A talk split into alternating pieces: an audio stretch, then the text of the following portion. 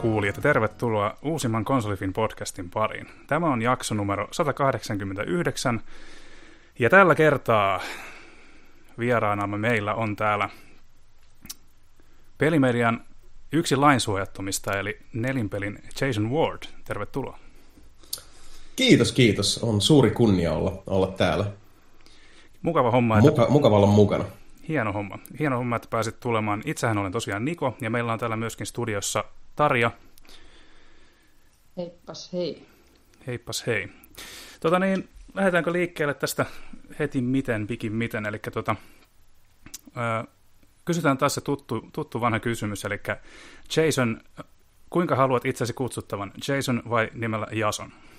Ja, mä olen tämän saman tarinan kertonut niin monta kertaa, että se alkaa jo omaankin korvaan kuulostaa jollain tasolla vähän liiankin puhkikuluneelta, mutta olen aina elämäni varrella seikkailussa huomannut se, että jompikumpi tyyli ilmaista nimeni tulee luontevammin. Eli joillekin Jason on ilmiselvä, toiselle Jason on ilmiselvä ja sitten kun ihmiset kysyvät sitä, niin heillä on kuitenkin yleisesti ottaen jonkinlainen vastaus tästä olemassa omien korvien välissä, joten kumpi vaan, koska ei se, ei se nimi miestä pahene, jos ei mies nimeä. Aivan. Se on hyvä tietää. Mennään siis sillä eteenpäin. Ja äh, ihan ensiksi voitaisiin kysyä, voisin kysyä tota, hiukan, että tota, Jasonilta vähän tästä hänen, hänen tota, aikaisemmista edesottamuksista. Eli kerro vähän, kuka oot ja mistä tuut ja mitä oot viime aikoina puuhastellut? Sehän vaan sopii. Uh, tosiaan julkea ja, ja monipolvinen taipaleeni uh, myös pelimedian edustajana ulottuu aina tuonne 90-luvulle. Eli jostain tuolta 90-luvun puolivälistä eteenpäin on kirjoittanut uh, joko freelancerina, uh, puoliammattilaisena tai täysammattilaisena – erilaisiin uh, medioihin ja aviiseihin. Uh, ensimmäinen maksava homma ikinä, minkä on hommannut, oli silloin teini-ikäisenä mikrobittilehteen tosiaan 90-luvun puolivälin tietämillä. Ja siitä eteenpäin on kirjoittanut muun muassa Infernoon, Imhoteppiin, uh, Suomen tuohon tota, hetken Peset Zoneen, ja nyttemmin sitten tota, pelaajalehteen, siinä välissä on ollut Muro-paketin, Muro BBSn hommissa osittain mukana silloin, kun oli vielä uh, Dome, joka, joka oli sitten osa tätä, tätä nyt Otava Median suurempaa konsernikokonaisuutta silloin, kun Kauppisen Jukka siellä vielä hääri isosti hmm. Messissä. Ja tota, pääsääntöisesti mun uh, tämä niin kynäniakan ura on keskittynyt ensisijaisesti videopeleihin ja musiikkiin. Joskus penskana tein uh, pihapiirin kuuminta, kovinta ja ärhäkkäintä black metal fantsineä, jonka nimi muistaakseni oli Dark Mysticism. Uh. Uh yeah. Ja tota, uh, siitä eteenpäin en ole taakseni katsellut, eli noin niin kuin päivätöiden uh, parisuhteen uh, kissakaverini kanssa uh, mellastelun ohella sitten mun tärkeimmät asiat mun elämässä on, on kirjoittaminen ja musiikki ovat olleet sitä jo ihan lapsuudesta asti. Ja tota, uh, rakkaus on niinkin syvää tätä lajia kohtaan, että tuossa meillä tulee kymmen, kymmenen vuotis vuosipäivä eteen nelin pelillä ensi vuonna, eli 2022 maaliskuussa ollaan tehty nelin peliä kymmenen vuotta – ja se tosiaan, nelinpeli sai aikoinaan alkunsa siitä, että työmatkoilla, mä taisin olla vielä silloin töissä verkkokauppa.comissa, ja mä työmatkoilla kuuntelin just One Up Yours ja GFW Radiota ja monia muita sen ajan kummimpia pelipodcasteja, ja mä vaan halusin mukaan keskusteluun. Mm. Se oli niinku se, se, se, tota, se ensisijainen puhdas toive ja tarve siinä, ja, ja tota, myöskin kun mä olin pitkään kirjoittanut siinä vaiheessa pelimedioihin, ja ja tota, kaikki, jotka on ammatikseen kirjoittanut mihinkään, tietää, että silloin aina törmää tiettyihin lainalaisuuksiin, kaupallisiin realiteetteihin, ei noin voi sanoa. Ei, ei voida toimia näin tyyppisiin ratkaisuihin. Mä halusin jotain omaa, jotain riippumatonta, jotain sellaista, mitä ei niin kuin varsinaisesti sido yhtään mikään. Sen takia me ollaan silloin aikana otettu se Suomen pelimedian lainsuojattamat mm. nimike ylle, koska tota, uh, halusin jotain, mitä ei käytännössä sido mikään. Ja tota, et, et, niin kuin, intohimo, uh, halu, jaksaminen yömmässä. Tämmöiset asiat on, on ne, mille, mitkä asettaa ne rajat. Mm. Ei esimerkiksi se, että, että tota, uh, joku bisnespuolelta sanoo, että ei näin voi tehdä. Ja tota, nelinpeli tosiaan on tehty 10 vuotta. Me aloitettiin nelinpeli podcastilla ja meilläkin tulee tuossa ensi vuoden puolella sitten 200 jaksoa plakkariin. Joskus varmaan siinä kymppivuotissynttäreiden tietämillä en nyt ole ihan laskenut, mutta pikkusen alle kahden huntin mennään tällä hetkellä. Ja me tehtiin pitkään myös paljon videoita, oli vähän niin kuin sarjakuvaa ja tehtiin blogeja ja muuta, mutta sitten ajan saatossa, kun tätäkin on pitkään tehty, niin me, me jossain vaiheessa tultiin se tulokseen, että me tehdään vaan liikaa, jengi alkaa olla tosi pahasti burniksissa ja me ollaan nyt sitten pari vuotta keskitytty taas yksinomaan tuohon podcastiin. Nelipeli-podcast löytyy tosiaan kaikista parhaan A-luokan striimauspalveluista sekä tietysti nelipeli.comista löytyy mm. kaikki uh, kurantit ja akuutit linkit oikeisiin suuntiin. Kyllä.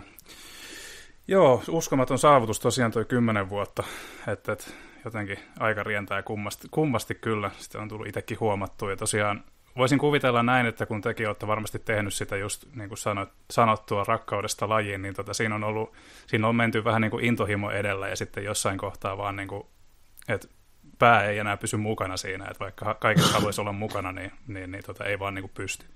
Niin teilläkin varmaan se on ihan totta, joo. siinä. Että...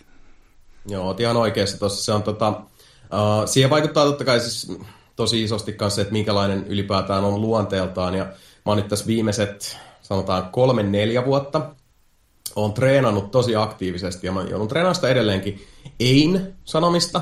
Ne on kaksi pientä kirjainta, mutta ne on tosi vaikea yhdistää ja varsinkin sitten vielä niin sälyttää vastauksessa, kun joku kysyy, että hei voisit sä, hei haluisit sä, hei tehdäänkö tämmöinen juttu. Mm. Uh, se on mulle aina ollut vähän semmoinen, että mä oon, mä oon tota, no mä oon siis semmoinen niin kädet mullassa, duunarimentaliteetin, todella siis niin yltiöpäisen vahvan duunarimentaliteetin omaava ihminen, mutta siinä on, ja se on ihan hieno asia, tiettyyn pisteeseen asti. Mm. Se on hyvä juttu tason siihen asti, kun se ei ole enää hyvä juttu.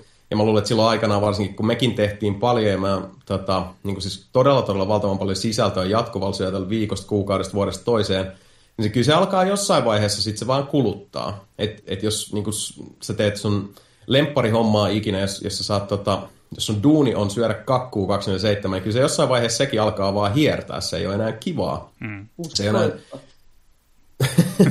mä, mä luulen, mä veikkaan. Okei, mä, siis sataprosenttisesti en voi tätä, mm. tätä tota, väittämää allekirjoittaa, mutta mulla on vahva fiilis siitä.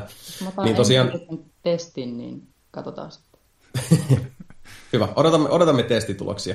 Mutta joo, siis se oli niin kun osa tätä kokonaisuutta kanssa niin itselle, että et, et mun oli niin kun ai, alkuun tosi vaikea uh, sulattaa sitä, että me aletaan tehdä vähemmän.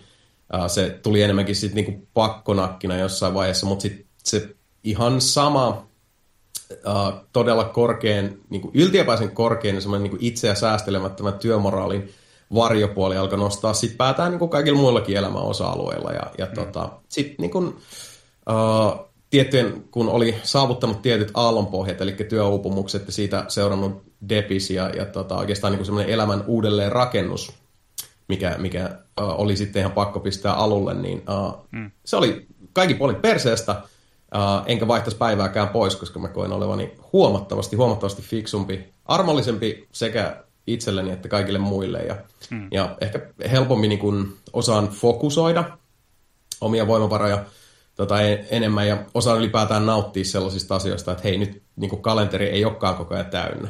Se on ihan jees, se on tosi kiva, kun on sellaisia päiviä, mulla ei tarvitse tehdä mitään muuta kuin tota, uh, rapsutella itseä ja, ja tota, vaikka tuijottaa Netflixiä tai, tai pelata. Tai, siis, ja se on ollut, se on ollut mulle oikeasti ihan semmoinen niin siis opiskelun ja, ja tota, treenaamisen kautta saavutettava lopputulema. Mm. Kyllä, kyllä. Jokainen joutuu ne omat rajansa vähän niin kuin kanta, tai monesti se menee sillä tavalla, että ne joutuu oppimaan sitten kantapään kautta. Että tota, mm, useimmiten joo. Tota niin, ennen kuin mennään eteenpäin, niin mä koska tämä on Konsolifin podcast, niin täytyy kysyä hiukan tuosta Konsolifin taustasta. Eli en tiedä, todennäköisesti muistat vielä, kun joskus Konsolifinissa olit, ja mullekin tuli hiukan tämä puskista, kun olin tuossa Tuomas Tonterin kanssa männä, hetkinen, viime viikolla tuolla Finnish Game Awardsien tota, virallisissa mikä nämä on, ei val, niin, valvojaisissa, joo, niin silloin joo. niitä kai kutsuttiin, niin tota, Tonteri sitten kertoi, että olet joskus ollut konsolifinissä mukana, niin kerrohan, muistatko tästä ajasta ja tota, toiko konsolifin mitään, tota, kauanko olit puikoissa ja, tota, tai mukana ja tota, niin, niin, koska tämä oli Joo. suurin piirtein. Uh, siitä on, mä itse asiassa mä, mä heti täältä kurkkaamaan linkkarista, koska mä oon niin saakuran huono aina muistaa tällaisia, mutta mulla on se muistikuva, että mä oon sen joskus niin linkkarin laittanut ihan, ihan senkin takia, että mulla on niin, niin tota, uh, luvattoman huono muisti. Joo, mm. 2005-2009 mä oon heilunut Remmissä mukana, että kauheat, siis siitäkin on, ajatelkaa nyt, että niin 15 vuotta, mitä ihmettä. Hävytöntä. 15 vuotta, kun on tullut tähän messiin. Okei, siis 2009 asti, eli joo, muutaman vuoden mä pyörin messissä. Uh, lähinnä kirjoittelin tota, uh, erinäisiä arvosteluja. Se oli semmoista aikaa, että mä olin siinä semmoisen pitkän tovin uh, täysin friikkuhommiin keskittynyt. Mm. Ja jollain ilveellä myös niin kuin sit, uh, pysyin leivän syrjässä kiinni, vaikka se, se aika itsessään nyt oli enemmän semmoista, tota, että vähän niin kuin uh, opiskeli uudella tavalla uh, eri, eri, erilaista niin kuin työntekoa itsessään. Ja mä, mä koen, että, että tota, silloin oli myös niin kuin, uh, oli huomattavasti untuvikompi monissakin asioissa uh, verraten niin nykypäivään, mikä on totta kai vain ja ainoastaan hyvä asia. Mutta joo, X-Sava kuule silloin, silloin tota, uh, meikäläisen muistaakseni otti, otti messiä. Totta kai mulla niin oli, oli pohjilla uh, eri uh, niin siis lehti, uh, journalismin hommia ja pelimedia hommia jne, jne, mutta se oli sitä samaa aikaa sitten, kun mä keskityin tosi isosti uh, esimerkiksi niin kuin Inferno-hommiin ja, ja tota, tuonne mediapalveluille hommiin, mitkä meni just sitten Domeen ja olikohan sellainen Lumonetti ja DNA johonkin nettiportaaleihin. Se oli, se oli vielä semmoista aikaa, kun musta tuntui, että, että niin tämä nettimedian uh, skene oli huomattavasti, siis huomattavasti uh, lähempänä semmoista niin villilänsimeininkiä mm. kuin mitä se on nykyään. Mutta siinä oli semmoinen tietty puhtaus myös, että, että nykyään kun, kun tota, uh, katsoo me, me, mille tahansa nettisivulle, mikä sisältää jonkin tason uutisia, niin valitettava tosiasia on se, että sun pitää melkein etsiä se teksti sieltä mainosten seasta. Mm. Ja on semmoiset tietyt kaupalliset realiteetit, jotka on, on vallannut niin kuin, tota, nettimedian sieluelämä tosi, tosi tota, uh, syvällä tavalla. Mä ymmärrän sen totta kai, se, se kuuluu asia, se kuuluu ajan henkeen, mutta taas sitten toisaalta niin kuin loppukäyttäjälle ja, ja tota, sille niin kuin, uh, uutiskautta kulttuurisisällön uh, metsästäjälle, sille ihmiselle siellä ruudun toisessa päässä, niin se on hyvin epäkiitollista hmm. hirveän usein. Uh, mutta joo, ne oli, ne, oli, ne oli hyviä aikoja opettavaisuudessaan. Joo. Ne ei ollut kauhean hyviä aikoja, ei liittyen siis, ei mitenkään niin konsolifiniin, vaan yleisesti ottaen niin kuin siis omaan elämään, koska oli, tota, silloin mä olin niin kuin, mä olin melkeinpä niin kuin tehnyt sellaisen dogmaattisen päätöksen olla aika tuuliajolla. Okei. Okay. mä, mä luulen, että mulla oli, mulla oli se niin kuin mun oma sellainen niin kuin Charles Bukowski-hetki siinä sellaisen, semmoisen tota, ehkä viitisen vuotta. Ja tota, tuli kyllä otettua tämä Bukowski, tämmöinen niin kuin siis uh, Leppävaaran Bukowski-rooli aika vahvasti haltuun silloin, jolloin myös niin kuin kaikki tota, duunihommat ja muut kärsi. Siinä oli semmoista omaa tiettyä pelkoa ja, in, uh, pelkoa ja inhoa Suur-Helsingissä mm. vibaa, niin kuin hyvässä ja pahassa. Tuli, tuli nähtyä ja koettua paljon. Uh, mutta vastauksena alkuperäiseen kysymykseen, niin, niin en mä ihan hirveästi muista, mutta siihen, sanotaan näin, että siihen on monta syytä. Joo. Meillähän tota, niin tietysti toihan on tavallaan silleen, jokainen ihminen tarvii sen niin kuin oman, oman oman niin kuin hetkensä. Joillakin se voi kestää pidemmän aikaa, toisilla vähemmän aikaa, mutta just semmoinen niin kuin visioiden mukaan meneminen, että ainakin, niin kuin, ainakin on nyt testattu sitten, että, tai niin kuin kokeiltu sitä sitten, että antaa niin kuin mahdollisuuksien viedä, jos, jos on se, mitään jäljellä. Mutta tosiaan, no näinhän se on. Mm, mutta tosiaan niin se kiinnostaa, nämä, nämä lähtöhetket aina kiinnostaa itseä kauheasti vanhojen konsolifiiniläisten kanssa, koska just esimerkiksi mulla ja Tarjalla on semmoinen tarina, että me ollaan liitytty kelkkaa vasta, vasta tota viime vuonna, ja niin, tota, niin, tota, niin, niin, kummallakin on vähän silleen omintakeinen tarina taustalla. Tarjallakaan ei tainnut olla peli, pelitaustaa muuta kuin oikeastaan kasipittisiltä ajoilta ja nyt tai voi Tarja itsekin kertoa kohta, mutta siis itse, itse, itselläni hän ei ollut mitään joulunotaustaa ennen viime vuotta ja tota, oli vaan tykännyt kirjoitella sitten niin kuin harrastukseksi. Ja, tota, niin, niin, niin, niin, nämä lähtöhetket aina, niitä on aina mukava tiedustella, että mistä on kukin lähtenyt liikkeelle, mutta tosiaan Tarjallahan riittää itsellä tekemistä pelialalla enemmän, useammallekin kuin kahdelle kädelle, vai kuinka? Niin voi sanoa kyllä, että konsolifini oli semmoinen hyvin hämmentävä ja yllättävä ponnahduslauta ehkä. Joo. Varmaan se on siis, mä uskon, että konsolifinin suhteen se, että miten tota se boostasi sitä omaa pelialalle niin ihan kunnolla. Olihan mä siellä taustalla vähän niin hääräily kaikissa vapaaehtoishommissa jo mm. aika pitkään semmoisissa projekteissa, mutta tota, se semmoinen joku itseluottamus ehkä, tai joku semmoinen usko ihmisiin palautuko Jaakon kanssa jutella. Ja, siis ihan oikeasti. Mm. Joku semmoinen, että musta tuntuu, että no okei, ehkä mä sittenkin, helkkari, mä lähden tekemään tätä hommaa nyt ihan täysiä. Mulkin että niin. ei, ei kaikki ihmiset olekaan niin pelottavia. Ja... Niin, se on, se on vähän niin kuin silleen, mäkin tosiaan ensimmäiset kerrat juttelin tosiaan Herrasen Jaakon kanssa ja tota, Leskisen Petrin kanssa. Ja tota, ää, siinä on vähän silleen samantyyppinen tarina itselläkin, että mä olin pitkään miettinyt, että uskaltaisin, kun mä alkaa niin kuin, kirjoittamaan, koska mulla oli ollut vuosikausia silleen, että mä en ollut kirjoittanut sanan sanaa niin kuin harrastuksena, että kaikki mitä oli kirjoittanut oli ollut just ää, töissä tai koulussa ko- näitä varten. Ja, tota, niin, niin sitten tein muutamia koevedoksia ja näytin parille kaverille, ja eihän kaverit nyt koskaan mitään kauhean pahaa sano, niin tota, sitten ajattelin, että no uskaltaisikohan sitä. Ja sitten me tosiaan itse asiassa päästään jälleen, ympyrä sulkeutuu, päästään tähän nelinpeliin.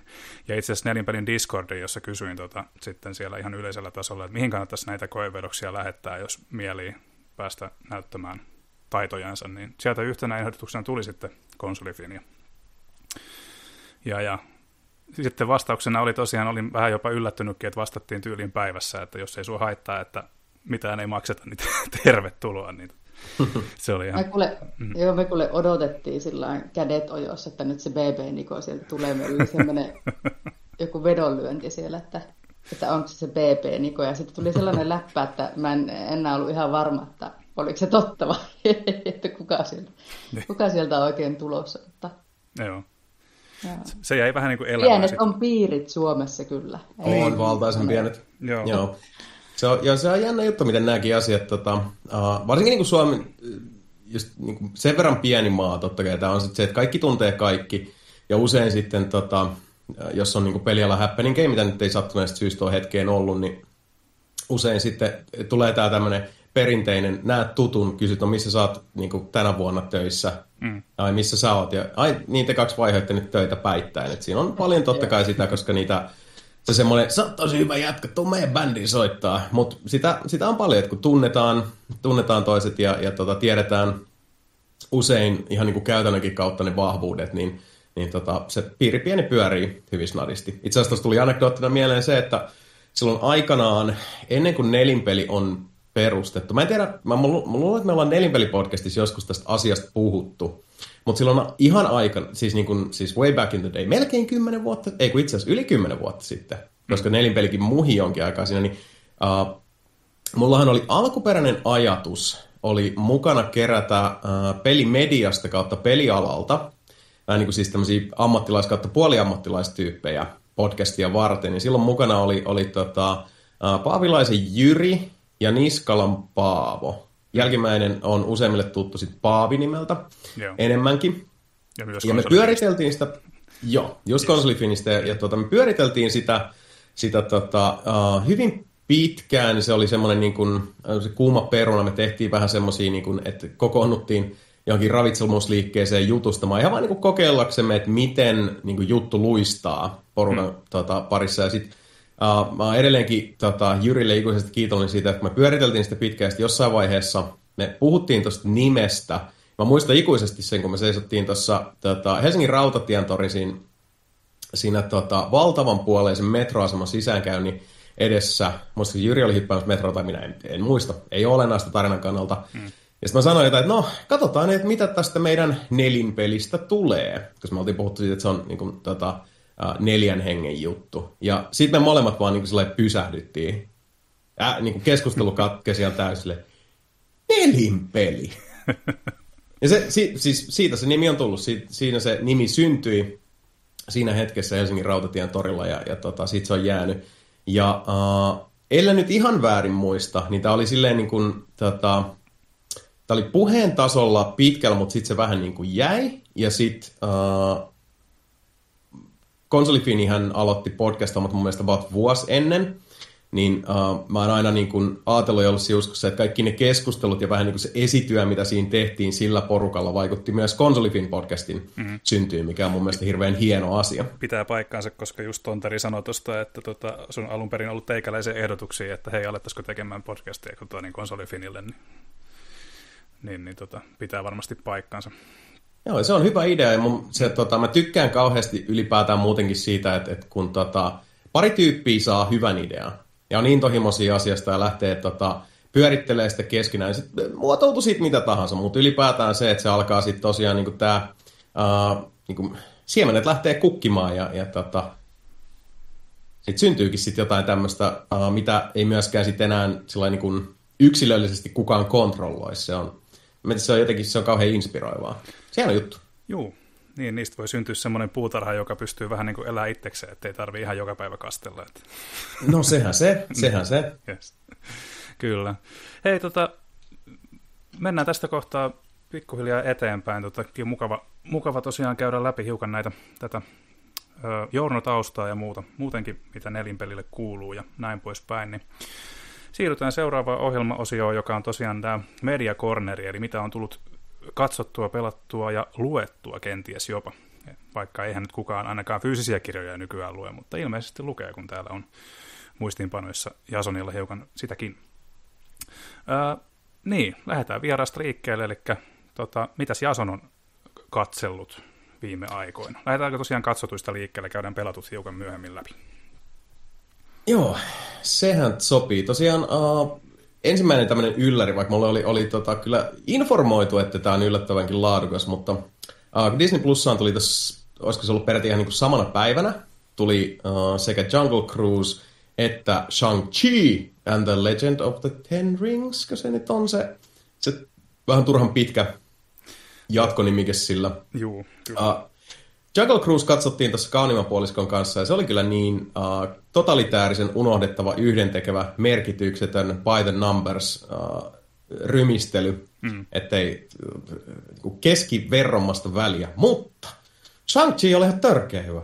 Oli se hyvä leffa. Mä tykkäsin tosi tosi paljon. Mä en, siis, vaikka mäkin on Marvelia ja DCtä lukenut pienen ikäni, niin siis, uh, tota, nykyäänkin sitten, kun, kun saa jo, jo niin kuin, ihan kunnolla omaa rahaa ja voi, voi törsätä se just mihin aikuinen mies sitten haluaa, niin, niin on tota, uh, sarjakuvia hyllyt väärällään. Mutta mm. Shang-Chi itsessään mulle ei hahmona yhtään tuttu. Mutta elokuvasta pidin, mm. joo, leffasta pidin tosi paljon. Tosi hyvät näyttelijät, mä tykkäsin tosi paljon tästä uh, päänäyttelijästä. Mm. Mulle ihan vieras alkujaan. Ja uh, viimeisin, mitä mä olisin Aquafinasta nähnyt tai oikeimmin kuullut, oli se, se Lohikäärme-leffa. Ra- mm. Rauja? Rauja? Rauja, joo. Voi, voisi ja, ollut, joo. On. Ja mä en tykännyt siitä yhtään mun mielestä. Se oli, se oli tota semmoinen, että niinku päätä nyt, mitä sä elokuva haluat olla. Mm. Ja, ja yksi niinku ärsyttävimpiä puoli mun mielestä siinä oli se Aquafinan tota, ääninäyttelysuoritus. Olivat niinku siis, sä oot, sä, oot, sä oot lohikäärme, yritän nyt vähän. Okei, tää ei ole stand-up-keikka. Please. Mutta shang sekin siis oli tosi hyvä. Ja tota, vaikka siinä nyt siis totta kai on tämä, niin kuin, sorry spoilereista, mutta Marvel-leffa kun on, niin tiedätte, että lopussa on iso rähinä päällä. Joo. Niin sekin oli hyvin tehty. Mä tykkäsin tästä niin kuin NS, mä haluan laittaa niin kuin lainausmerkit pahiksen ympärille, että oliko se nyt pahis. Mutta tota, joo siis tosi hyvä leffa ja ihan törkeen hienoa actionia. Siinä oli kunnolla niin kuin haettu inspistä, kun niin kuin siis Wirefu-osastosta. Ja sitä oli, niin kuin, sitä oli ilo seurata. Tosi hyvä leffa ja siis yllätti. Onko se tota niin, tuossa jostain, tai Leskisen että tosiaan täältä konsolifinistä oli sen käynyt kanssa katsomassa aika lailla, kun se oli uusi. Tota, hän oli sitä mieltä, että tota, leffan parhaat puolet siirtyy tuohon, tai on oikeastaan tuossa ensimmäisellä puoliskolla, niin vakuuttaako leffa myös jälkimmäisellä puoliskolla sun mielestä? Mm, ihan hyvä pointti. Uh, mä sanoisin, että, uh, mä sanoisin, että, että jälkimmäinen puolisko on heikompi. Tai mm. ehkä niin ei jälkimmäinen puolisko, mutta viimeinen kolmannes. Joo. Koska se viimeinen kolmannes tuntuu, uh, että se menee taas siihen... Siinä on se ongelma niin kuin monissa Marvel-elokuvissa, että, että joissain Marvel-leffoissa, ja siis mä oon tämmöinen kuitenkin Marvelin kanssa kasvanut, joten mulle monet Marvelin leffot on ollut ihan siis sellaisia niin kuin kyynelsilmässä ja, ja tota, uh, vihdoinkin ollaan tässä kokemuksia. Se on, ne on hyvin, hyvin tärkeitä leffoja, kun on kasvanut niiden kanssa. Mutta senkin sanottua, niin tiedostan myös sen, että, että monet Marvel-elokuvat kärsii siitä semmoisesta tietynlaisesta, no tänne loppuun nyt täytyy tulla se juttu. Joo. Eli se semmoinen niin loppumähinä ja jotain isoa. Pitää tulla se Skybeam, mitä osasta, niin mm, kyllä mä siis allekirjoitan sen, että uh, Shang-Chiin kolmas osio olisi varmasti hyötynyt siitä, jos se ei tavallaan joutuisi kantaa sitä perimää, koska sitten taas kun otetaan jotain leffoja, niin kuin vaikka nyt sanotaan Guardians of the Galaxy 2, niin. tai uh, varsinkin Endgame, niin näissä elokuvissa silloin ihan funktio, silloin, siinä on jotain suureellista, sillä on syynsä ja merkityksensä ja silloin arvoa, että minkä takia se leffa loppuu se valtaisaan tota, toimintakohtaukseen. Mutta se ei aina ihan mene niin. Ja tota, mä, joo, siis Shang-Chi olisi kyllä, tota, sanotaan näin, että se olisi voinut hyötyä ensisijaisesti pienimuotoisemmasta niin kuin loppueepoksesta. Sen ei olisi tarvinnut olla noin massiivinen kuin mitä se on. Joo. Se on, just, se on ihan hyvä pointti toi, koska just näitä Marvel-leffoja tulee ihan törkeästi nyt nykyaikana, niin sitten se on jotenkin, ehkä siihen ihmisetkin vähän kyllästyy, että jos jokainen täytyy loppua semmoiseen räjähdykseen niin kuin kuvainnollisesti. Toki se on ymmärrettävää, koska kyse on su, tav- tavallaan niin kuin supersankarileffoista, mutta jotenkin niin kuin, en mä tiedä, jotenkin va- vaike- vaikea sanoa, vaikea sanoa niin kuin mitä tekisi tavallaan sit toisin, koska sitten monet saattaa pettyä, että jos ei se pääty niin kuin bangiin niin sanotusti. Mutta tota, niin, se on ehkä se, niin, ja mä en tiedä, että ennakoiko siinä sit leffon tekijät liikaa niin kuin mm. katsojien niin kuin odotuksia ja toiveita. Otamme, chang nyt niin kuin mitään tarkemmin spoilaamatta, niin jos mietitään sitä loppu uh, tätä taistelua kaikessa suureellisuudessaan, mikä vaikuttaa vähän itsetarkoitukselliselta, ja sitten taas verrataan sitä mun mielestä elokuvan niin kuin siis ylivoimaisesti parhaaseen taisteluko, niin parhaaseen toimintakohtaukseen, joka tapahtuu uh, raitiovaunussa. Okei. Okay. Niin ihan siis silleen, että, että, että tulee se piste, mitä niin kuin kans tietysti täältä, täältä tota, Suomesta käsin uh, voitaisiin toi, toivottaa sinne Hollywoodiin. Mä oletan, että he myös kuuntelee Konsolifilm podcastia. Ehdottomasti. Niin, tota, ovat tietoisia, tietoisia niin kuin siis, että, että me, me, myös edustetaan tässä kansan ääntä. Mutta se semmoinen itsetarko, itsetarkoituksellinen suureellisuus, niin ennen pitkää, varsinkin, varsinkin toistolla, niin se alkaa kääntyä itseään vastaan, koska sitten sit sulla tulee se taisteluväsymys katsojana, ja alkaa filmat lasittua, ja, ja sä et enää sä et niin jaksa seurata tapahtumia, koska sulla on kuitenkin alitajuisesti niin ihan siis vahva varmuus siitä, että sä tiedät tasan tarkkaan, kuin tässä käy. Mm.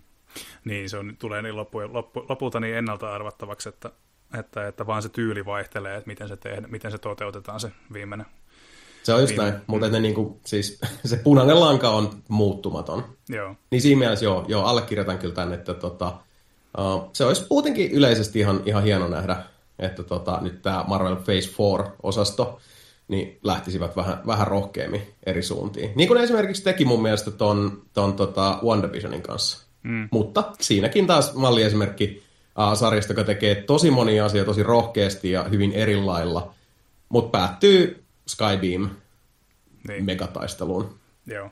No mulla se, Sorry spoilereista jälleen. ei se mitään, pitää vaan, pitää vaan jotenkin no, nollata tämä. Mulla tosiaan itsellä WandaVision on vielä katsomatta. Mä oon aika paljon näitä säästelyä, näitä Disney Plus-juttuja itselle tulevaisuutta ajatellen, kun tota, toi leffojen kattominen on vähän silleen, kans kulkee sykleissä itsellä. Välillä, välillä niitä tulee katsottua aika paljonkin ja tota, niin, niin, nyt tällä hetkellä nyt on vähän sellainen vaihe, että se pelaaminen kiinnostaa enemmän.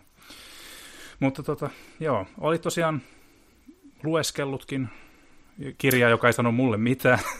Joo, tämä on tota, hyvin eri, eri, erikoislaatuinen tapaus. Tämä tuli mulle itse asiassa tutuksi, uh, tai siis mulle tapahtuu tällaisia, että, että mulla tulee jotain kiinnostavaa vastaan jossain muualla, missä sitten tulee esiin jotain muuta, mikä on, on sitten taas niin kuin sen sisällön kautta, tota, tai joka lainaa siitä sisällöstä. Eli tosiaan tämä tota, Zami, A New Spelling of My Name, otkas mä täytyy että mä muistan sen kirjailijan nimen oikein, mulla on niin huono muistaa. joo, oli se näin, joo. Eli Audrey Lord on tämän tota, uh, kirjan kirjoittanut. Uh, tämä on uh, nimeltä on niin puolimyyttinen, eli biomythography nimellä kulkeva kirja. Kaikkea ja tämä, Kyllä joo. Ja tämä on tosi mielenkiintoinen tapaus, koska tämä tosiaan menee niin kuin, uh, tämä on oma elämäkerta, mutta tämä menee myös mytologisiin sfääreihin. Sä et lukijana ole, ole koskaan ihan sata varma, että mikä nyt on niin kuin täyttä totta ja mikä on sitten sitä mielikuvituksen tuotetta. Siinä on, siinä on jotain niin kuin hyvin Henry Millermäistä. siinä, siinä tota kerronnassa, että siinä vaiheessa, kun niin kuin kirjailijan ilmaisu on kokenut, että nyt on tarve lähteä jonnekin muualle kuin, kuin just siihen aiheeseen, esimerkiksi vaikka johonkin niin kuin siis menneen muisteluun, niin sittenhän lähdetään. Mutta tosiaan tämä tota, Audre Lord, tää, tää, tota, hän oli siis uh, musta, mm. nainen, homoseksuaali ja kommunisti 50-luvun Yhdysvalloissa. Joten niin kuin, että jos, jos mietitään niin kuin ihmistä, tavallaan niin kuin, uh, pelattu sellaiset kortit eteen, joilla tota, kaikki mahdolliset vastoinkäymiset ikinä voi, voi tota, potentiaalisesti rantautua sitten niin kuin sen ajan maailmassa yhden ihmisen eteen, niin tota, siinähän niitä. Tämä tuli tosiaan tämä kirja mulle vastaan uh, Philosophy Tube-nimisen YouTube-kanavan uh, kautta, jossa on itse asiassa se, oli se video on yksi parhaita, mitä mä oon ikinä eläessäni YouTubessa nähnyt. Uh, se oli muistaakseni nimellä Identity, A Coming Out Story, jossa tämä Philosophy Tube-kanavan tota, juontaja, tämän koko niin, kanavan omistaja, hän, hän, joka tuottaa tämän sisällön, tuli, se on tosi erikoislaatuinen video, mä en, mä en halua tota, paljastaa siitä liikaa, mä vaan suosittelen katsomaan sen. Se oli tosiaan semmoinen, että, että hyvin harvoin olen itse löytänyt itseäni kyynelehtimästä YouTube-videon äärellä, mutta tässä tapauksessa niin tota, sipolia leikattiin oikein niin kuin vahvalla, vahvalla tota, ja isolla veitsellä. Todella siis loistava, erinomainen video, joka myös referoi tätä, tätä A New Spelling of My Name-kirjaa tosi usein. Sitten on se, että no hitto, mä olen kirja-alalla töissä. Mä tiedän, että mä varmasti hyvin nopsakkaasti tämmöisen teoksen saan. Ja, ja mm. nämä on oikeastaan sellaisia, mä, mulla ei yleisesti ottaen, mä en, ole, mä en tee kauhean nopeita heräteostoksia, mutta mä teen heräteostoksia tota, silloin, kun mä koen, että ne on, niinku, ne on oikeasti tärkeitä. Joo ja olennaisia. Ja, ja tota, siitä se tosiaan sitten lähti. Ja kun tämäkin on vähän semmoista, että kun mä en siis uh, niin kuin liikaa nyt tästä aiheesta ja itsessään jättäisin se filosofityypin videon sekä myös tuon Ori Lordin kirjan kaikille, joita tämä nyt saattaa kiinnostaa, niin, niin tota, tsekatkaa ihmeessä, mutta tämäkin kokonaisuus tässä taustalla on se, että kun on itse tämmöinen Suomessa kasvanut irlantilais-suomalainen valkoinen heteromies, niin mulla ei lähtökohtaisesti ole niin kuin kauheasti, niin kuin, minussa ei ole sellaisia asioita, joita niin kuin täällä länsimaissa oikeastaan niin kuin ihmiset katsois uh, sillä tavalla, että mun osalta tehtäisiin suorilta mitään tämmöisiä niin kuin, uh, arvomääritelmiä.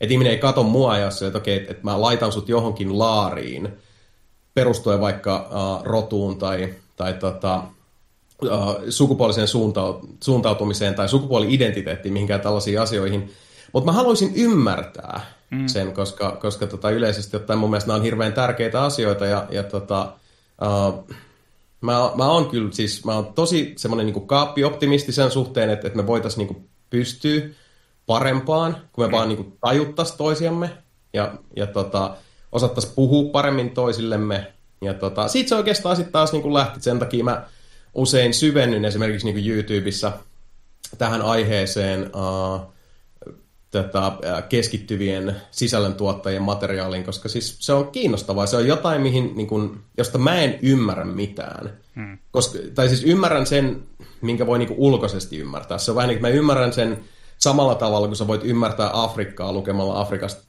kirjoista. Mä samaistun Mut. kyllä tuohon fiilikseen erittäin hyvin kyllä, että, että, että on hienoa, että, hienoa niin, tai niin kuin just silleen, että se uteliaisuus herää kumminkin, niin kertoo, tai niin kuin just se on hyvä merkki, että ettei vaan vetäydy siihen omaan kuplaansa, vaan niin kuin lähtee sitten selvittelemään niitä, joilla on sitten ehkä ollut hivenen, hivenen hankalampaa kuin mitä itsellä olisi ollut. Että.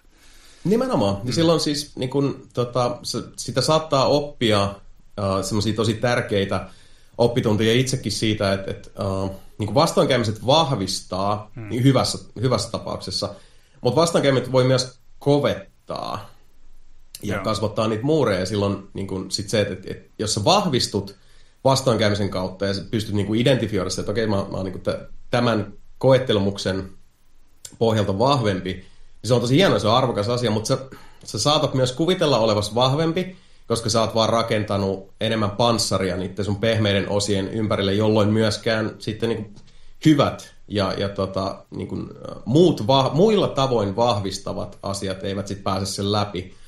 Ja nämä, nämä on mielenkiintoisia asioita, no, siis pohjat on mielenkiintoisia asioita, ja mä, mä, mä tykkään siitä tunteesta, että mä oon niin kuin jonkun asian edessä tosi tyhmä. Mm. Ja mä tarkoitan tyhmä niin kuin tietämätön. Että mä en tiedä tästä asiasta, joten silleen, että no niin, mä haluan nyt viisastua. Let's go. Niin, mä tykkään voi... siitä, se on musta ihana fiilis. Ja sitten jos kohtaa, kohtaa niin kuin itseä tai niin kuin hyvin tällaisia erilaisia ihmisiä, niin sitten voi vaan sanoa heillekin sitten, että, tota, että en ymmärrä tästä asiasta, mutta opetan mua. Juuri näin. Niin, niin. Juuri näin. Toi on just se oleellisin, että on niin kuin valmis, valmis myöntämään ja se, että edes tajuaa, että hei, mä en tajua. Se on nimenomaan näin. Ja ylipäätään niin jo sekin, että, että jos sä niin katsot, uh, saatat niin viisi ihmistä, tai meidän tapauksessa me otetaan, siis otetaan me kolme tässä, tässä tota podcastissa olla mukana, me kolme katsotaan samaa asiaa, joka on jokin, mistä me kaikki voitaisiin niin ammentaa meidän omasta elämänkokemuksesta ja näkemyksestä siitä asioista, mitä me nähdään ympärillä, niin siitä saa jo itsessään kolme ihan tyysti erilaista tulokulmaa siihen asiaan. Ja sitten jos me kaikki ollaan vastaanottavaisia sille toisen tulokulmalle, niin yhtäkkiä me viisastutaan sen perspektiivin kautta, koska silloin aina löytyy niitä asioita, missä on silleen, että aivan joo, eihän mä hiffannut ajatella sitä noin, koska mun työkalupakki on muotoutunut hyvin erilaiseksi kuin sun ja sun. Niin. Hieno. Jos, jos tota, ne lähtökohdat on se, kun niin kuin, joskus ne lähtökohdat voi olla vaan semmoisia, että ei voi, ei, niin kuin voi ymmärtää. Että, niin kuin, kun joskus, joskus kuulee just sitäkin, että, että, se on, että niin kuin sanoo, että miten sä nyt et tajuu tätä. Niin kun ihmisten logiikka toimii myös eri tavalla, että jos, jos se niin kuin, nyt joo, ei, niin kuin, se järjenjuoksu on niin erilaista ihmisille, että sitä niin kuin, se kehittyy vaan semmoisen tavallaan testaamisen ja just niiden omien kokemusten kautta. Niin, niin, niin tota. Kyllä, joo, siitäkin päästään niin kuin tähän se on ta- tietyllä tavalla niin kuin siis tähän tekniikkaan ja taiteeseen, mm. uh, niin kuin siis empatiaan ja, ja tota, viestintään. Että mä muistan niin kuin ihan, siis toi oli tosi hyvä, hyvin toi typistetty. Mulla tulee mieleen tämmöisiä, että mä joskus yritin rakkaalle äidille niin opettaa jotain tietoteknistä asiaa. Ja mut ei niin kuin hiffaa, se on ihan silleen, että mä en ymmärrä, mitä tässä tapahtuu. Ja mä turhaudun liian helposti, ja mä oon silleen, että okei, mä yritän rauhoittua, mä, mä en siis, nyt ei onnaa. Mutta mun eksä, joka oli opettanut silloin aika pitkään yliopistossa ja, ja tota, uh, valtavan viisas nainen, mutta myös hyvä opettamaan. Mm. Niin mä muistan, kun mä vaan niin kuin siis katselin aivan siis niin kuin silmät sädehtien hämmästyksestä, kun eksäni sitten taas opasti tämän saman asian. Niin kuin aivan se, silleen niin kuin, tota, ilman pienintäkään ongelmaa. Siis aivan, aivan siis, se oli, se oli siis silkin pehmeää. Ja meni niin kuin ykkösellä äidilleni ymmärrykseen. Että aivan okei, okay, näin tämä toimii. Mä muistan vaan mä hämmästin, että ei juman kautta miten siis... Tämä oli hieno katsoa, koska siis siinä oli kuitenkin ytimeltään täysin samat asiat, jotka käytiin läpi, mutta se oli, se oli nimenomaan empatia, että sä ymmärrät sitä, jolle sä puhut, että mitkä on niin vahvuudet tai heikkoudet niin just tässä kyseisessä asiassa, hmm. ja miten sä ilmaiset sen asian. Asaa. Kyllä. Mistä nyt totta kai sit yleisesti ottaen kaikki on aina kiinni. Niin. Mitä oli Tarja sanomassa? En, ole va- en mä ole varma, mitä mä olin sanomassa, mutta ehkä tuossa tuli, jossain vaiheessa tuli mieleen just toi, että kun meillä on se, mitä mä tykkään aina muistutella ihmisiä, kun me ollaan tosi kovia tuomitteen toisia ja olemaan sille osoittelemassa sormella koko ajan ja varsinkin jos meitä itseä vaikka loukataan tai joku tuntuu meistä, meistä sille, että okei, tämä nyt ei ole ihan ehkä oikein tai näin poispäin, mm. niin sitten se, että, että meillä kaikilla kuitenkin on jonkunlaisia, se on hirveän hyvä muistaa, että meillä kaikilla on ennakkoasenteita ja sellaisia ennakkoluuloja, vääristymiä meidän ajattelussa, joita me ei välttämättä niin vaan tunnisteta, koska mm. se on se meidän normi, se mihin me on kasvettu ja se on ihan näin, joo. Mut sitten, kun... Mä, se on ihan totta. Mulla, mä kauheasti aina kuulutan sen perään, että ei saisi olla, ei saisi olla ennakkoluuloja ja pitäisi olla avoin, mutta mä oon ihan sata varma, että mulla on varmasti tosi pahoja ennakkoluuloja myös, hmm. joita mä en vaan vielä ole havainnut. Mä toivon aina, että ihmiset muakin sillä hoksauttelee, että hei Tarja, että mm. nyt ei tämä nyt ihan tälleen välttämättä mene. Ja mä uskon, että vaikka me ei taas jonkun kanssa toimeen ollenkaan, niin me voidaan oppia ihan hirveästi. Niin. Ihmisiltä, kenen kanssa olla ihan täysin eri mieltä tai ei tulla edes toimeen. Niin, kyllä. Just, että Just, että niin, et, ja sitten sekin on kanssa aika hauskaa joskus, että, sitten, että on niinku täysin erilaiset näköko- näkökohd- lähtökohdista ja tota, muutenkin voi olla vaikka eri sukupuolta ja muuta, mutta sitten yhtäkkiä huomaa, että on hirveän paljon yhteisiä asioita. Et niin kuin, en Aina en löytyy, kun niin, vähän kaivelee. Niin, että enpä olisi uskonutkaan, että on, niin kuin, päädytään juttelemaan tästä tai tästä tai näin poispäin. Niin, mutta sehän se on, tässä on, musta ollaan just niin kuin asia ytimessä siinä, että, että uh, niin kuin, mitä Tarja sanoi, että ennakkoluuloista ja siitä, että onko niitä, eikö niitä ole. Ei, ne, ne ei ole binäärisiä asioita. Ne, silleen, niin kuin, ne, ne ei ole on tai off-tilassa. On, me kaikkihan niin kuin, siis, uh, havainnoidaan ja ymmärretään parhaan mukaan maailmaa asettamalla Uh, tietyllä tavalla pelataan semmoista niin kuin, emotionaalista tetristä koko ajan. Okei, toi on paikallaan noin, tämä asia kulkee näin. Okei, tosta mä en tykkää, toi ei oikein noin, mä haluaisin vaihtaa ton paikan. Ja se on ihan jatkuvaa, se koskettaa niin kuin ihan nyanssitasolta aina sitten valtavan suuriin asioihin, asioihin, jotka on meitä lähellä ja jotka on kauempana. Mm. Niin ennakkoluulut itsessään se on, se on aina tota, uh, me, me ymmärretään maailmaa sen mukaan, mitä me ollaan nähty, mitä se maailma on meille tarjonnut, ja ennen kaikkea kanssa, että miten me nähdään niin kuin oma paikkamme tässä maailmassa ja koetaanko me, että jokin sitä uhkaa tai muuta.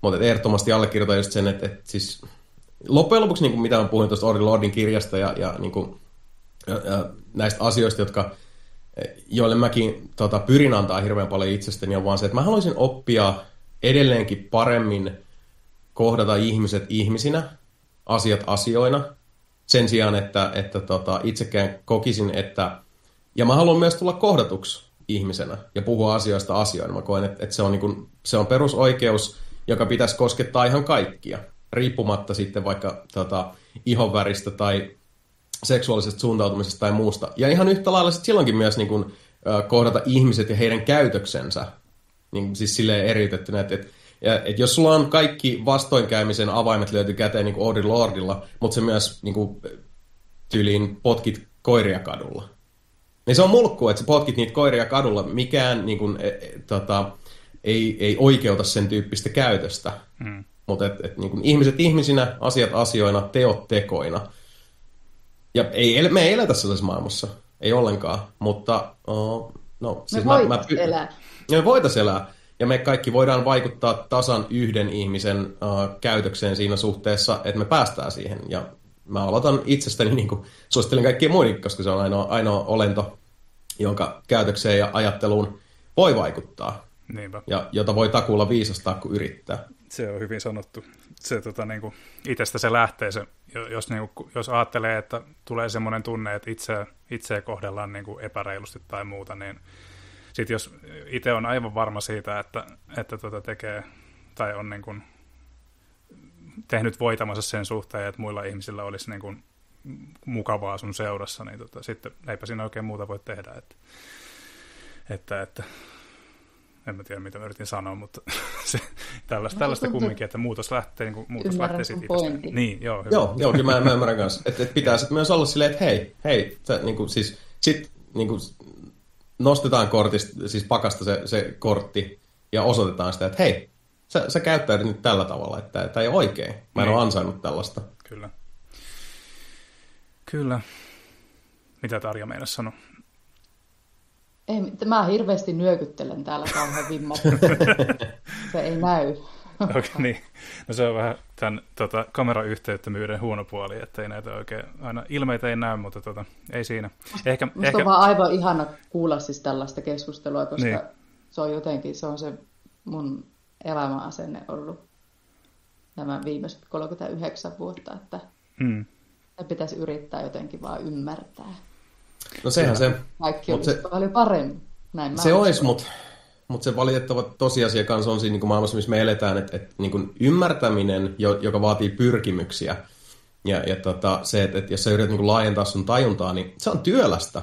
Mm. Se, on, se on rankkaa joo, hommaa ja se, se, se, se vaatii duunia. Mutta sitten taas se, että ennakkoluulot, se, että joo, no, noi on aina tollasia. Ja tässä käy aina näin. Just tämä siis asia, mikä mua oikeasti sit ärsyttää ihan suunnattomasti joka vuosi, yli kun tulee vaikka lätkä MM-skabat. Niin aina edelleen on ihmisiä, jotka on silleen, että no niin, taas me hävitään. Et sä tiedä sitä. Sä et voi varmaksi sanoa yhtä, että niin mikään näistä asioista käy toteen. Mitä sä harjoitat tuossa on ihan samaa, mi- millä tavalla sit ihmiset saattaa niin lokeroida toisia tai niin tyhmentää tätä maailmaa tarpeettomasti ja se on vaan emotionaalista pelkuruutta.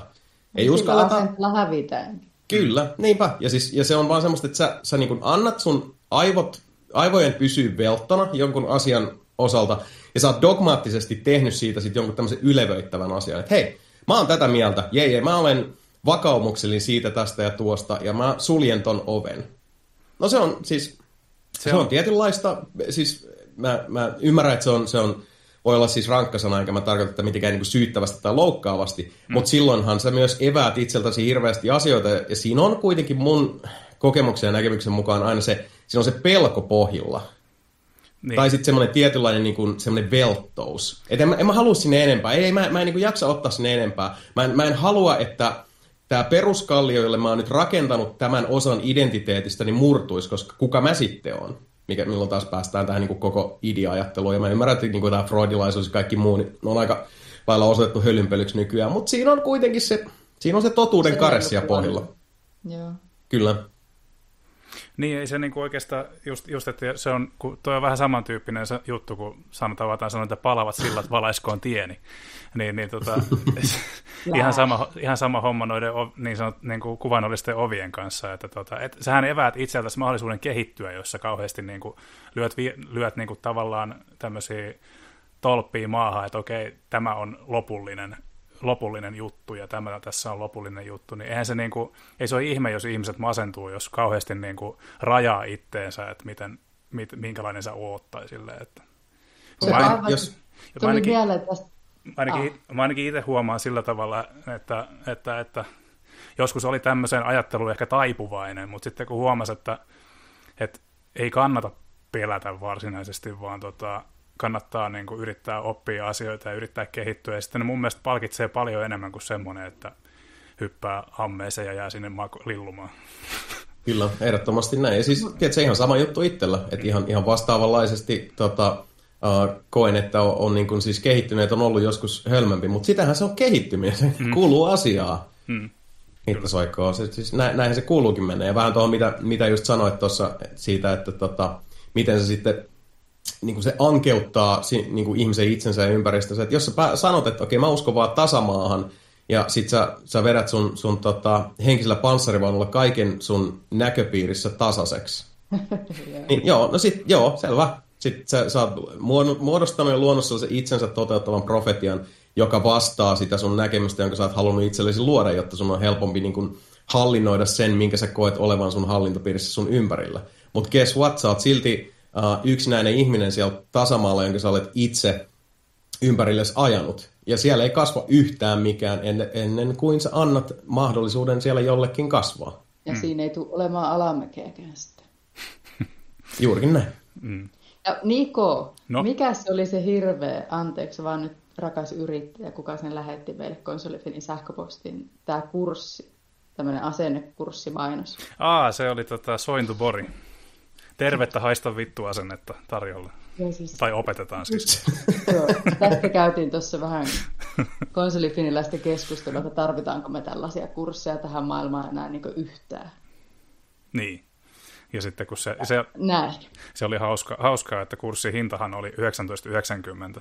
Ja sitten tuli siitä, siitä tuli itsellä mieleen, että jos olisi ollut sarasvuon tervettä haista vittu kulttuuria edistävä kurssi, niin se olisi ollut varmaan pilkku vähän toisessa paikassa. Se olisi ollut varmaan tuo 1990. niin Todennäköisesti. Kyllä. Sehän lähti, se, se lähti vähän laukalle. Tota, äh, mullahan nyt ei itsellä, jos, jos mä saan hypätä hiukan noihin katsottuihin takaisin, niin tota, äh, äh, miten päätyä takaisin unohdettavaan elokuvaan. Äh, tota, tuli katsottua tosiaan toi hyvien näyttelijöiden tähdittämä Red Notice, eli The Rock, Gal Gadot ja Ryan Reynolds olivat tässä pääosassa, ja tosiaan tähän oli sangen viihdyttävä tapaus, mutta ei ollut tosiaan mikään kekseliäisyyden multihuipennus. Tämähän siis löytyy Netflixistä para aikaa, ja tota, ää, puhuttiin näistä elokuvien lopetuksista Marvel-elokuvissa, niin tota, tässähän on sata varma jatkoosa tulossa myös tälle elokuvalle lopun perusteella. Ja tota, ihan hyvää sunnuntai-viihdettä ja silleen, jos tykkäät Ryan Reynoldsista, niin saat sitä, mitä pyysit, mutta he, hänen vihaajille niin en suosittele tietenkään, koska ilmeisesti hänestäkään joku ei pidä. Mutta tota, ihan kelpo viihdettä ja tosiaan mä en sitten noin muuten niin oli elokuvia en ole kauheasti katsellut, että tota, elämäni biisiä Yleltä ja kummeleiden 30-vuotisjakso ja vähän, vähän tota, ehkä jätti vähän kylmäksi. En tiedä toki mitä odotin, mutta mun mielestä se oli vähän ihan kiva, että tekivät, mutta ei se nyt niin kuin hurraa huutoja herättänyt. Ja sitten toisaalta, mikä taas muistutti, että miten outoa suomalainen huumori voi olla, niin on katsonut nyt pari jaksoa tota vanhaa kunnon ihmebantua, että öö, varsinkin ensimmäisen jakson aloitus, missä, missä niin kuin, no joo, siinä on en siis sit on niin vaikea kuvailla, kuvailla, se pitäisi nähdä, koska tota, jos mä yritän kuvailla sitä tässä, niin se vaan kuulostaa hirveältä. Niin, niin kannattaa käydä se ensimmäisen jakson aloitus katsomassa ihan omin silmin, niin ehkä, ehkä naurat, todennäköisesti et, mutta... no, se on, se on my, siis mystistä kamaa kyllä tämä, mitä, mitä tota, tämä niinku Julmahovi-porukka on tehnyt. Tietysti Julmahovi, ihmebantu, uh, sit, jos haluaa niinku samalla niinku hämmentyä ja sitten sit, sillä niinku, uh, nauraa, kysymysmerkki, mm. tai sit, niin kuin hämmentyä, niin se häiriötekijä elokuva kannattaa myös katsoa, mikä on vähän semmoinen episodimainen. Periaatteessa voisi, niin kuin, uh, että jos ottaisi jonkun ihmebantun ja tota, uh, julmahuvin ja ottaisi siitä semmoisia vähän niin kuin sketsiaihioita, mm. jos niitä voi sketseiksi kutsua niitä kohtauksia, vähän pidentää niitä ja sitten ne peräjälkeen tota, elokuvan muotoon, niin joo, Olet, olette asian ytimessä. Mutta joo, me, joo, meillä on kyllä tämmöinen siis tosi mystinen niin kuin suomalaisen komedia häräpallo, joka on niin semmoinen oma, Suomen oma Monty Python porukka, jotka on tehnyt todella, todella hämärää settiä niin kuin vuosikymmeniä. Mm. Ihan hyvä vertaus, koska justiin, että kun on sitten olemassa tämmöistä hokemien sävyttämää ja kusipaskahuumorin kuorruttamaa tota, niin sanottua viihdettä, niin sitten on vastapainona tämmöistä niin kuin oikeasti, joka on, voisi olla verrattavissa just Monty Pythonin kaikessa siinä niin kuin outoudessa. Ei ehkä, Monty Python ei vedä ehkä musta huumorin puolelle niin paljon kuin esimerkiksi Ihmepantu, mutta niin kuin, mm. se, ihan hyvä vertaus kyllä. Joo, siinä, joo, siinä on sitä, niitä yhtäläisyyksiä ja, ja mm. tota, ei siinä mitään. Kyllä, kyllä mä koen, että, että niin kuin pulkkiselle ja vaikka kummelle, mäkin katson sen 30V-spesiaali vähän niin, niin kuin, ihan fiilistelle, että, että se on se, että joo no, eipä näe nyt niin kuin, tota, samaan malliin naurata kuin penskana, mutta ei ole toisaalta tarkoituskaan. Tässä mm. siinä on semmoinen tietty, siinä on tietty lohdullisuus siinä, kun kuitenkin tulee ne, niin ne samat läpät ja, ja muut, että et, niin striimika, striimiaikakaudella uh, sketsisarjat ei oikein toimi samalla tavalla, koska sitten siinä tulee se ongelma, että jos sä katsot niin kaksi jaksoa peräjälkeen, niin se, jutun juju on välittävästi selvää, että okei, siis te vedätte vaan nämä samat läpät, mutta vähän niin kuin esimerkiksi eri eri muodosta. Siinä on vähän niin kuin tota, erilainen asettelu siihen alkuun, mutta sitten siellä lopussa tulee aina se catchphrase tai, niin. tai tota, nyt Juha sattu leukaan tai muu. Mutta siinä on sitten taas toisaalta, mä mietin tätä, kun mä katson sitä kummelin 30 v että siinä on se tietty lohdullisuus, että samasta syystä mäkin olen katsonut yli How I Met Your Motherin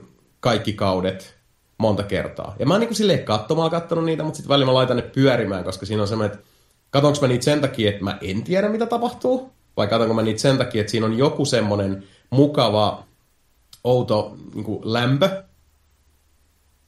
Ja mä pidän siitä sarjasta ja mä haluan siihen tunnelmaan. Ja, ja osa niin kuin siitä tunnelmasta nauttimista on myös se, että mä kutakuinkin tiedän myös, mitä tapahtuu. Mm. Ja siinä on ehkä se, How I Met Your Motherin kanssa on ehkä se lohdullisuus just kanssa, että on silleen, että kun teet teet mitä tahansa kämp, kämpillä ja sitten katsot vilkaiset ruudulle, että ai nyt ne on tuossa kohtaa, tossa kohtaa tota elämänvaihetta ja ai nyt ne on tuossa mm-hmm. kohtaa. Että siinä on myöskin se, että, että en mä tiedä, tiettyjä juttuja, niitä on kiva niin kuin, tavallaan elä, kanssa elää siinä niin kuin, silleen, tota, Kyllä, ää, juurikin näin. Mm.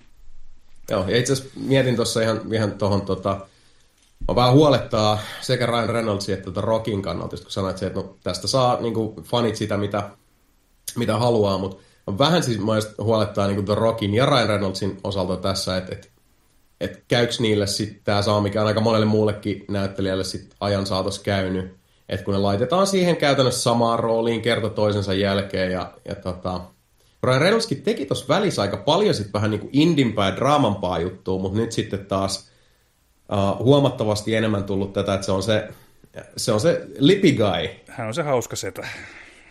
Siis hirveän hauska, joo, mutta mä vaan huolettaa just, että, että kun tässä voi käydä tämä sama kuin tolle, mikä se Mimmin nimi nyt on, joka, joka oli Ghostbustersissa ja Bridesmaidsissa ja sitten se on se aviemiehen kanssa tehnyt niinku ihan siis liudan kaikki aivan helvetin huonoja Ö-luokan komedioita.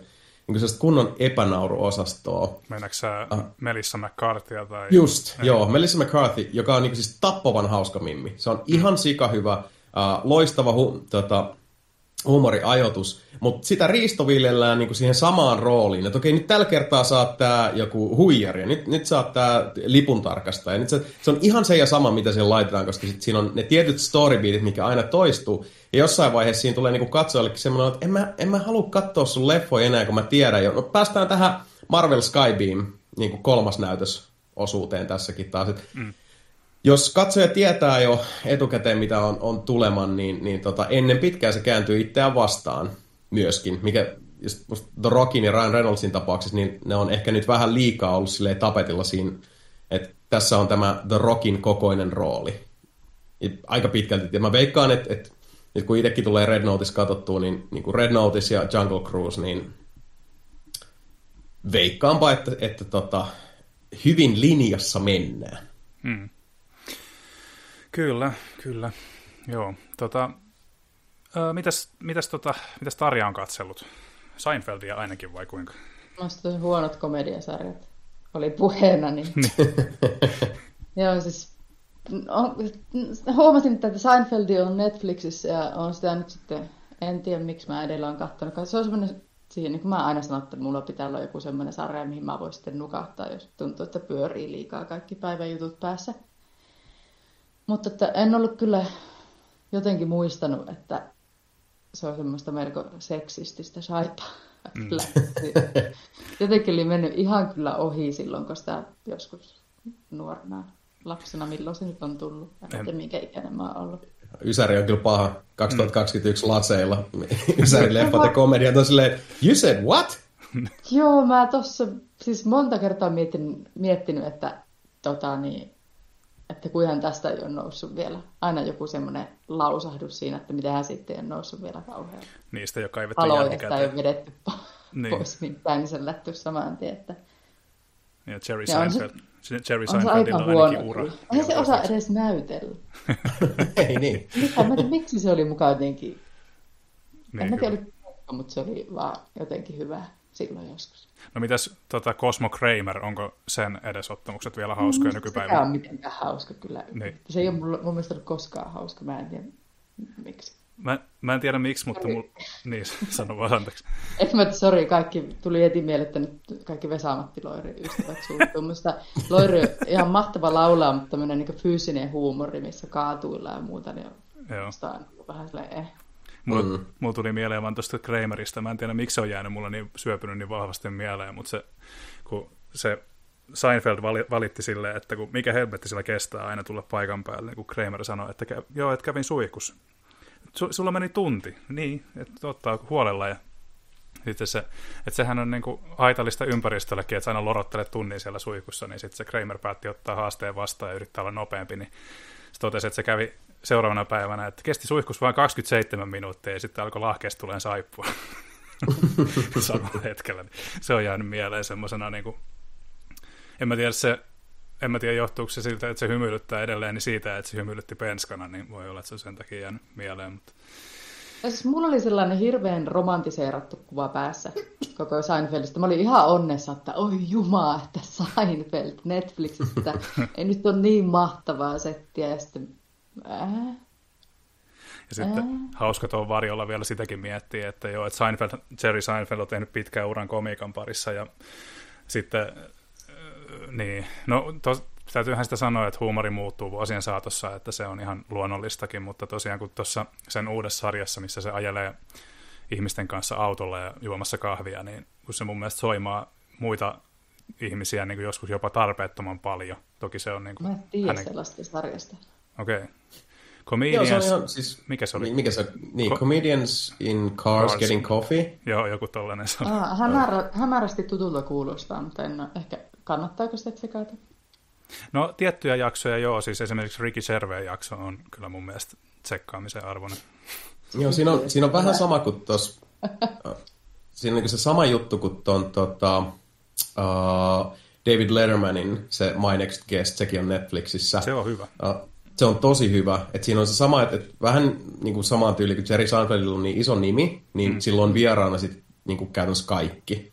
Mä luulen, että se on vähän semmoinen tyyppi, että sen ei tarvitse nostaa se puhelu, puhelin, niin se saa, saa sitten sen vieraan. Ja, ja Lettermanilla sama, mutta joo, mä allekirjoitan ton, koska siis mulla on aina ollut vähän se, että mä en, siis mä en ole niin Seinfeldia koskaan hirveästi katsonut. Mä muistan silloin, kun se oli tapetilla, ja mä niin sivusilmään sitä aina välillä katsoin, että mulla ei silleen niin suoranaisesti mitään suhdetta siihen sarjaan.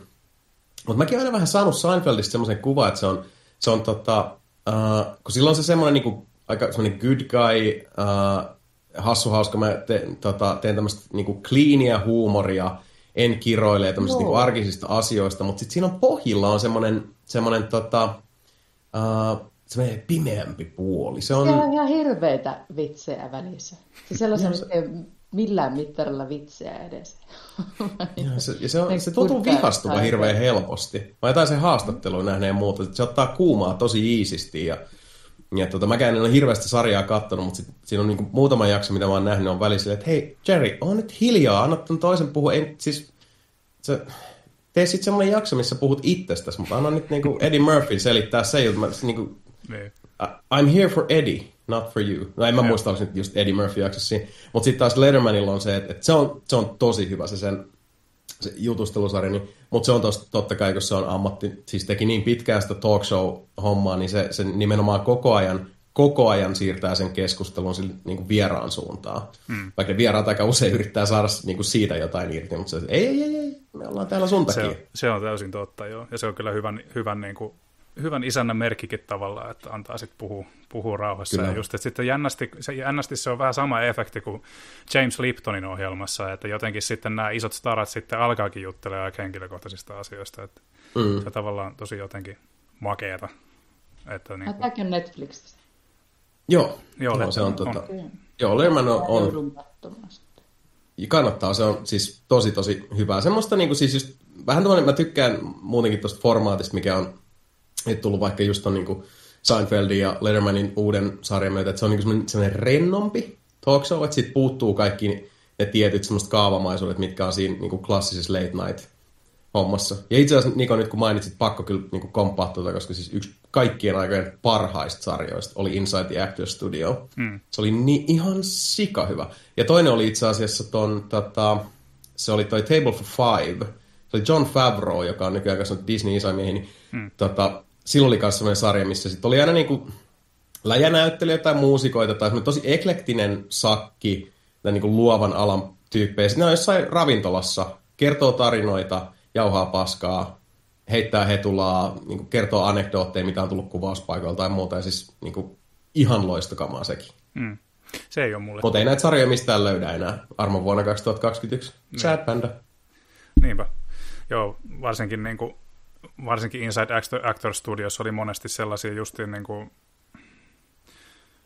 en mä muista, oliko ne, oliko, oliko ne oli, oli niin kuin siis sekä, sekä niitä, joilla oli niin kuin jo pitkä ura takana ja sitten vasta jo niin kuin aloittelevia staroja, niin kuin just joku Bradley Cooper aika nuorena ja monia muita.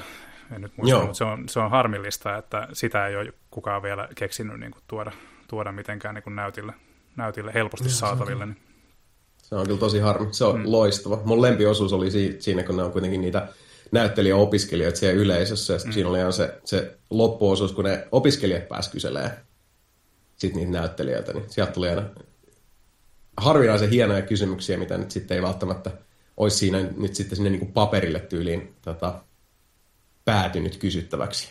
Mm. Tosi, tosi hyvä ohjelma. Kyllä. Jees, tota, siirrytäänkö katsotuista pelattuihin? Sopiiko se kaikille? Kyllähän se vaan sopii. Jason, Forza Horizon 5 pitäisi olla vuoden peliehdokas vai mitä? Vai kuinka? On se jo kevyesti. Siis kyllä mä nyt kun tota, vuosta äh, päät, niin kuin, äh, lähenee loppua, niin pitää koko ajan näitä henkilökohtaisia top 10 pyöritellä just nelinpelinkin top, uh, siis niin kuin, tota, vuoden viimeistä jaksoa varten, kun sinne aina sitten koostetaan noin noi top 10 ja noin poikkipäin, niin sitä joutuu hirveän tietoisesti pyörittelemään tätä aina tässä loppuvuodesta. Mutta joo, ehdottomasti Forza Horizon 5 ihan heittämällä tota, omaan top 10 uh, suht korkealle.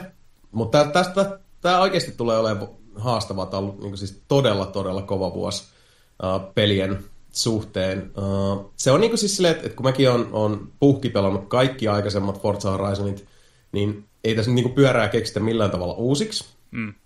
Ja, ja niin ne osa-alueet ja, ja tota, mitä tämä peli tekee, niin tekee vähintään yhtä hyvin, uh, suurimmaksi osaksi paremmin kuin aikaisemmat osat.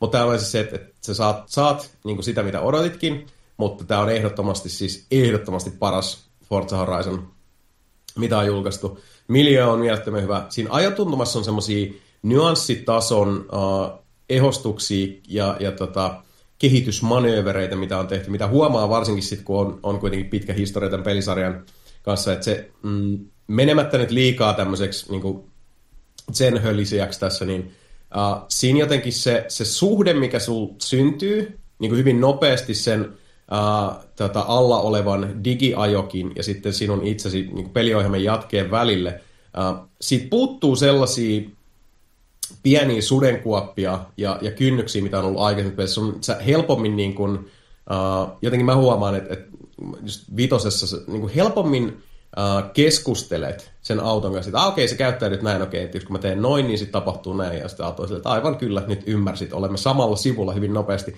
Se käy uh, sutjakkaammin ja sulavammin hmm. kuin yhdessäkään aikaisemmassa ja Horizonissa. Ilmeisesti ne alkuhetket on muutenkin, tai mun mielestä ne alkuhetket oli ainakin, en ole itse siis ehtinyt testaan kuin ihan, ihan vaan muutama eka reissi, niin tota, öö, se avautuu se peli nopeammin kuin mitä esimerkiksi nelonen teki. Että eikö nelosessa kestänyt tosi kauan, että me pääsee niin kuin vapaammin surffailemaan siellä teillä Skotlannissa. Joo, mutta siis, joo, siis jäätikät siirtyy nopeammin kuin Forza Horizon 4 pääsee siitä tutoriaalista, koska se, sehän edellyttää, että sä pelaat niin kuin sen pelin sisäiset neljä vuoden aikaa, hmm. ennen kuin se avaa sen NS koko pelin sulle. Niin, että se on niin hävyttömän pitkä se.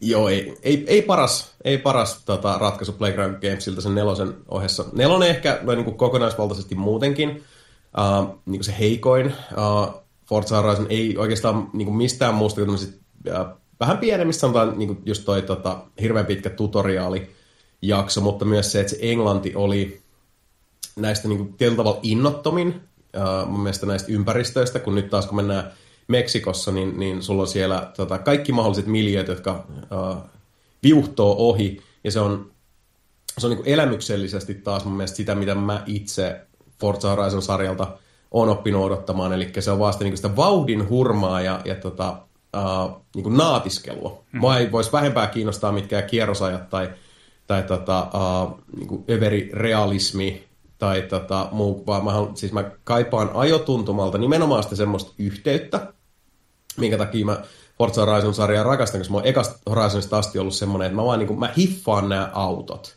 Hmm. Mä hiffaan, miten nämä liikkuu ja mitkä tässä on lainalaisuudet. Mä ymmärrän tämän, että niin kuin, mitä tapahtuu, kun mä painan kaasua tällä tavalla. Ja tota, se on vaan semmoista, mikä ei kaikkien autopelien kanssa pidä, pidä tota, kutia. Ja kun mäkin aikanaan pelasin kaikki mahdolliset autopelit, mitä tuli, niin jossain vaiheessa vaan sitten kyllästyin koko genreen, koska jossain vaiheessa se rata-autoilu myös niin kuin pelimuodossa, niin siinä vaan kiilotetaan kromiosia, että ei siinä oikein mitään uutta keksitä. Muistan, että Horizon 1 tuntui oikeasti uudelta, uraa uurtavalta. Se oli jotain semmoista, mikä tota, ja, ja se teki myös asiat, mitä muut pelit siihen mennessä oli jo yrittänyt, mutta se vaan teki ne hyvin ja mm. paljon paremmin. Ja on, ollut pelisarjan fani siitä eteenpäin ja, ja tota, uh, Vitonen, sitten julkaistiin se, uh, siis Game Passista nappasin sen boxille, sitten siitä julkaistiin se uh, niin kuin VIP-lisärit sisältävä tota, Ultimate Add-on Pack. Ostin sen välittömästi, koska olen uh, pieni pulle ja fanipoika. Ja pääsin uh, sen johdosta pelaamaan sitä silloin, oliko se niin toissa perjantaina, ja sitten se avautui niin tavallisille kuolevaisille tiistaina. Ja tota, sitten se oli tyyli niin tiistai-aamuna. Nelinpelissäkin vaikuttanut Sami pingas mulle Whatsappissa, että miten sä oot tasolla 99? Mä, mä oon pelannut tässä vähän viikonloppuun. Oletko sä nukkunut välissä? No, mä vähän. Onpa vähän. Mutta en, en paljon. Se oli kyllä siis se tota, eka viikonloppu. Vaikka siis se täytyy sanoa, että Horizon 5 edelleenkin nettipeli on aivan täysin harakoilla. Sehän ei toimi. Ja ylipäätään niin netti ulottuvuus siinä tosi, tosi heikosti, mutta siis kun yksin pelinäkin siinä nyt on niin kuin ihan kevyesti saa 30 tuntia kulumaan ihan, ihan kuin vettä vaan. Niin. Toi pelisarja sinällään, mä, ei ole, siis se on tuttu nimenä, varsinkin sekä Forza että Motorsport että Horizon, mutta tota, kun mulle tämä vitonen on vähän niin kuin isompi, isompi tota, ensimmäinen isompi kosketus tuohon pelisarjaan, niin jotenkin onnistunut välttämään neljä edellistä osaa niin kuin hienosti, niin tota, kun tässä tulee yksin pelissäkin näitä muita autoja vastaan, ne on niin kuin nikeillä varustettu, eli selkeästi mm. niin kuin, tota, avatarit on muiden pelaajien niin kuin, omia. Niin, niin tota, kun sanoit, että nettipeli ei toimi, niin siis onko tämä, tämä on periaatteessa kosmetiikkaa, että niitä niin kuin, ä, muiden pelaajien varustamia avataria avatar-autoja, eli onko se drivatareja sitten, vai miksi niitä kutsuttiin siinä? Niin... No se, se niin, vaihtelee, se vähän riippuu niin. tota, kummas moodissa sä oot, että jos sä oot siinä Horizon Live puolessa, niin silloin, se, tota, silloin ne on ihan oikeat pelaajia. Hmm. Että sä näet, ne, ne pelaa siis omaa peliään, mutta mä oletan, että se on jonkinlainen vaan semmoinen niin kuin, joku netti-infran frontti hmm. siinä päällä, että, että sä näet, mitä ne muut siellä tekee, ja se ottaa hyvin niin kuin, pienellä haavilla sitä porukkaa, ja sitten näet kartassa, kun ne menee siellä taas. Ja tota, mutta ne on ihan oikeat pelaajia. Se, se puoli kyllä toimii. Uh, ja sitten tota, jos sä oot siinä Horizon Solo-moodissa, niin silloin ne on niitä drivatareja, jotka pääsääntöisesti koostuu uh, sun friendilistalaisista, mm. joilla, jotka on joskus pelannut jotain Forza Horizon, että niillä on ylipäätään niin, se ni, niin sanotusti on nimilistalla. Uh, Se puoli kyllä toimii, on toiminut itse asiassa alusta lähtien, mutta sitten auta armiassa, jossa yrität jonkun vastaan tulevan oikean pelaajan kanssa ottaa vaikka vähän katuskavaa, tai mutta sä menet niinku siihen nettipelipuoleen. Etkä niin. vaan siihen, että, ne, että sä näet niinku ne, niiden tota, autot pyörimässä siellä, koska ne pelaa omaa peliä, ja pelaa omaa peliä, siinä on vain joku semmoinen, siinä on joku siis näyttötyyli, että se hakee ne, että okei, tämä on niin kuin, uh, maantieteellisesti sua lähellä, tai sitten se on vaan sattunut samalle serverille, koska siellä on varmasti jonkinlaista serverijakoa siellä taustalla. Sä näet sen, se, se pitää ihan kutinsa, mm. mutta sitten siinä vaiheessa, kun lähdetään silleen, että hei, otetaanko kabaa, niin sitten se ei rikki. nyt voi, joo, se ei nyt oikein toimi, se ei toimi, se ei toimi.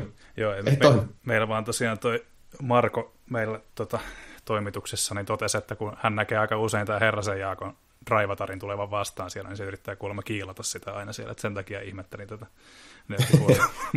Joo, ja sitten sit kun sä pelaat sitä yksin peliin, kun sä menet skabaan, niin ne kaikki muut kuskit on sitten tosiaan niitä draivatareja. Uh, hassu muuten, että et mainitsin näin, koska tota, uh, siinä vaiheessa, kun peli julkaistiin, niin meitä oli niinku muutamia hassuja, jotka oli ottanut se Ultimate Edition, ja me pelattiin sitten etukäteen. Ja muistan, että, että drivatarit oli niinku, siis vähän semmoisia niinku maitosia, mitä ne on aina ollut, että ne, ne tota, uh, ajaa ihan hyvin, mutta mut siinä on sellaiset tietyt robottimaisuudet. Uh, sitten kun peli julkaistiin kaikille muille, mm muutamaa päivää myöhemmin, kun meni taas jatkaa sitten tota, yksin peliä, niin musta tuntuu, että joka hemmetin Drivatar oikeasti yritti tulla takaluukusta tai ovista sisään. Ja mä vaan mietin sitä, että kun Playground on aina väittänyt, että okei, joo, ei, ihan oikeasti siis me kerätään niin kuin dataa pelaajien toimista ja ne drivatarit muuttuu sen mukaan. Mä oon silleen, että joo, sure you do, buddy, ihan varmasti. Mutta heti kun ihmiset pääs pelaamaan tätä peliä, niin niiden drivatareista tuli vaan siis sellaisia niin kuin, tota, gang-ho tappaja kuskeja, jotka yrittää koko ajan vaan suistaa tieltä. Jos tämä pitää kutinsa, niin siis minkälaisia ihmishirviöitä te olette, kun te pelaatte tätä peliä kotona? en mä, mä olin huomaavinen tämmöistä. Mä, siis mä, mulla, mulla ei mitään todistusaineistoa tästä muuta kuin fiilis. En mä ainakaan niin kuin, yritä tietoisesti, tietoisesti kiilailla muita ihmisiä pois, mutta justiin, että se on sitten jos ei ajotaidot riitä, niin saatan joskus koristella sit sen, sen takia, mutta ei niin kuin missään nimessä tahallaan koita kiilata niitä metikköjä, niitä muita. Joo, ja siis mä nostan täältä välittömästi, mä nostan saman tien käden pystyy tekopyhyyden huipuksi, koska siis meikäläinenhän nimenomaan se on tekoälikuski, niin, niin joo, ihan, ihan samaan tyyliin, niin kuin, että jos, jos sä oot mun tiellä, niin kohta et muuten ole mun tiellä, ja, ja tota, mä en kysy kohteliasta tai muuten. Mutta sitten taas nettipeli on vähän eri totta kai, koska silloin on aina se, että, että niin kuin, silloin on erilaiset uh, herrasmies-säännöt mielestäni, mutta tekoäly vastaa kaikki sileeksi. Joo. Joten pahoittelen oman drivatarini puolesta, joka on varmaan todella mulkvist, jos se tulee siellä kunniankentillä vastaan. Pahoittelut siitä. Ei mit. Joo, varmaan sitten törmää, törmää sitten itse kukin siellä, siellä tota, vahingossa tai ei vahingossa. Mutta tota, piti sanoa tuosta, että mm, alkuvuodesta ilmestynyt The Medium, jonka olet täällä valikoinut, mitä olet pelailut viime aikoina, niin jossain se, sen, semmoisen sanasen sanoa itse siitä, että, tota, että mäkin huomasin, huomasin itsekin, että se ei mitään kauhean mairittelevia arvosanoja kerännyt, ja tota, kun, kun tulee aina tämmöisenä puoliammattilaisjournona tulee mieleen sitten, että olenko minä väärässä, kun jos viihdyn jonkun parissa tai en viihdy jonkun parissa, koska mm, mm. vaikka vaik medium, vaik medium oli niin kuin, tota, vaikka se oli vähän ehkä pettymys, että toiminta loistaa poissaolollaan ja niin kuin, siis mä, mä sinällään tykkäsin siitä vanhanaikaisuudesta jollain hämärällä tavalla ja mun mielestä se oli mm. niin kuin, maailmaltaan tosi hienon näköinen, mutta tota, ehkä vähän en mä, mä en tietenkään kaipaa kauhupeleihin mitään kauhean, kauhean niin kuin kryptisiä pusleja, mutta mun mielestä ne puslet oli ainakin vähän turhaa helppoja, mutta se oli semmoinen niin kuin tunnelmapala. Aika, tunnelmapalana aika kiva. Mä en tiedä, mitä itse olet tästä mieltä, mutta... Ehdottomasti joo, siis allekirjoitan ton. Mulle ehkä uh, lähtökohtaisesti sen takia, että kun mä oon niin siis vanhan liiton point and click seikkailupelejä ja tämmöisen niin, tarina, uh, dialogi ja pulmanratkonta vetosen uh, pelilajityypin suuri ystävä rakastan tota, seikkailupelejä, niin mulle taas just toi, mist, minkä mainitsit tuossa ekana niin pettymyksenä, niin oli mulle taas se iloisin yllätys Mediumissa. Että pois lukien ne tota, mun mielestä todella turhanpäiväiset uh, hiiviskelyosiot, mitä tässä on, niin uh, mä nautin juurikin siitä, että se oli enemmänkin siis uh, pulmanratkontaa, joka oli kyllä ehdottomasti siis tosi tosi kevyttä. Mm. Että siinä ei oikeastaan niin tarvitse raapia päätä kertaakaan, mikä nyt siis... Mä, sanotaan, että mä niin kuin, päivästä riippuen voisin väitellä tästä niin kuin, siis aidan kummalta tahansa puolen. Mutta tosiasia on, on että, että tota, ne oli tosi helppoja. Onko se hyvä vai huono asia? No, se, se vaihtelee. Mutta tunnelmaltaan uh, todella, todella vahva. Ja sit, uh, se, mikä mua yllätti, menemättä nyt yhtään spoilereihin, oli myös semmoinen, tässä pelissä oli käsikirjoituksen tasolla semmoista niin kuin, semmoista rohkeutta, mikä, mikä ihan siis niin kuin pysäytti, koska tämä, tämä peli käsittelee paikoin sellaisia niin raskaita, inhimillisiä teemoja, mm-hmm. joita mä en muista koskaan aikaisemmin nähneeni missään muussa pelissä. Mä ihan siis niin kuin häkelly. Siellä, siellä on pari sellaista juttua, mistä niin kuin sanotaan, että, että varsinkin jos, jos uh, pelaajalla itsellään on vaikkapa nuoria lapsia, niin mä laittaisin tota, vahvan sisältövaroituksen tähän, että tota, kannattaa tosiaan miettiä, että ei, ei tässä The Mediumissa mun mielestä ei ne pelottavimmat asiat ollut nämä, nämä möröt ja, ja tota, tuon puoleiset tanhuajat, vaan se oli ihan se, että mitä ihmiset tekee toisilleen mm. ja niin kuin, minkälaiset asiat siihen ajaa. Ja mä olin tosi, tosi yllättynyt, positiivisesti kyllä, vaikka ne oli tosi rankkoja juttuja. Ja mun mielestä yleisesti ottaen mä oon vahvasti sitä mieltä, että jos me halutaan, että niin kuin, pelit kehittyvät, niin silloin täytyy myös olla se, että silloin täytyy uskaltaa tuoda niihin tarinoihin ja kerrontaa ja ilmaisuun tällaisia siis todella niin kuin kipeitä ja tota, potentiaalisesti myös esimerkiksi niin kuin yhteiskunnallisesti tai sosiaalisesti uh, vakavia asioita. Mm. Eikä me tarkoita sosiaalisella, tämä on aina tämä, että kun mainitsee sanan sosiaalinen, että onko tämä jotain sosiaalisen oikeuden juttu. Ei, ei todellakaan. Tämä, tämä on jotain ihan muuta, mutta siihen kannattaa varautua. Että tämä, tämä saattaa vetää emotionaalisesti jalan, äh, siis maton jalkojen alta hyvinkin yllättävällä tavalla. Mm. Ähm, Mutta siis uh, tässäkin on taas se, että, että ihan tässä pelissä on. Joo, sitä on, on niinku paljon. Tämä on Bloober Teamin peli. Uh, sieltä jos on pelannut tota, Layers of Fierejä tai uh, tota, minkä ne teki sitä aikaisemmin? Se, missä on se noita? Mikä se on? Tuli se handsfree-leffa Ysärillä. Siis Blair, Witch. Blair Witch, joo. Tulee se sieltä. No. Välillä tulee näitä täysin katoa päästä, mutta teki Blair Witchin. Blair Witchin mä olin pelannut aikaisemmin, mm. ja siinä oli mun mielestä myös ihan hyviä ajatuksia, mutta se, se tota, vyyhti purkautuu loppuun kohden tosi pahasti, se, se ei pysy kasassa. Mutta The Medium pois lukien, jälleen mitä spoilannut, pois lukien uh, ihan loppuratkaisu, kun mä sanon loppuratkaisu, niin mä sanon niin kuin kirjaimellisesti pelin viimeinen sekunti. Mm. Niin mä olin, mä olin, niin, kuin, siis mä olin niin syvällä tässä. Mä, mä tosiaan siis tää oli semmoisia tapauksia taas, että tarina vei niin mennessään, että siinä vaiheessa kun mä että hei, mä voisin mennä nyt nukkuun, väsyttää. Tai mä voisin pelaa kolme tuntia The Mediumia ja olla sitä aamulla ihan kuoleman väsynyt, arvatkaa vaan kumman mä valitsin joka Mut, ikinen kerta. Hassu, hassua, kun sanoit tuosta, koska mulla kävi tasan samalla tavalla, että mä, mun mielestä se peli jotenkin tempas mukaansa vasta jälkimmäisellä puoliskolla niin pahasti, että siinä tuli just se loppu vedettyä niin putkeen, jos se pari-kolme tuntia vai vai ne, kolme tuntia ehkä. Joo, se on siis kerronnallisesti mun mielestä on tota, niin kuin ihan parasta A-ryhmää. Hmm. Et ehdottomasti niin kuin en millään muotoa kiistä sitä, etteikö uh, The Medium olisi teknisesti miljoona juttuja, jotka olisi voinut tehdä eri tavalla ja ennen kaikkea paremmin ja hiotummin, mutta niin käsikirjoituksen osastolla ihan, että niin kuin mitä tässä haetaan, kuinka uh, polveileva ja, ja sitten vielä kuinka hemmetin syviin vesiin siellä on tekijät uskaltanut mennä, niin kyllä joo, 10, 10 pistettä kymmenestä papukaijan merkit ja, ja golf-taputukset päälle. Että kovaa kamaa, mutta ihan näin niin kuin siis varoituksen sanona se, että, että mitä niin kuin paremmin kestää semmoista niin sanottua tota, uh, niin kuin, pienen studion mukanaan tuomaa niin kuin, uh, lisäjuustoa, niin sitä paremmin The Mediumin parissa viihtyy. Koska tässä pitää myös pystyä katsoa tiettyjä asioita sormien läpi. Ihan vaan että tämä ei ole AAA-peli. Mm, kyllä. Tuota, sanotaan asiasta toiseen, mitä, mitä ajattelet siitä, että Blooper Team mahdollisesti tekisi seuraavan Silent Hillin, koska tuota, tästähän nyt, mä en henkilökohtaisesti niin kovin herkästi usko, usko mitään ennen kuin mä näen, kun Konamin tuotteista on kysymys, mutta tuota, mm. äh, jos Blooper Team nyt sitten todistetusti tulee tekemään uutta Silent Hillia, niin mitä odotat täältä teke- tekeleeltä? Ja uskotko, että siitä tulee hyvä ennen kaikkea?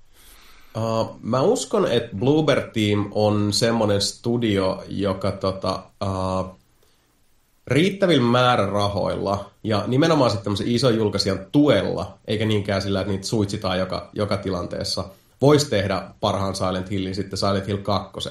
Hmm. Mä uskallan väittää, että, että heillä on kaikki valmiudet siihen, niin kauan kuin niitä käsiä ei sidota, vaan, vaan tota, niihin käsiin lyödään fygyy, niin että, että tota Bloober Teamin pojat ja tyttäret voi palkata sinne lisää pelitestaajia, lisää koodareita, ja tota, uh, niin kuin, se, niin Bloober-tiimillä on tietyt osa-alueet pelin kehityksestä mun mielestä paremmin hanskassa kuin monilla niin kuin kymmenkertaisesti isommilla studioilla.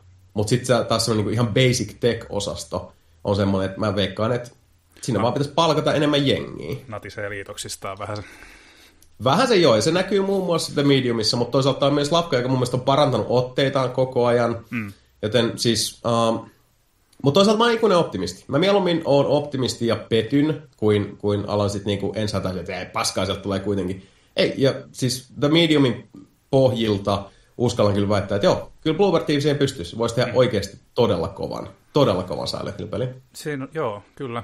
Tuossa tota, on niinku kieltämättä Bloober Team on lainausmerkeissä saanut harjoitella sen verran paljon, että kyllä niinku voisin, voisin tota, rohkeasti laskea Silent Hill-tuotteen heidän käsiinsä, varsinkin kun Blooper-tiimillä on jo niin kuin, on tehty, he on tehnyt yhteistyötä tämän Akira Yamaokan kanssa tämän medium, mediumin parissa, niin mikä olisikaan mm. hienompaa kuin saada Yamaoka Silent Hillin parin takaisin. Niin, niin, tota, niin ja siis kyllähän The Mediumis, anteeksi, jo, Niin, että jos, jos tämä tarkoittaa sitä, että niin kuin, tai että jos Yamaoka suinkin vaan jatkaa yhteistyötä heidän kanssaan, niin se olisi mun mielestä sangen mielenkiintoista nähdä, mitä siitä tulee. Ehdottomasti. Ja onhan The Medium tietyllä tavalla, siis sehän on... Se, se on kyllä, siis sanotaan näin, että kyllä Silent Hill perimä näkyy. Joo, kyllä. Kieltämättä. Tuota, onko sulla, onko sulla Tarja, tar, sähän olit pelannut Blair Witchia VR-nä, niin, niin tota... On molempia. Joo. Perus ja VR, ja se oli kyllä, kun mä oon tämmönen hirveä säikkyjä, niin se oli kyllä vähän sellainen kir- kirjaimellisesti melkein sydärpeli. Tahisin potilaalle, mutta tota, tykkäsin kovasti. Tuo Medium on vielä testaamatta, mutta se, mulla kyllä on se peli. Mutta... Joo. Mistä saisi aikaa lisää tunteja mm. vuorokautta, että ehtisi pelata kaikkea, mitä on jonossa? Sehän se. Se kestää noin yhden työpäivän verran vetää läpi. Olisiko se ollut kahdeksan tuntia about? Et se ei ole mikään kauhean pitkä peli Ä, kyllä. Pitää ottaa saikkoa. Joo. Se, joo. sitä luokkaa. Mulla ehkä meni 12 tai jotain, mutta mä oon taas sitten semmoinen niin seinänuohoa. Ja... Joo. Joo, mä oon myös semmoinen tutkistelija, eli mä voin, se on varmaan lähempänä sitten sitä. Joo, eli Tarja varaa vaan saman tien toinenkin päivä sitten. 15 Joo, semmoinen ka- kahden päivän vatsatauti, niin Joo. hyvä tulee. Joo, Joo okei, okay. no niin. Jees, tota... Sori pomo. Sori, nyt ei pysty. nyt ei pysty. Tota, mitäs tota, niin Herlo, Herlokki Solmunen oli vakuuttanut, ja tämä on Tämä on tota, no it, itsehän tästä jo jonkun verran luin tuossa alku, alkuviikolla, kun meidänkin armaalla verkkosivustolla julkaistiin arvio tästä Sherlock Holmes Chapter 1, ja tota, mun mielestä se on helpottavaa lukea, että, että, tota, että, että Frogwares on, on, on vireessä, vai mitä? Se on joo, se on, se on tosi huojentavaa, että mäkin tota, uh, suurena Frogwaresin tuota, pelien fanina, oikeastaan niin studiota fanittanut uh, kaikki nämä Sherlock Holmes ajat ja, ja tota, suuresti myös pidän ja arvostan The Sinking Cityä mm. uh, sen ongelmista huolimatta, ja tietyllä tavalla myös niiden ansiosta, koska vähän niin kuin The Mediumin tapauksessa, niin uh, sen sanoisin myös niin kuin, tota, tästä uudesta Sherlock Holmes Chapter Oneista, että uh, Jankki voi tuntua siltä, että se on niin rasite, ja se, että jos kaikki ei niin hiottu ja muuta, mutta aika usein mä huomaan se itsekin, että tota, uh, mä jopa niin kuin nautin ja arvostan sitä hiomattomuutta, koska siinä rosoisuudessa on kuitenkin se persoonallisuutensa, mm. mitä se tuo siihen, että kaikki ei ole niin, niin tota, silavoitettua. Ja uh, mä olin myös itse asiassa ilahtunut lukiessani tämän tota, se Senian kirjoittama, joo, joo. tämä arvostelu tota, Sherlock Holmesista, koska olin itsekin uh, nähnyt tota, useimmissa paikoissa, että, että tota pelistä ei kauheasti välitetty. Itsekin annoin sille hyvin myötämielisen uh, arvosanan tulevassa pelaajalehdessä, sori spoilereista, mutta tota, mä itsekin pidin kovasti uh, ja pidän kyseisestä pelistä, mulla on siinä vielä, vielä tota, tekemistä – Ää, siitäkin huolimatta, että joo, se avoin maailma on aika niin kuin, siis silleen niin kuin tekemisestä tyhjä, että sä, sä tota, liikuskelet siellä ja jossain vaiheessa alkaa tuntua vähän itse tarkoitukselliselta ja sitten hyvin helposti alkaa sitten niin kuin vaan fast travellaa paikasta toiseen. Mutta just se tyyli, millä toi Sherlock on, on toteutettu vähän samaan tyyliin kuin esimerkiksi Crimes and Punishments, mikä on varmaan noista Frogwaresin Sherlock Holmes-peleistä edelleen mun lemppari. Se on paras, niin, siitä ei tarvitse se on, se on. Hyvä, oikea mielipide.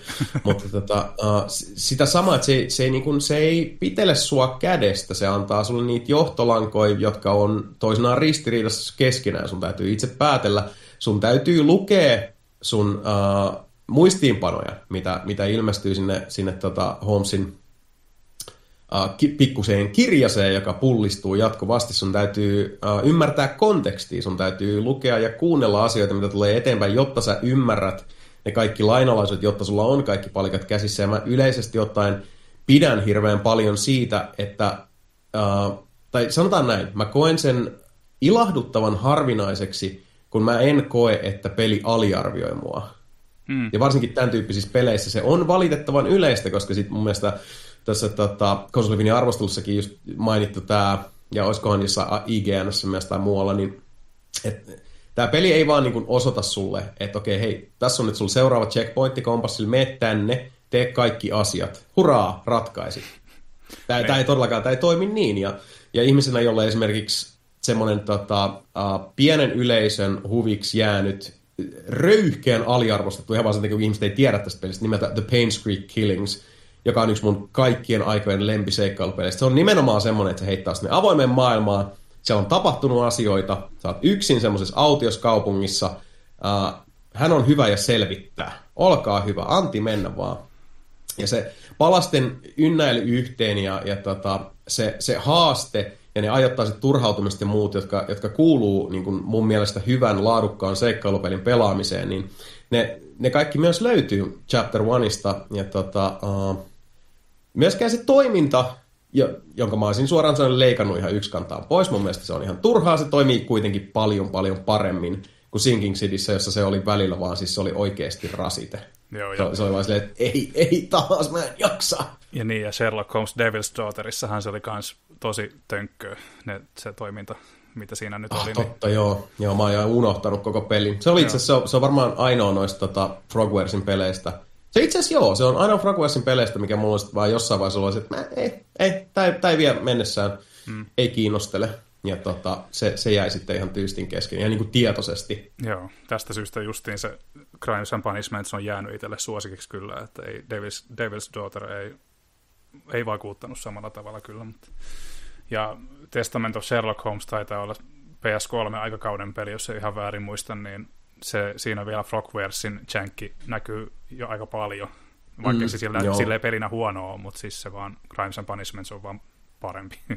Niin, ja siinä on se Crimes and Punishmentsin varjo kanssa siinä, siinä pohjalla. Testament oli, oli munkin mielestä, se oli, niin kuin, se oli ihan fine. Se oli mm. semmoinen niin keskike, keskiketterä ihan kiva osasta, mutta mut tietysti kun on niin kuin parempi peli pohjilla sitten niin kuin samalta kehittäjältä ja, ja samaan maailmaan sijoittuvana ja noin, niin mm. ei sillä oikein mitään mahda, että, että tota, sitten heikompi OK-tason peli, mutta heikompi kuitenkin, niin, niin tota, ottaa siitä, siitä osumaa. Mm. Mutta joo, kyllä siis tekee hyvää uh, myös niin kuin Frogwares fanina nähdä se paluu alkulähteelle, eli kuitenkin Frogwarekin tehnyt uh, jo, jo siis miljardi Sherlock Holmes-peliä, ja nyt sitten myös yhdistää uh, se osaaminen ja se kerronta ja se seikkailupeli ydin sitten tähän uh, Sinking City-tyyppiseen avoimeen maailmaan, jossa liikuskelu ja toiminta on huomattavasti, huomattavasti sutjakampaa kuin The Sinking Cityssä. Hmm. Ja tota, mun mielestä siis kerronnallisesti ja just niin kuin pelaajaa, uh, ei, ei tämä mikään niin superduper vaikea peli ole, mutta kuitenkin, että siinä on sitä haastetta ja se haastaja nimenomaan ei aliarvioi pelaajaa. Niin tota, on kyllä siis, olen nauttinut suuresti Sherlock Holmes Chapter 1. Se on mukava kuulla. Tota niin, mites tota niin, haittaisiko teitä, jos hiukan puhuin tässä Shin Megami Tensei Viitosen ilosanomasta, ilosanomaa teille julistaisin Sopiiko, sopiiko tämä? Mä tiedän, että Jason, mä tiedän, että Jason tulee kuuleen tästä Mikalta ihan riittävästi varmaan omassakin, omassakin, omissakin juttutuokioissaan. Mutta tuota... olen, olen kuullut jo, asia, asia on ollut tapetilla, mutta tuota, kerro ihmeessä. Joo, no tietysti Mikan mietteet varmasti selviää joskus jossain, vai, joskus jossain vaiheessa nelinpelipodcastissa, mutta tuota, mä itse olen siis tykännyt tosi paljon ja mä oon hyvin iloinen, että tämä vihdoin viimein on mun hyppysissä, koska tosiaan tähän julkistettiin aika pian mun mielestä Switchin launchin jälkeen, että tämmöinen on tulossa. Ja tosiaan Shin Megami Tensei 5 roolipelisarja, joka on ollut Super Nintendo-ajoilta lähtien niin kuin pelikartalla. Toki Japanissa, Japanissa niin kuin Super Nintendolla, muistaakseni yhtäkään niistä ei Eurooppaan tullut.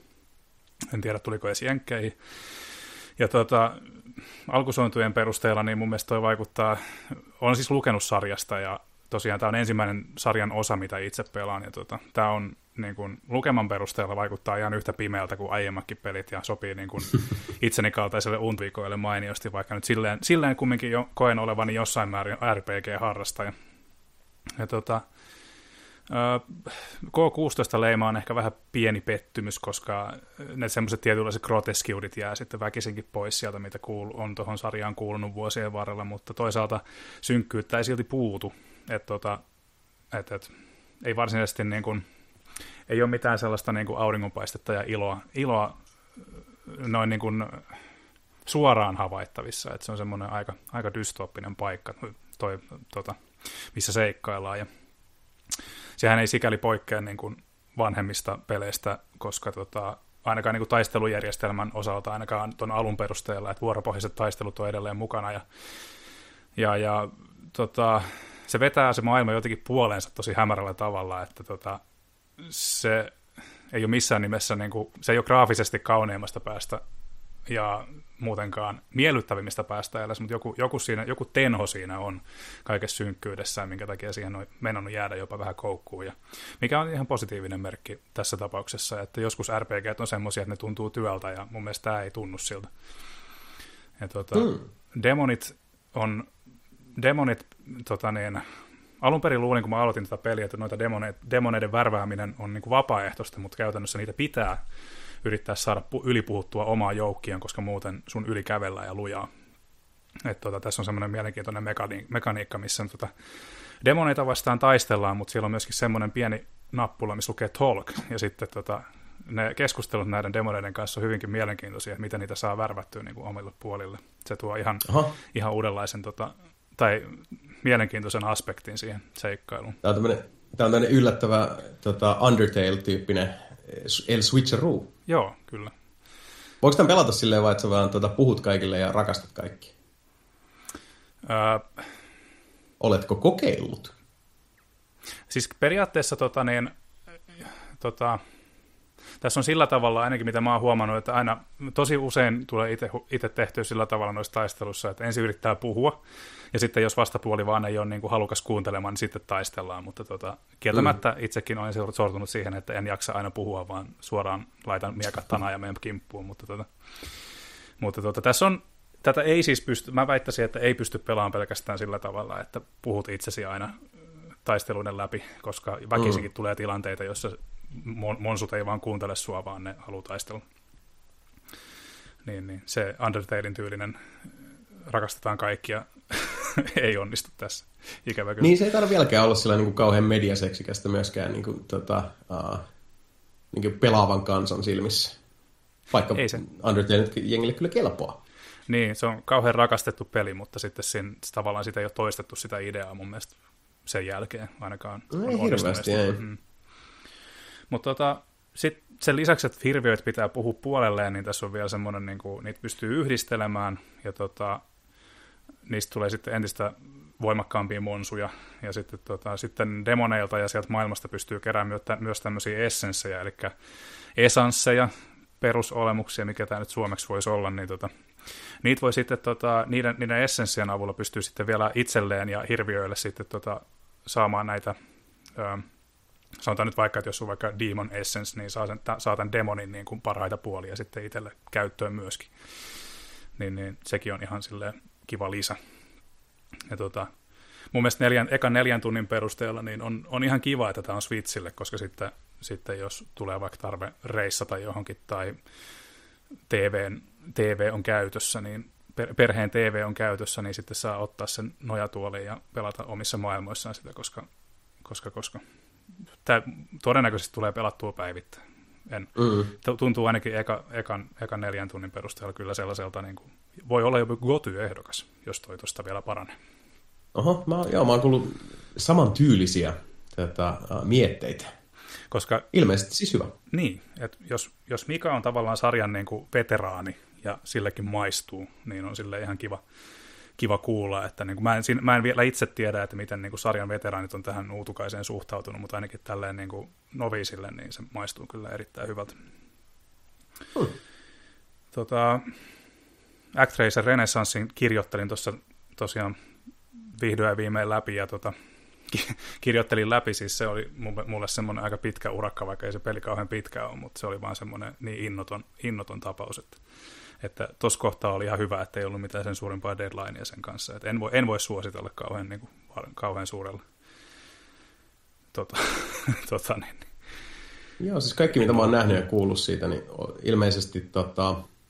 Siis mä oon ymmärtänyt oikein, niin, niin oli aika kovat odotukset aika monilla sen pelin suhteen, ja sitten niin tuntuu, että on, on niin kuin siis vaan kuullut tänne, että what happened?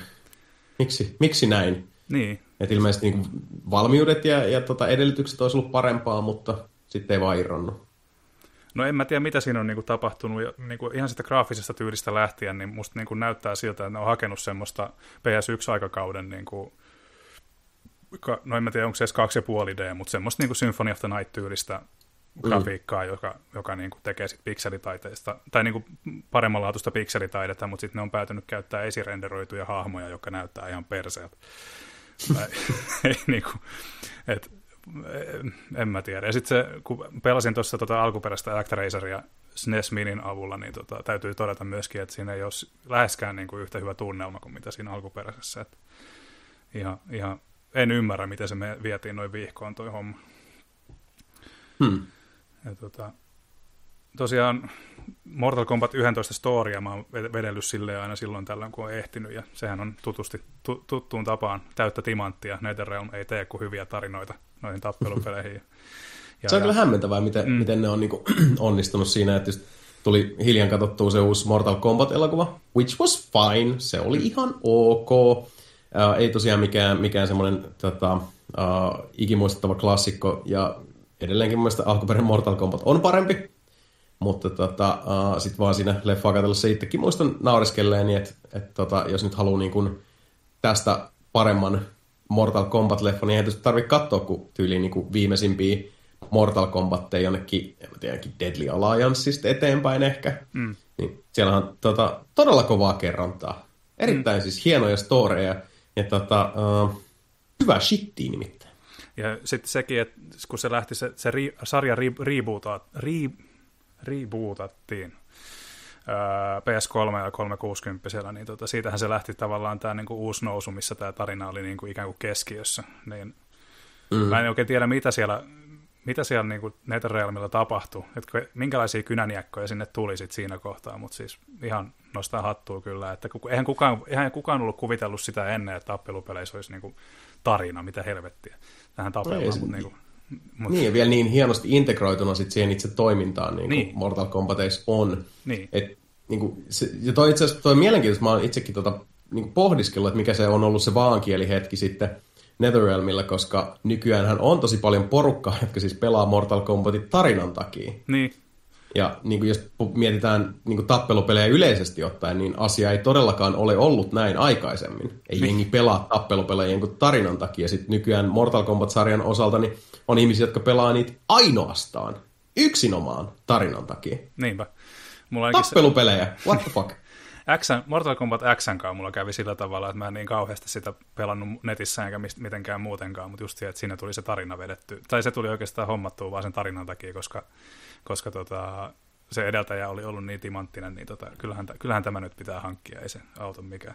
Mutta mm. tavoitteena on kyllä, että 11 alkaisi sitten hakkaa netissä enemmän kuin on saanut tarinat, tarinat vedettyä. Niin tota, sen verran pelimekaanisesti hyvä tappelupelikin se on, se on, väitän, että se on sarjan paras.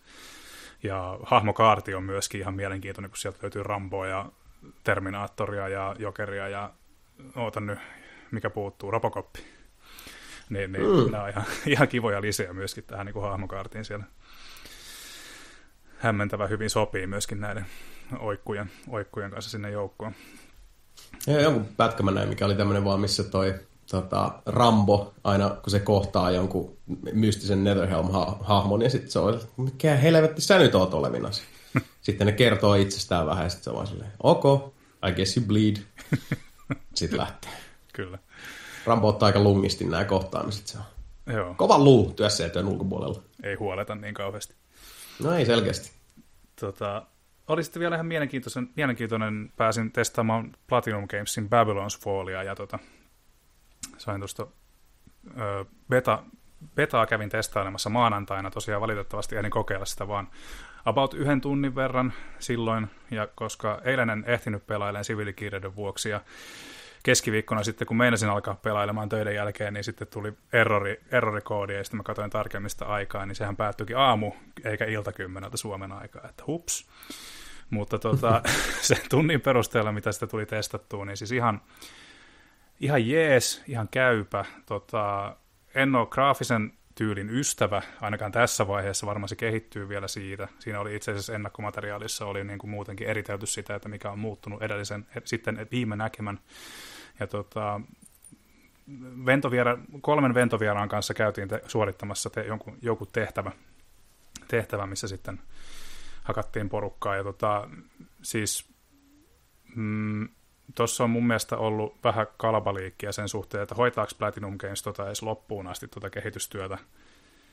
Ja ei se silleen, siis se tuntumaltaan ei tullut missään nimessä huonolta tässä vaiheessa, mutta eikä tullut itse asiassa mitään isompia bukejakaan vastaan itsellä, mutta niin kuin, en mä tiedä, jotenkin se tuntuu vähän, tässä, ainakin tässä kohtaa vähän persoonattomalta ja jotenkin semmoiselta aika, aika keskinkertaiselta. En, en yhtään tiedä sitten, A, onko tulossa yksin peliä, ja B, kauanko heillä on vielä kehitysaikaa tuossa jäljellä. Mä en ole tietoinen, mm. että milloin se pitäisi julkaista, mutta siis ei se nyt niin kuin, kun oli vähän huoli siitä, että kun julkistettiin, että Platinum Games presents Babylon's Fall, niin että sehän on nimenä ihan loistavaa, että juman kautta, että nyt tulee eeppisintä shittiä sitten Nier Automata, mutta nyt tämä beta-testaus ei kyllä pudotti odotuksia aika paljon alemmas, alemmas jos niitä nyt sitten, no ei niitä nyt varsinaisesti ollut, ollutkaan, mutta tota, niin, mutta tietysti jos mm. niin kun, tota, pohjilla on se Platinum Gamesin nimi, niin kyllä se siis, ei sille oikein maha mitään. Et se on, se on niin kuin tietyt, sanotaan vaikka, että tota,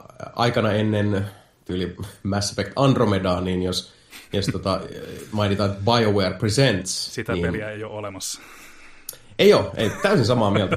Itse asiassa äh, kuvitteellisesta äh, Andromedasta eteenpäin, tai sitä ennen, niin, niin. kyllähän se niin kuin korvat hörähti, mm. jos tuli, että niin kuin BioWare sitä, BioWare tätä. Kyllä. Tai tota, ennen, siis, no okei, okay, rehellisyyden nimissä minulle tänäkin päivänä Fallout 76 ja muut kaikki notwithstanding, niin kun se Bethesda jotain ilmoittaa, niin kyllä mulla korvat hörähtää mm. ylöspäin. Ja Arkeenin osalta itse asiassa, joka Bethesda alla on, niin vaikka Prey ei ollut mun niin kuin, kaikki aika lempari, niin sitten kun joku sanoi, että hei Arkeenille tulee uusi peli, Joo. niin kyllä mä siis äh, ruhossani tapahtuu fyysisiä muutoksia, halusin tai en.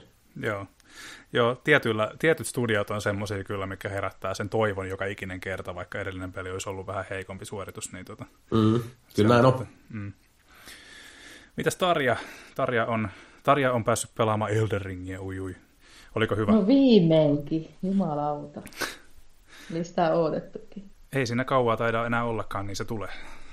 Joo, oli, et, Siinä on kyllä pitkästä aikaa semmoinen, mitä mä oon ottanut ja ootan edelleen. Ootan nyt vielä enemmän, kun pääsin pelaamaan sitä, sitä teknistä testiä. Mulla vaan kävi siinä silleen vähän suolaisesti. Mä oon ikuisesti katkera, kun tota, mä olin jonkun, olinko mä nyt ehkä kolmisen tuntia sitä ehtin vajaa pelata. Ja sitten mä päätin, että okei mä testaan miten se monin pelihomma siinä toimii, että mä lähden auttaa jotakin, vaikka siihen, että summonaan itteni tai pistän tarjolle, tarjolle itteni sinne jonnekin apuriksi.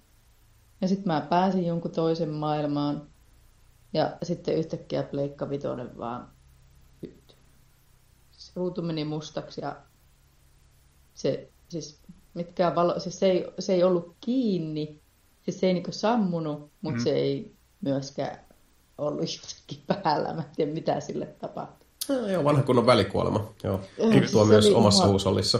Eikö se siis- panikoin, siis... mm. panikoin siinä ja tota, riehuin ja huusin tuolle pleikkarille, vaan ei se... Sitten kun... Se, se ei totellut. Sitten mä loppujen lopuksi vaan vedin johdon. Johdon seinästä, kun mä tiedän, siis siinä ei mit, mitään tapahtunut mistään napista. Mm. Ei ohjaamista eikä tuosta konsolista itsestään. Niin... Joten johdon pois seinästä ja oottelin jonkun minuutin siinä, että uskallan laittaa takaisin ja uskallan yrittää käynnistää. Ja suoritin kaikkia rituaaleja siinä. Ja tota, no se lähti päälle. Jo teki sen tota, Onko vanha kun Rebuilding joo, Database? Kyllä, vanha ystävämme. Ja tota, sitten kun mä sain aukastua peliin uudestaan, niin mun olisi pitänyt aloittaa kaikki alusta. Kiva. Oi voi. Ja siinä kohti mulla jotenkin sitten palo. Mä harvoin hermostun sillä ihan tosissaan niin suutu, mutta siinä mä suuttuin niin ja turhaan, koska mulla on tosiaan nyt tässä muutama viikko ollut sellaista haipakkaa kaikkien tapahtumien kanssa, työhommien, työhommien kanssa, niin se oli, mä olin oottanut, mä olin niin rakentanut semmoiset hirveät odotukset sille, että kun mä avaan sen, mulla oli tietty kello aika, totta kai kun se alkoi se tekninen testi. Eväät valmiina.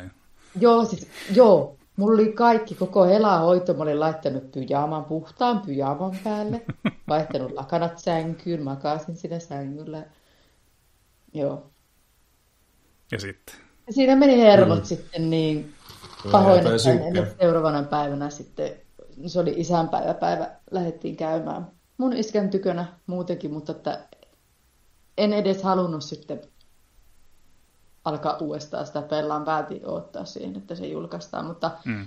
se nyt se vähän, mitä ehtiin pelata, niin ootan kyllä potenssiin 75 enemmän. Et se ei ainakaan tiputtanut niitä odotuksia, mitä oli ollut. Ei todella. Joo. Ei todella. Mä olin pelännyt, että mä oon niin hypettänyt sen kuoliaksi omassa päässäni, mutta ei ollut päässyt käymään. Mm. Kyllä. Ö, niistä hype, hype- ja odotusarvoista puheen ollen, niin Halo Infinitekin kohta tulee, mutta tota, mm. ö, nythän ihmiset ei ole päässyt testaamaan muuta kuin monin peliä. Monin peliä ja tota, ö, mitäs, mon, miltäs monin peli tuntuu Halossa näin niin kuin vuosien, vuosien tauon jälkeen? Helvetin hyvä.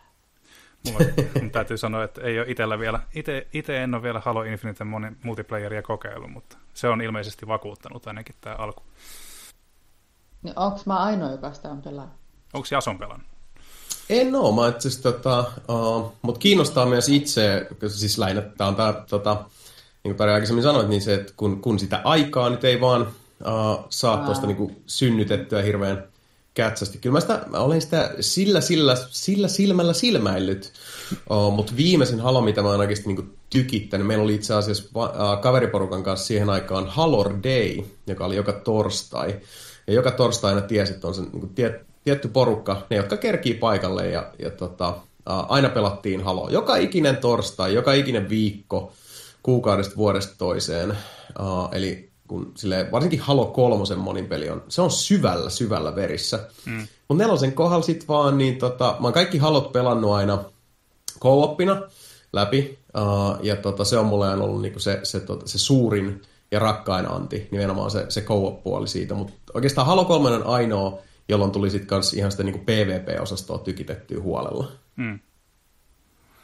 Kyllä, kyllä. Joo, si- Mä tarkoitan tällaisia halokavereita. no ehkä tässä sitten, kun Infinite, Infinite tulee tota, laajemmalti, tai tulee myöskin toi tota, virallinen julkaisu, NS-virallinen julkaisu sitten, kun yksin peli julkaistaan, niin tota, ihan kun Game Pass-saatavuus on kumminkin, kumminkin olemassa, ja, tota, ja, ja ää, Game Pass mainosta. niin, no, mutta ehkä melkein, melkein joka kerta mainittu Game Pass tässä kästissä, mutta e- edelleenkään Microsoft ei ole lähtenyt spons- sponssaamaan tätä kästiä. Niin tätä. No voin kertoa, että me tehdään ihan samoin tuolla nelipelipodcastin puolella, mutta siis loppujen lopuksi taas kyllä nyt siis niin kuin hyvää serviisiä tota, kannattaakin mainostaa, koska se, siis se, niin kuin, se sisällön ylitarjonta – mitä Microsoft har- harrastaa tällä hetkellä niin kuin ihan pilipalihintaan. Mm. Ja on se siis ainutlaatuista ja poikkeuksellista. Ja se, niin. rohkea myös, silleen, että ne, siis jos miettii sellainen bisnesmielessä, koska nehän ottaa ihan jäätävästi takkiin tuolla. Mm. Niin kuin tulee persnettoa ihan jatkuvalla syötöllä, mutta on silleen, että no hei, meillä on rahaa polttaa, halutaan lisää tilaajia, joten nyt vaan niin kuin, nyt lyöttä sinne, sinne tota, uh, parasta filepihviä eteen eurolla. Joo, ne tuskin kolikkoja laskeskelee siellä. Joo, ei, ei. Mutta ylipäätään niin kuin siis länsimaisessa modernista bisneksestä on tosi harvinaista, koska siellä ollaan sitten välittömästi sillä, että hei, tää, me otetaan takkiin tästä. Mm. Niin se on se, että lätty kiinni. Se ei tee se pointti tässä. Meillä on varaa ottaa tota, niin kuin rahallisesti kuokkaan. Pointti on se, että, että nyt niin kuin annetaan kansalle oikein apinaraivolla sitä sisältöä ja kasvatetaan sitä kautta niin sitä tilaa ja lojaaliutta. Hmm. Ja sitten sit kun tämmöinen oikeasti niin iso bisnes tekee sitä, niin on sillä, että no hitto, nyt käytetään niitä resursseja, että ne, ne rahat ei vaan istu siellä pankissa. Että ei vedetä niin roopeankka-tyyliä, että mennään uimaan noihin kolikoiden keskelle, vaan pistetään ne käyttöön. Niin, ja plus sitten sekin, että Microsoftilla on kumminkin sitten tuon Game Passin kautta niitä vakiotilaajia niin kuin miljoonia, niin se sitten tar- tar- tarkoittaa myöskin sitä niin kuin vakituista incomea sieltä, kun niitä tilaajia on Jep. niin helvetisti. Kyllä.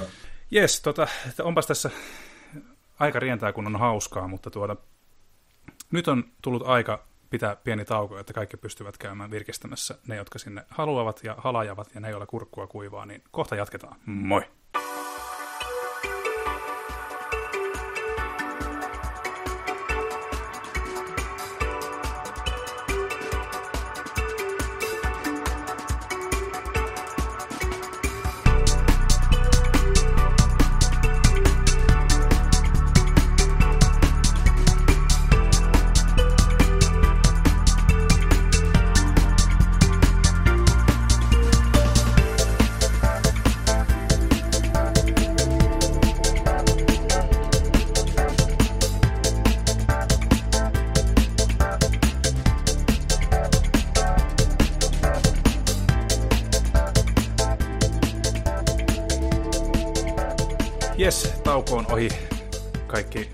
Halukkaat ovat käyneet tekemässä mitä tekivätkään, ja tota, nyt on seuraavan osion vuoro. Ja tota, nyt kun meillä on aito musamies täällä keskuudessamme, niin tota, voitaisiin keskustella hiukan perimusiikissa tässä toisessa mm. osiossa. Eli, tota, no, kaikki on subjektiivista, on ehkä hölmö kysyä, että mikä perimusiikki on hyvää, mutta tota, kuuntelisitko, se on ehkä fiksumpi, fiksumpi tota lähtökohta, että kuuntelisitko perimusiikkia vapaa-ajalla, ja, tai ylipäätään, että kuunteletteko pelimusiikkia vapaa-ajalla, kuinka paljon? Mm, toi on ihan siis hyvä mielenkiintoinen kysymys. Yleisesti ottaen itse en liemmin kuuntele ihan saman, samasta syystä, koska mä en myöskään kuuntele yleensä elokuvien soundtrackeja. Lähinnä mm. niin kun, oikeastaan ensisijaisesti itsellä se syy on se, että uh, pelimusiikki, niin kuin esimerkiksi just elokuvan soundtrack, uh, se on osa niin kuin, siis useamman ulottuvuuden kokonaisuutta. Että sulla on se, niin kuin se visuaalisuus, sulla on se uh, art style siinä pelissä, sulla on ne tapahtumat, uh, konteksti, minkälainen se miljö on. Siihen vaikuttaa niin moni asia, jotka luo sinne yhtenäisen uh, kokonaisuuden, niin ihan samaan tyyliin kuin mä en myöskään koskaan pelaa pelejä sillä, että mä laitan äänet kokonaan pois, että mä keskittyisin siihen visuaalisuuteen. Joo. Niin mulla on usein se, että mä en myöskään niin kuin, se on, se on aika, aika tietoinen valinta loppujen lopuksi. Mä tykkään myöskään sit irtauttaa siitä kokonaisuudesta jotain yhtä tiettyä elementtiä, mm. mitä kuitenkin sit se soundtrack myös peleissä edustaa. Niin, ja se ei niinku oikeastaan, se jos sen irtauttaa, niin se riippuu hyvin paljon niin kuin siitä soundtrackista itsestään, että toimiiko se irrallaan vai ei. Et, tota, on tullut se on ihan totta. On tullut huomattua myös tuossa, että niin kuin kaikki ei vaan sovellu siihen niin kuin irrotettuun kuunteluun, mutta sitten taas toisaalta, niin mikä pelimusiikissa itselle on ollut tosi jotenkin tavallaan hyvä huomata, niin on se, että jos esimerkiksi tekee jotain semmoista, mikä vaatii kauheasti keskittymistä, nyt vaikka niin kuin lukee tenttiin tai jotain tällaista, niin ja mä oon itse ainakin huomannut, että mä en pysty keskittyä, jos sinne kauheasti lätistää jotakin tai niin kuin lauletaan suomeksi sanottuna, mm. niin tota, mun mielestä perimusiikki on hyvä kuunneltavaa niin kuin tämmöisissä tilanteissa, missä täytyy niin kuin keskittyä, mutta sitten tarvii kumminkin jotain semmoista vienoa tai niin kuin jotain miellyttävää kuunneltavaa korvia, että pystyy, jos se jotenkin itse auttaa keskittyä ainakin paremmin, että on sitten jotain, jotain tota kivaa siellä, kivaa ja tuttua siellä, ja tosiaan pelimusiikkihan on kivaa ja tuttua, niin itsellä se toimii niin kuin tämmöisessä yhteydessä tosi hyvin. Ja tota, niin, en mä tiedä. Elokuvan soundtrackit on vähän sama homma. Ei, niitäkin tulee kuunneltua niin kuin harvemmin irrallaan. Mutta sitten taas joku vaan on niin hyvin tehtyjä, että Mä kuuntelen Pulp Fictionin soundtrackia aika useasti. niin, sitten tietysti on totta kai, jos puhutaan niin kuin leffa- tai pelisoundtrackista, niin se on, se on asia erikseen, jos ne on niin kuin biisikoosteita, Jep. miten vaikka niin kuin Tarantinon leffot oikeastaan niin kuin lähes yksinomaan on. Mm. Pari noita uuden biisistä, kuin Hateful Eight ja muut tota, pois lukien, mutta suurelta osin kuitenkin niissä on nimenomaan sit, tota, niin kuin yksittäisiä biisejä. Mulla itse asiassa on, taitaa olla parikin Tarantinon tota, uh, leffon soundtrackia CD-hyllyssä. Joo, kyllä, olen muumio ja kuuntelen edelleen levyjä, ostan levyjä, tykkään hypistellä oh levyjä. Ne on... Ei me ei, ei, ei se haittaa, ei se haittaa. Ja sitten on no. tämmöisiä, niin kuin, että on niin kuin myös löytänyt bändeitä, esimerkiksi jos muistatte ton From Dusk Till Dawn-leffan, jonka... Muistan kyllä jo. Kyllä, Joo, niin, kuka, voisi uno, kuka voisi unohtaa? niin, no ei, ei sitä aina tiedä. Niin. Mutta siinähän on siis se, se bändi, joka Joo. muuttuu sitten myös vampyyreiksi. Ja, ja tota, uh, niitä samoja tyyppejä näkyy Robert Rodriguezin leffoissa, muutenkin Desperadossa ja muissa, niin tota, ja on tehnyt paljon musiikkia, niin se on semmoinen kuin Tito and Tarantula, että se on Tito et Tarantula, joka on erittäin, erittäin kova tota, tämmöinen niin rautalanka fiilistelyrockibändi, mm. jonka levyjä on päätynyt omaankin hyllyyn justiinsa tota, Rodriguezin leffojen myötä, koska tämä on muuten kovaa kamaa. Onkohan, tekeekö hän näin ihan niin kuin ja löytyykö ihan, ihan tuolta musiikkia, niin sitä löytyy. Ja usein sitä Tito Tarantulan niistä levyä tulee kuunneltua, varsinkin syssymällä se, se toimii tosi hyvin, kun alkaa ilma, mm. ilma kylmenee. Joo. No tota niin, täällä on niinku bändi, bändiotoksia nämäkin, mutta pystyykö nimeämään mitään sellaisia nimikkeitä, jotka on niinku tavallaan pelaamishetkellä vakuuttanut, että onpa jotenkin makea äänimaailma, ja sitten kun kuuntelee jälkikäteen, niin niistä se ei oikein saa mitään irti, että tulee vaan todettua se, että tämä vaan toimii niin kuin siinä niin kuin kontekstissa ja siinä, siinä tietyssä hetkessä. Hmm, hyvä kysymys. Uh, mä luulen, että useimmiten tota, uh, ne itselle ikimuistoisimmat tota, pelisävellykset on myös sit sellaisia, että jos niitä kuuntelee irrallaan, niin mieli ajautuu sit niihin pelitapahtumiin, hmm. johonkin tiettyyn niin kuin hetkeen tai kokemukseen – että esimerkiksi niin mulla on tosi semmoinen syvä henkilökohtainen suhde Jeremy Soulin uh, soundtrackia, joka on tehnyt Elder Scrolls-sarjaan pitkälti tota, kaikki musiikit. En tiedä, miten nyt jatkossa, kun hänkin ilmeisesti nyt sitten oli tota, törttöillyt siviilissä ja, ja tota, saanut sitten, sitten siitä, siitä myös sitten, en, en tiedä, miten se on edennyt siinä, mutta Mm. Se on ihan näin niin sivuhuomioon, se on kyllä harmillista, että miten, niin kuin, tota, vaikka se on, se on surullista, että, että esimerkiksi näitä ahdistelujuttuja ja muuta tapahtuu edelleen niin paljon, mm. ja se on hienoa, että ihmiset jää niistä tota, kiinni, se on hienoa, että ei enää voida niin kuin sinne verhon taakse mennä piilottelemaan, mutta sitten se on myös se on kyllä surullista, että kun jatkuvasti niin kuin on näitä omia sankareita, että et sinäkin. Niin, Älä, kyllä. miksi, miksi sä nyt et voinut pitää sitä housuissasi? Niin. Niin kuin, ei se ole niin vaikeaa oikeasti. Stop. Mutta joka tapauksessa niin tota, Jeremy Soulin musiikeista mulla tulee aina mieleen sellaiset hetket, niin kun, jos mä kuuntelen vaikka Morrowindin soundtrackia, mikä on ehkä siis, Jeremy Soul on, on niitä harvoja tota, ehkä poikkeuksia sääntöjä, joita on paljon tullut kuunneltua myös, myös sitten tota, niin kuin, ä, pelin ulkopuolella.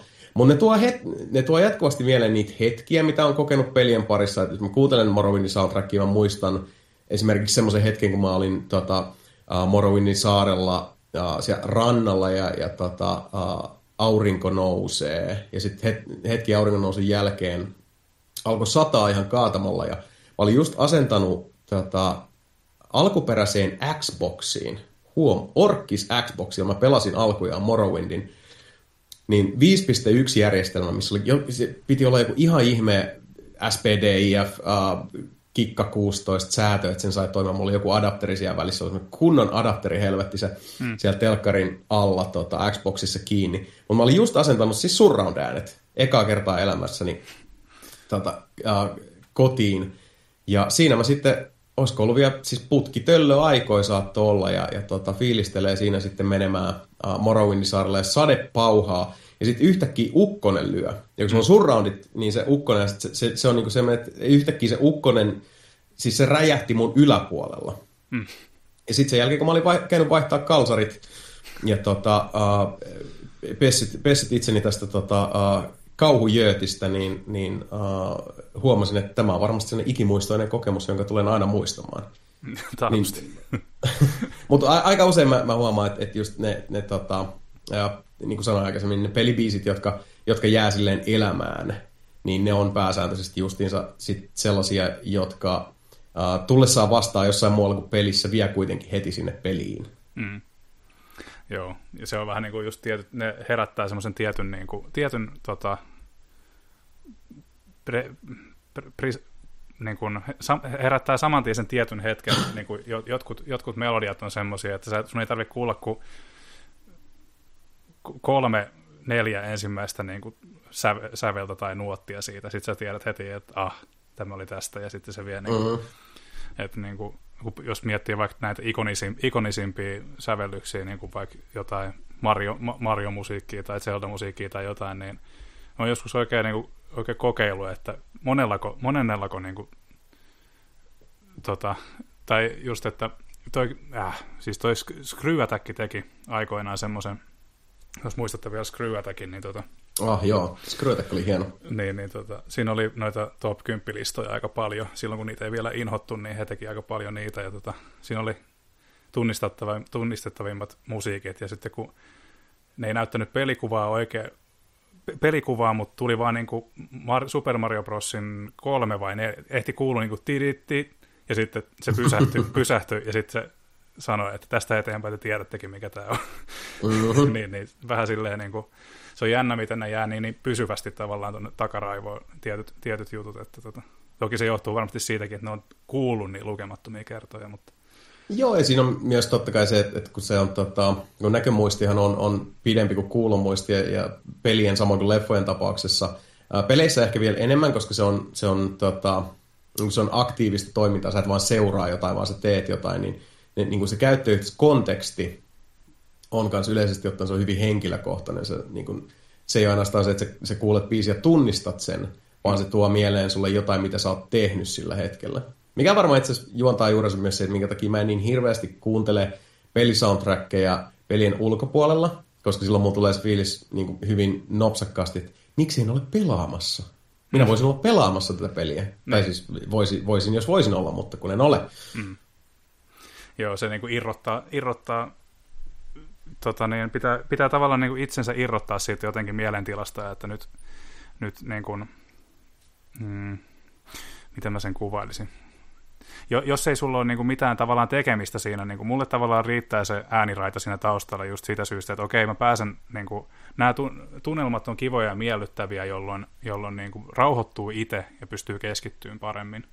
Mm. Ja tota, niin, niin sitten taas, jos kuulet sitä musiikkia ja sitten sulla ei ole mitään tekemistä, niin sitten mä ymmärrän toki hemmetin hyvin sen, ja mulle tulisi niinku itsellekin se sama fiilis, että ai et, pitäisi kaivaa, tota niin, niin, kaivaa se ja se laite esille ja alkaa pelaa sitä. Mutta, ja sitten, tai sitten vastavuoroisesti, ai että, onkohan sitä peliä saatavilla huutavista netistä, että käyt katsoa hinnan ja masen.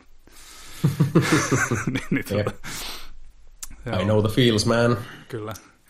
Tota, niin, en mä tiedä siis, mun mielestä kun pelimusiikkia tulee kuunneltua just näissä niin kuin hetkissä, mitä itsekin tuossa mainitsin, ja mainitsin tuossa, että, että, että semmoisina hetkinä, kun pitää keskittyä jollain tapaa tekemään niin kuin asioita, mikä, mikä ei saisi kestää niin hirveän kauan aikaa ainakaan, niin, mm.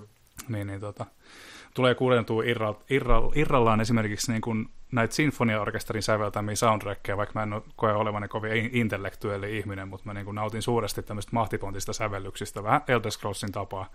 Mm. Ja tota, autoa ajaessa, niin esimerkiksi mä oon kuunnellut paljon Witcher 3 soundtrackia, koska se on vaan niin helvetin hyvä, vaikkei se niin sinfoniaorkesterin säveltämä olekaan, mutta se on muuten vaan mahtipontinen. Joo, se on kyllä siis todella hieno soundtrack. Ja sitten tota, toi Ghibli, Ghiblin tota, hovisäveltäjä Joe Hishaisin säveltämä tota, Ninokuni niin on ihan yksi suosikkeja ikinä. Ja tota, se toimii niin kuin sillä tavalla, se toimii sen tavallaan fiiliksen herättäjänä, se vie takaisin niihin pelin tunnelmiin, mutta sitten mulla tavalla, mä sain tavallaan täytettyä sen niin kuin, tyhjön sen kanssa niin hyvin, että ei mun tavallaan, niin kuin, se oli kertaluontoinen kokemus, ja niihin tunnelmiin on kiva palata just sen musiikin kautta, mutta mulle ei tule mm. sitä, että, että, okei, nyt mä menen, aloitanpa alusta, ei, vaan niin kuin, se ei tarkoita sitä, että se peli olisi ollut huono, vaan päinvastoin, vaan se oli vaan mulle niin täyteläinen kokemus se ensimmäinen, ensimmäinen pelikerta, että se on niin kuin, sen, sen takia niihin tunnelmiin on kiva palata tuota kautta. Oh, joo, toihan on tota, hyvä ja, ja semmoinen niin kuin, kivasti kokemusta vielä sitten niin kuin täydentävä mm. tulokulma. Mm. Joo, toihan toimii. Tosi mä nyt on siis semmoinen muutenkin, että, että kun mä 99 prossaa ajasta, kun mä oon ulkona, varsinkin jos mä oon yksikseni, niin mulla on luurit korvissa ja mä kuuntelen jotain. Ja mä, oon, mä oon taas sitten semmoinen, että, että mä en tiedä, onko mä vaan niin siis yksin tämän mun psykoosini kanssa vai on, onko muita uh, kohtalotovereita tässä maailmassa, mutta mä oon usein semmoinen, että sit, sit kun mä istun bussissa tai, tai junassa tai mä kävelen jossain tai mitä mä nyt teenkään siinä, mm. niin mulla kestää aina hirveän pitkään. Mä hain niinku sitä soundtrackia siihen hetkeen. Ja sitten kun mä sanon soundtrackia siihen hetkeen, se voi olla joku biisi, se voi olla joku levy, joku artisti, se olla podcasti, äänikirja, whatever. Niin mä tavallaan niinku haen siihen, uh, mä en, niin kuin, tää on taas tätä, että kun toi järkipuoli yrittää keskustella tuon tunnepuolen kanssa, ja sitten tunnepuoli on silleen, että no, niin, siis se olisi vähän tietysti sellaista, että nyt, nyt kun on tämmöinen niin kuin, vähän, vähän tämmöinen niin kuin, siis uh, tamminen ja, ja tota, ehkä vähän semmoinen niin kuin siniharmaaseen taittava fiilis. Ja sitten mun järkipuoli on silleen, että mitä vittua se tarkoittaa Spotifyn puitteissa? Ja sitä sisäistä dialogia, mitä mä sitten käyn. Joten usein mulla on semmoinen outo, kaoottinen, yritän nyt sävyttää askeliani tai matkaani, mihin olenkaan menossa sillä musiikilla. Joten mikä tarkoittaa siis sitä, että mä oon just sellainen se ärsyttävä autosoittaja, joka vaihtaa koko ajan biisiä, koska ei tää, ei tää, ota, hei, hei mä, ota tää. Mutta oikeastaan mä vaan niinku häiritsen itseäni tällä, mikä on sit siinä mielessä ihan ok. Mutta ehkä senkin, siitäkin syystä tota, usein, kun rakastan musiikkia ja äh, haluan olla niinku sellainen musiikin ympäröimänä, ja sitten mä halusin myös löytää uusia artisteja, ja maailmassa on niin, niin valtavat määrät musiikkiin yleisesti ottaen muutenkin musta tuntuu, että mä haluaisin jatkuvasti juoda valtameret tyhjäksi, mutta sehän nyt ei tietenkään onnistu, niin ehkä osaltaan senkin takia mä en ole vaan tottunut ottaa sitten niinku pelisoundtrackeja siihen mukaan. Osaltaan totta kai myös niinku niistä syistä, mitä aikaisemmin sanoin, mutta mm, tämäkin saattaa näytellä roolia teille näyttämällä. Mä kyllä sin, sinällään samaistun tuohon hetken psykoosiin niin sanotusti, mutta tuota, just kun mulla, tois, mulla on niin kuin monet muutkin asiat itselläni ja kenties joillain muillakin ihmisillä, niin on se, niin nämä, nämä niin kuin jutut kulkee, kulkee sykleissä. Kiinnostuksen mm, aiheet kulkee niin kuin sykleissä. Ja tota, mulla se on niin, kuin niin automaattisesti tullut se, että mulla on muutamia podcasteja, mitä tulee kuunneltua, ja sitten jos syystä, syystä tai toisesta, niin on aina joku kästi, mitä kuunnella. Niin musiikin mm. sijaan tosi usein tulee niin kuin esimerkiksi tälleen tota, tälleen tuota reissussa tai bussissa ollessa niin kuunneltua just niitä podcasteja, että ikään kuin, ikään kuin pääsee sitten siihen uusimman jakson tasalle sitten jossain kohtaa. Mutta just, että mm. kästit ei toimi sitten siinä kohtaa, kun aletaan just kirjoittaa tai aletaan tekemään jotain, joka vaatii keskittymistä ainakaan itsellä, koska A, mä haluaisin niin keskittyä siihen, mitä kästissä puhutaan, ja B, mä en pysty keskittymään, jos joku pälisee mun korvaan koko ajan. Mm, joo, joo mulla on toi sama yleisesti, että, että, että niin kuin instrumentaalimusiikki, mm. josta haluaa laittaa pyörimään, tai sitten just joku levy, minkä tuntee jo tota, niin läpikotasin, että sä pystyt tavallaan niin nauttimaan siitä, mutta mut se, ei, se, ei, tota, se ei varasta huomiota samalla tavalla, niin joo, joo allekirjoitan kyllä ton. Mm. Joo, ja sitten niin kuin just, mä en oikein tiedä, musiikki on tällä hetkellä tälleen niin kuin, tälleen itelle, itelle vähän jotenkin tavallaan paitsi, jossa tällä hetkellä noin niin kuin muuten, koska en mä nyt sano olevani ehkä moderni musiikin vihaaja, mutta mä hy, hyvin harvoin löydän moderneista, modernien bändien joukosta semmoisia niin kivoja, kivoja tota, kuunneltavia. No se on keskimääräisesti haastavampaa ehkä nykyään just niin kuin osaltaan senkin takia, että, että internetin ja, ja tota, niin kuin nykyisen digitaalisen viestinnän myötä, niin uh, ei se taas sano sitä, etteikö bändejä olisi ollut ja, ja artisteja ennen vanhaakin ihan hemmetisti, mm. mutta nykyään kuitenkin, kun Billy Eilishit ja kumppanit pystyy tehdä niin kuin Grammy-voiton ansaitsevia levyjä makuuhuoneessa ja myös sitten tota, uh, esimerkiksi jakelukanavat ja, ja tota, uh, muut voi mahdollisesti olla kaikki niin kuin halutessa täysin artistin käsissä, niin sit on, on vaan niin paljon enemmän niin kuin hajontaa. On mm. niin paljon enemmän tota, tavaraa, että sitten siinä melkein niin kuin, uh, kuulijan roolissa joutuu itsekin tota, uh, siinä saattaa joutua uskaltautua aika syviin vesiin, että sä ylipäätään löydät sieltä sitten semmoisen semmoisen helmen, joka niinku itseä puhuttelee. Mm. Ei, se, ei, se, ei, se, ei se helppoa. Ei ole, ei missään nimessä. Mutta jos aina kuuntelevaa Evilstöötä, niin ei Se on mun vinkki. Ei, no, siis se on vähän, mä tos niinku, mietin tätä taas, kun tuli näitä... Tota, uh, DJ Ipusal on pilalla. kun tuli joku siis tämmöinen niinku, mitä olet kuunnellut eniten vuonna 2021. Mä olisin, että aika samalta näyttää kuin 2020. Ja itse asiassa kaikki nämä levyt on tyyli, niin, että niin kuin suurin, eikö siis suurin, uusin levy on tyyli joku 2002.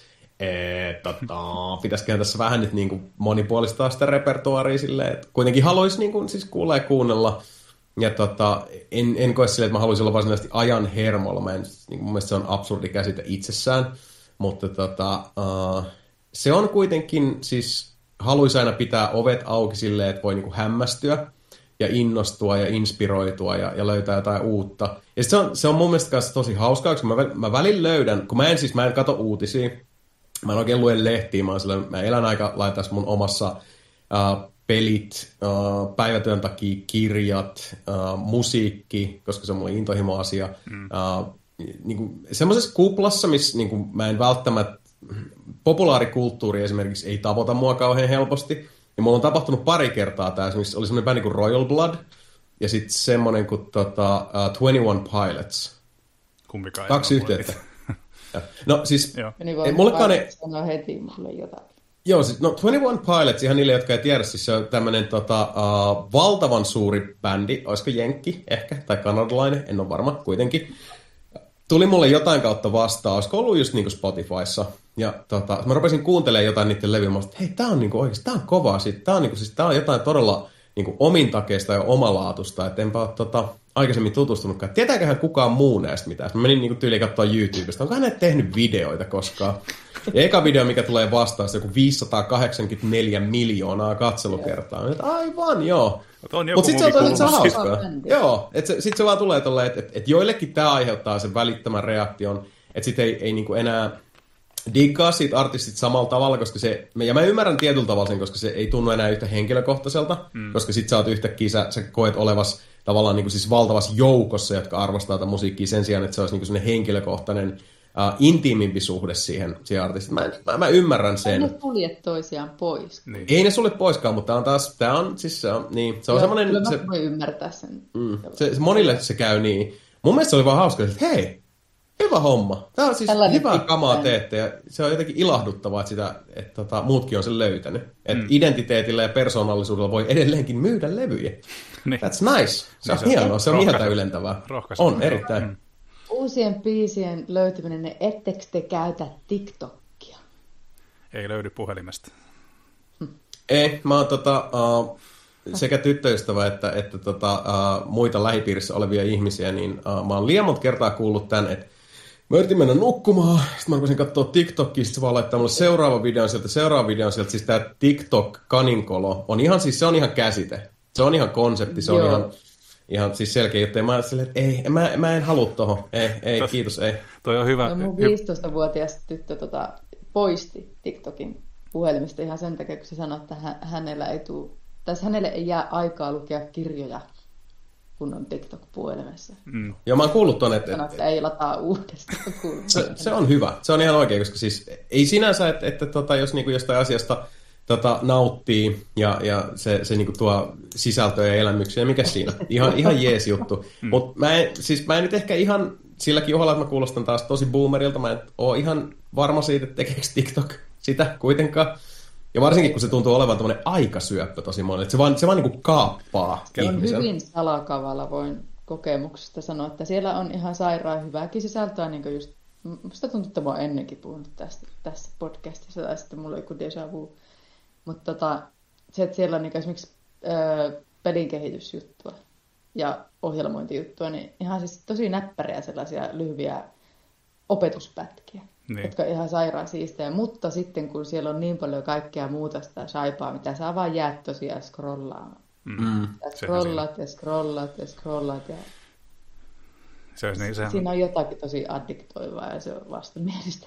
Sehän on Joo, se on se. Bite-sized, niin kuin, bite-sized opetusvideoita, niin kuin, sehän olisi tuommoisessa niin käytössä ah. tosi hyvä justiin, mutta niin kuin just Serkun, Serkun sano, sanat jäivät mun mieleen elämään ikuisesti, kun me, me oltiin menossa junalla jonnekin, olisiko ollut pohjoiseen, ja sitten hän oli ottaa TikTokia, ja meidän piti, mulla oli niin Switchi mukana, tai Switchi oli molemmilla mukana, että tarkoitus vähän niin kuin pelailla siinä matkalla, ja sitten tota, silloin se TikTokki siinä, oota mä katson tämän ja tämän ja tämän, ja sitten se vaan jossain kohtaa toteaa ihan suoraan päin naamaa mulle, että sori, mutta mä en vaan pysty lopettamaan. Mm, joo, sehän se. TikTokki vei voiton sitten. Joo, se on plattana, se on tosi hieno, ei siinä. Tota, ja niin kuin se perusajatus, se on, on, tota, se on hyvin tehty, hyvin nokkela ja, ja selkeästi niin kuin toimiva konsepti. Mäkin olen nähnyt paljon noita pätkiä. Varmaan siis pääsyy, minkä, mikä mua niin kuin estää onneksi ilahduttavasti tippumasta tuohon tota, uh, TikTok-kaninkoloon on se, että sekä kauniimpi puolisko että sitten esimerkiksi niin kuin nelinpelin Discordissa sinne meidän niin kuin meemi-alikanavalle, niin sinne tulee niitä TikTokkeja, mun tulee Whatsappiin, rouvalta ja sitten, sitten tota, uh, Discordissa näkee niitä niin sanotusti parhaita paloja. Mä koen, että se on ihan riittävä. It's fine. Mm. Se, se on hyvä. Ja siis mun tyttö tota välillä katsoo jotakin tällaisia kompilaatioita YouTubesta, kun sille ei ole sitä. se on, joo. Mäkin olen tainnut pari kertaa niitä katsoa. Joo, joo. Uhuh. Käy varmaan jonkinlaisesta lääkityksestä, jos toipuu TikTok-addiktiosta. Kyllä, ne vierotus on loiventava. Kyllä. No tota, palatakseni vielä takaisin tähän musiikkiin, niin tota, entä sitten sellainen pelimusiikki, joka, osa, tuleeko mieleen mitään semmoisia, joka on niin kuin, no varmaan kaikki musiikki on hyvin vaikeaa keksiä nykypäivänä kauhean originaalia musiikkia, että kaikki ottaa aina vaikuttimia jostain. Mutta tuleeko mieleen mitään semmoisia niin pelimusiikin saralla, semmoisia tota, juttuja, mikä on selkeästi ottanut vaikutteita niin kuin oikeista, lainausmerkeissä oikeista bändeistä. Että et, et kuulee ihan selkeästi, että hei, joku on tehnyt tämän, niin kuin, joku orkesteri on tämän tehnyt kyllä aikaisemminkin, tai sillä kuulostaa hyvin samalta. No siis kyllähän sanoisin, että varsinkin jos niin kuin klassiselta pohjalta onnistaa niin minkä tahansa pelin äh, säveltäjä, niin kyllähän siellä se, semmoinen tietty niin kuin klassisen musiikin koulutus helposti kuuluu läpi, että et sä nyt välttämättä osaa siitä yksi karta, kantaa sanoa, että onko tämä nyt niinku Bachia vai Brahmsia, jota tässä nyt ripataan, mutta mm. loppujen lopuksi se on se niinku C, D, F, G ja B, H, C, D, E, C, D, E, F, G ja B, H, E, C. Kuitenkin mun piti itsekin ruveta nyt tapailemaan, että mit, mitkä noin nuotit oli, mutta et meillä on niinku kuitenkin nuotit ja oktaavilaitet, ei se itsessään musiikki, niin siis samalla tavalla kuin tota, uh, meillä on niin kuin, siis kirja, aakkoskirjaimet, niin, niin tota, siinä on tietyt rajat, mitkä tulee myös sitten, tai voi tulla musiikissa vastaan. Mm. Uh, ja se on loppujen lopuksi siitä tekijästä itsessään kiinni, ja kuinka paljon sitten esimerkiksi uh, uskaltautuu ja kykenee, ja huomaamattaan myös eksyy uh, se, niiltä poluilta pois, jotka esimerkiksi vaikkapa tätä musiikin teorian opinnot ja tota, eri soittimien kanssa käydyt opinnot ja, ja tota, niin kuin se oma tietotaitopohja sitten olisi viemässä. Et, et, et se, se, niin kuin se hairahtuminen usein on sitten sellaista, mistä miss mä uskon ainakin, että, että, että ne neroleimaukset hyvin usein sitten, sitten elää ja voi hyvin, mutta ne odottaa siellä, sinne pitää, pitää osata tai uskaltaa tai erehtyä eksymään. Mm. No, sä oot Jason tehnyt musiikkia paljon ja tota, noita niin kun, jokainen ottaa omat vaikuttimensa tietysti milloin mistäkin, mutta justiin, että, että No en mä tiedä, se, varmasti, se on varmasti vaikeaa rajata niin kuin peleihin sitä, että mitkä vaikuttimia olisi tullut kenties just pelien kautta siihen musiikkiin, mm. vai onko, en tiedä, mutta niin kuin just, että tuleeko mieleen mitään tiettyjä nimikkeitä, mistä sä oot yrittänyt ammentaa niin kuin omiin, omiin biiseihin sitä maailmaa? Uh, joo, on itse asiassa montakin, uh, mutta se ei koskaan oikeastaan ole sit se pelin soundtrack. Ainakaan silleen, että mä huomaisin tai tiedostasin sen itse. Mm. Uh, tot, siis edelleenkin kuitenkin siis tota, varmasti usein sellaiset, uh, kun sä kuulet jonkun biisin, mikä on silleen, että hetkinen, tää, tässä on niinku vahvoja lainauksia artistilta X tai, tai bändiltä Y tai, tai tota, teoksesta Z, niin ne on usein semmoisia, mitkä se säveltäjäkin todennäköisesti on huomaamatta tuonut sinne, koska se on, semmo, se on joku sävelkulku tai se on joku tapaus, se on joku semmoinen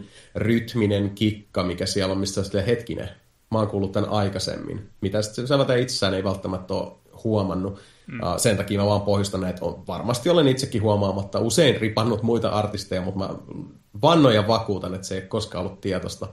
Mutta enemmän niin kuin siis, uh, säveltäjänä ja muusikkona, niin mua kyllä inspiroi ensisijaisesti uh, se pelin tuoma kokemus. Ja uh, mulla itse niin sävellysprosessi on aina ollut, se on, tota, se on niin kuin, tosi harmoninen siinä omassa kaoottisuudessaan.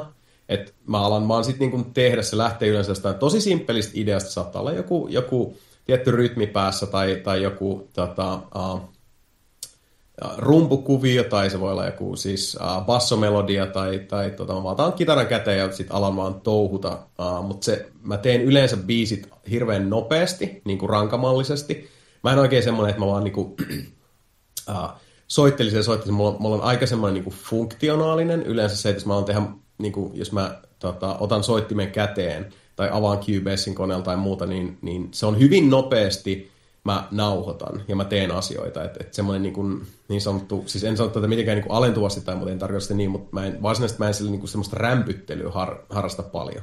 Yeah. Eli mä en ole se tyyppi, jolle kannattaa antaa sitä kitaraa nuotiolla, että hei, lähde soittelemaan. En, en mä, I don't do that. Että mä niin kuin siis hoida tuohon semmoinen orkesteri, niin mä voin lyödä niille nuotit eteen. Tai vähintään tabulatuurit. Mä en varmaan enää muistaisi nuotteja, mutta Tarkoitat, si- tarkoitat siis, että et ole niin sanottu impromies, vaan tykkäät enemmän niin kuin, siis järjestelmästi suunnitella sen sillä tavalla, että sä et jää niin kuin hieromaan sitä, mutta kumminkin, että, että niin kuin, mm. se on aika... Ja siis osaltaan näin, uh, siis mä oon, sanotaan, tota, uh, kun bändeissä on kuitenkin pienen ikäisen soittanut, mä tykkään siitä yhteisestä uh, improvisoinnista, mutta mitä mä tarkoitan siinäkin taas on se, että, että mä, niin mä nautin impro, tota, improvisoinnista uh, yhdessä, mutta siinäkin on semmoinen tietty funktionaalisuus. Silloin, te, niin kuin, silloin soitetaan yhdessä, varsinkin niin bändin kanssa improviminen on yksi parhaita asioita, mitä mun mielestä tota, uh, ihminen voi tehdä housut jalasta tai ilman housuja. En mä tuomitse, siis kumpi vaan, kumpi tuo paremman inspiksen, niin mm. anti mennä. Mutta tota, silloinkin siinä on se semmoinen tietty, tota, mä, mä, en, mä en osaa sitä paremmin selittää kuin se, että, että mulle musiikilla on aina, kun mä alan tehdä musiikkia, niin sillä on, on jokin tarkoitus. Mä en tarkoita sitä, että se tarkoittaa, että sen pitäisi olla, että nyt mä teen tästä biisin, tai nyt mä harjoittelen tätä tai tuota tai muuta, mutta mulla on semmoinen tietty tota, semmoinen drive siinä, jonka mä, joka on tosi syvälle sisäänrakennettu meikäläiseen, ja tota, usein se, se tämä on, tää on puhtaasti niin kuin siis alitajuntaa, jonka mä tiedostan sitten vasta jälkikäteen. Mm. Että tämä ei ole semmoista, mitä mä ajattelisin siinä biisejä tehdessä, niin tämä on ihan siis havainnointia vaan sitten niin jälkikäteen. Mutta siinä on semmoista tiettyä tota, tekemisen koomaa kanssa, koska hyvin usein mulla tulee niitä tilanteita, että mä menen katsoa tyyliin vaikka niinku Cubasein tota, tiedostolistaukseen, tai täällä on joku uusi. Okei. Okay. Missä vaiheessa mä tämän nauhoitin? Mikä tähän johti? Koska sitten mulla saattaa olla siinä kokonainen biisi, että mulla on siellä niinku tyyliin liidikitarat, komppikitarat, basso, rumpuraidot, syntikat, kaikki. Ja silleen, että missä vaiheessa mä tämän eilen tein? Aa, tää on varmaan nyt se niinku ajatuksellinen musta aukko viime yönä kello 23-04. Ja sen takia mua myös väsyttää niin perhanasti, koska mä oon nukkunut kolme tuntia tässä välissä. Aivan, nyhän mä hokasin. Mutta niistä vaiheista, mitkä on sitten niinku johtanut Asta b mä en osaisi sanoa. Mutta sen mä tiedän, että siellä on, on jonkinlainen tämmöinen hyvin tota, syvälle urautunut drive taustalla. Ja siitä usein itse asiassa syntyy kauhean pitkä sepustus tähän pohjille, mutta usein mua siis tosiaan inspiroi niin kuin peleissä myös. Se on joku semmoinen vähän selittämätön kontekstijuttu, että esimerkiksi nyt kun mä tota, tällä hetkellä työstän soloprojektin, levy on valmiiksi. Äh, mulla on nyt kaksi levyä tällä hetkellä miksauspöydällä. Toinen on meidän bändin levy, joka on tota, sitten taittaa enemmän semmoiseen niin vähän klassisempaa hard rockiin ja, ja heavy metaliin. Ja toinen on sitten tämä mun soloprojekti, jota mä oon nyt tässä työstänyt monia vuosia nelinpelin uh, podcastin tauoillakin usein ollut, ollut kyseisen orkesterin tämmöisiä niin kuin, uh, demo-versioita hmm. sitten taukomusiikkina ja tota, sen uh, levyn ja sen, sen tota, niin kuin artistiminän, kun se on solo-projekti, ja mä en, tiedä, mä en tykkää sanasta solo-projekti, mä en tiedä, miksi mä siitä sanoisin, mutta se niin kuin, siis, tämä musiikillinen ilmentymä persoonallisuudestani ei ihan niin, kuin, niin smoothi, mutta siellä on hirveän paljon nimenomaan siis peleistä ammennettua inspiraatiota. Että tämän tulevan levyn nimikkokappale ei olisi syntynyt. Mä tiedän sen ihan, vaikka musiikillisesti siis se peli ei vaikuttanut siihen, mutta se vaan inspiraatiollisesti se levyn nimikkokappale ei olisi olemassa ilman No Man's Skyta. Mm. Ja siellä on yksi, yksi kappale, jota ei olisi olemassa ilman aikaisemmin mainitsemani The Pains Creek Killings uh, peliä, jonka uh, yhden keskeisen hahmon nimi on myös sitten tota, tämän kappaleen nimi ja sanotukset on myös semmoinen niin kuin, ne lainaa siitä tarinasta ja siitä hahmosta se on vähän semmoinen niin kuin, mitä mä uumoilen tai, tai mitä niin kuin tämmöinen tavallaan ulkoinen kertoja ajattelisi, että miksi tietyt asiat tapahtu sillä tavalla ja mi, niin kuin, ja mi, millä tavalla mä näen tämän kyseisen hahmon, jota mä en ole siis oikeastaan missään nähnyt. Mun mielestä siinä pelissäkin on staattinen valokuva jossain vaiheessa tästä hahmosta ja hän on niin kuin, siis siirtynyt ajasta ikuisuuteen tässä, mutta se on hmm. semmoinen tarina, joka vei sillä tavalla niin, niin sy, tota, tiukalla otteella mennessään. Et siitä, siitä sitten vaan niin kuin, siitä vaan syntyy tämä kappale, jota ei olisi olemassa samoin, samoin kuin tätä toistakaan, ilman näitä tiettyjä pelejä. Mm. Mm. Onko se niin kuin, että se syntyy tavallaan vähän niin kuin tämmöisen fanfictionin kautta tai sillä tavalla, että, että, että jossain No Man's Skyssakaan on, on siellä lorea, mutta niin kuin just, että sitä varmasti herkästi täydentää itse, itse kun siellä seikkailee. Uh, no ehkä tässä tota, Creek tapauksessa mm, uh, mä enemmänkin näkisin niin, että, että siinä oli... Uh, siinä on hahmo, jonka mä koin niin mielenkiintoiseksi, että se tavallaan ujutti tiensä mun alitajuntaan, kun mä aloin tehdä kappaletta. Mm. Ja sen jälkeen myös niin tämä hahmo nousi keskeiseen rooliin sitten niin sanotuksissa. Ei, se ei niinkään ole, ole fanfictioni, vaan se on enemmänkin semmoinen, tota, se on hahmo, joka on tullut niin toisaalta uh, uinut salakavalasti tuonne meikäläisen korvien väliin ja sen jälkeen sit löytänyt tiensä ulos ja, ja tota, niin kuin valokeilan keskiöön kappaleessa. Se on enemmän se on, niin kuin, äh, että inspiraatio luo inspiraatiota hmm. ensisijaisesti. Et sitä se on. Ja, ja jonkun, niin kuin esimerkiksi No Man's Skyn tapauksessa, niin siinä ei ole ainoa niin kuin referenssi tai ainoa niin kuin tapa, millä nyt voisi vois vetää tämän, tämän tota, punaisen langan niin kuin tämän kyseisen kappaleen ja No Man's Sky välille on se, että, että mä kerron sen, että, että ilman No Man's Sky tätä kappaletta ei olisi syntynyt, koska se oli valtaisan inspiroiva ja semmoinen eteenpäin ajava voima, vaikka se ei niin kuin musiikillisesti tai sanoituksellisesti varsinaisesti niin kuin nouse millään tavalla. Mutta sitä biisiä ei olisi ilman No Man's Skyta. Tämä menee arvailun puolelle, mutta syntyykö se enemmän niin kuin siitä yhteisestä matkasta muiden kanssa? se syntyi oikeastaan niin mun uh, itseeni niin syvälle sisäänrakennetusta vaeltamisen halusta ja, ja eksymisen halusta. Ja tota, uh, se jotenkin sitten, kun, se, kun mä löysin sitten No Man's Skyssa uh, monen vuoden jälkeen, kun palasin sen pelin uh, pariin valtaisan pettymyksen jälkeen, jonka se julkaisuversio aiheutti, ja sitten löysin sen No Man's Skyn, jonka koko lailla koin minulle jo luvatun, ja uh, tätä, se oli vielä tätä korona-aikaa, meillä oli tota, porukka justiinsa tuolta nelipelin Discordista, jotka sitten päädyttiin pelaamaan. Pelattiin sitä tota, niin kuin, joka päivä, joka ilta. Kaikki pelasi omaa peliään, mutta meillä oli se, se tota, uh, pleikka-chatti siinä auki. Hölötettiin niitä näitä siinä ja kaikki tekee omia juttujaan. Ja, ja tota, se oli ehdottomasti niin tämä kahden koronavuoden uh, aikana koetuista tämmöisistä yhteisöllisistä hetkistä ihan, ihan siis tota, mun ylivoimaisia lemppareita. Se oli vaan niin, niin jotenkin mieltä ylentävää ja täydentävää. Mutta siinä myös sitten samalla oli se semmoinen niin se, se halu vaeltaa ja löytää uusia asioita, mutta sitten oikeastaan sen kautta löytää niitä myös omassa itsessään. Se on, no Man's Sky muotoutui itselle todella meditatiiviseksi hmm. kokemukseksi. Ja tota, jos jollain tota, mystisellä tavalla, vaikka se ei, ei tota, niin kuin kappaleessa itsessään kuulu, mutta se tuntuu musta hirveän konkreettiselta, niin No Man's Sky auttoi minua. No Man's Sky oli se kätilö, joka saattoi tämän kyseisen musiikisen lapsen tähän maailmaan. Hmm. Hienoja sanoja videopeli, videopelin tuottamista tota, fiiliksistä. Tota, se yllättävissä paikoissa se inspiraatio voi herätä justiin, niin kuin, että, että niin kuin sanoitkin tuossa, niin ei, ole, ei se välttämättä niin kuin, että sä alat, alat kehittää tavallaan taustatarinaa tai semmoista niin kuin lisätarinaa sille itse nimikkeelle, vaan just, että se sitten herättää mm. jonkun ihan toisen, tavallaan synnyttää ihan täysin, täysin uuden kuplan siinä vieressä, joka sitten, josta se lähtee sitten se oma originaali juttunsa syntymään pikkuhiljaa. Se on just näin. Kyllä mä, mä tota, vahvasti uskon siihen, että, että uh, varsinkin luovassa työssä, uh, joka totta kai sisältää myös, myös niin kuin siis tekniikkaa ja, ja tota, esimerkiksi niin kuin hienomotoriikkaa ja, ja tota, vaatii harjoittelua, että sun täytyy vaan tehdä sitä paljon, niin kyllä se paljolti kuitenkin inspiraatiokin on monesti, ainakin oman kokemuksen mukaan, mä voisi sanoa, että kaikilla, mutta oman kokemuksen mukaan on, että kun sä annat sen tulla luokse, etkä kyseenalaista sitä, ja myös sitten oot valmis antaa sen viedä, mihin se haluaa viedä, ja katsot vasta siellä, kun, kun sä olet päätynyt sinne, mihin sä osut vienyt, katsot, että mihin sä oot tullut sen sijaan, että sä, sä jäät siinä niin kuin jarruttelemaan tai arvuttelemaan, niin uh, kyllä mä uskallan väittää, että se on myös se tie, joka tekee susta oma ilmeisemmän uh, taiteilijan.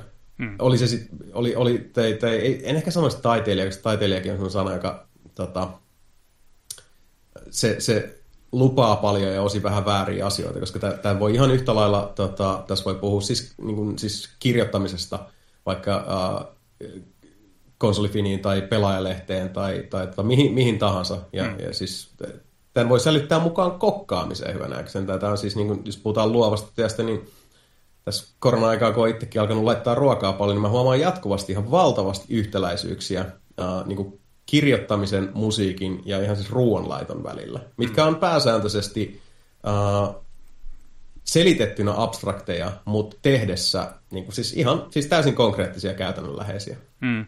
Saihan se, en tiedä onko tämä hölmön vertaus, mutta saihan se Backmaninkin luoja ideansa pi- puoliksi hyödystä pizzasta, niin kaikki on mahdollista. Mm. Joo, siis niin kuin jos, jos tota, repii inspiraatiota ovenkahvasta, niin kiitä sitä ovenkahvaa ja tota, arvosta omaa mieltäsi jotta sä, siitä, että sä oot pystynyt tota, kalastaa sieltä, sieltä inspistä. Se on vaan hienoa. Se, että mistä inspiraatio löytyy, se on aivan sivuseikka, koska maailma on täynnä vallottavia, ihania, hämmästyttäviä, suututtavia, raivostuttavia, eteenpäin ajavia ja äh, taaksepäin työntäviä voimia. Kaikesta, ihan kaikesta löytää mm. kyllä inspiraatiota. Mm. Nämä on tosi hienoja sanoja. Mun mielestä se on niin kuin jotenkin jotenkin tota, musi, mus, musiikista on hyvä, niin kuin, hyvä tapa niin kuin kulmino, kulminoitua näihin, näihin tota, toiveikkaisiin sanoihin. Ja, ja, ja en mä tiedä, musiikista nyt voisi puhua kymmenen tuntia putkeen, mutta koska meillä on aika rajallinen aika käytettävissä tässä, niin tota, tai en mä tiedä rajallinen, mutta joskus ehkä pitää nukkuakin, niin jos, sopiko teille, jos mennään tuota seuraavaksi noihin yleisökysymyksiin, mitä meille on tullut? Joo, totta on Tuota, niin, tästä voidaan sitten pitää kolmen tunnin musa, tai niin jatko-osa ehkä, ehkä tälle musalle, koska tuntuu, että pääsi vasta alkuun, mutta tota, niin, niin jossain... Niinhän se on, niinhän se on aina. Mielestä... Mutta mielenkiintoisista ja, ja tota, uh, mieltä ylentävistä, just siis intohimoa ruokkivista aiheista, niistä voi siis, niistä voi fiilistellä mm. ikuisesti. Kyllä. Eikä sellainen elämä olisi kyllä hukkaa heitettyä myöskään. Niinpä, kyllä. No tota, mennään niin, mennään tota yleisökysymyksiä ja täällä on Discordissa tosiaan kyselty useampi kysymys ja ehkä Jason, ja Jasonillekin tuttu Juketsu tuota, mm. Nelipärin Discordista on kysynyt myös tähän lähetykseen liittyen, että tuota, mikä peli on ollut vuoden positiivinen kautta negatiivinen yllätys, mikä konsoli uusi kautta vanha on jäänyt hankkimatta ja kiinnostaisi hankkia? Haluaako, haluaako Jason aloittaa? Onko posia nega, mm. nega-yllätyksiä? Joo, tota, uh, positiivisessa mielessä ehkä tähän mennessä kyllä niin kuin se isoimman yllätyksen on tarjonnut toi aikaisemmin puitu The Medium.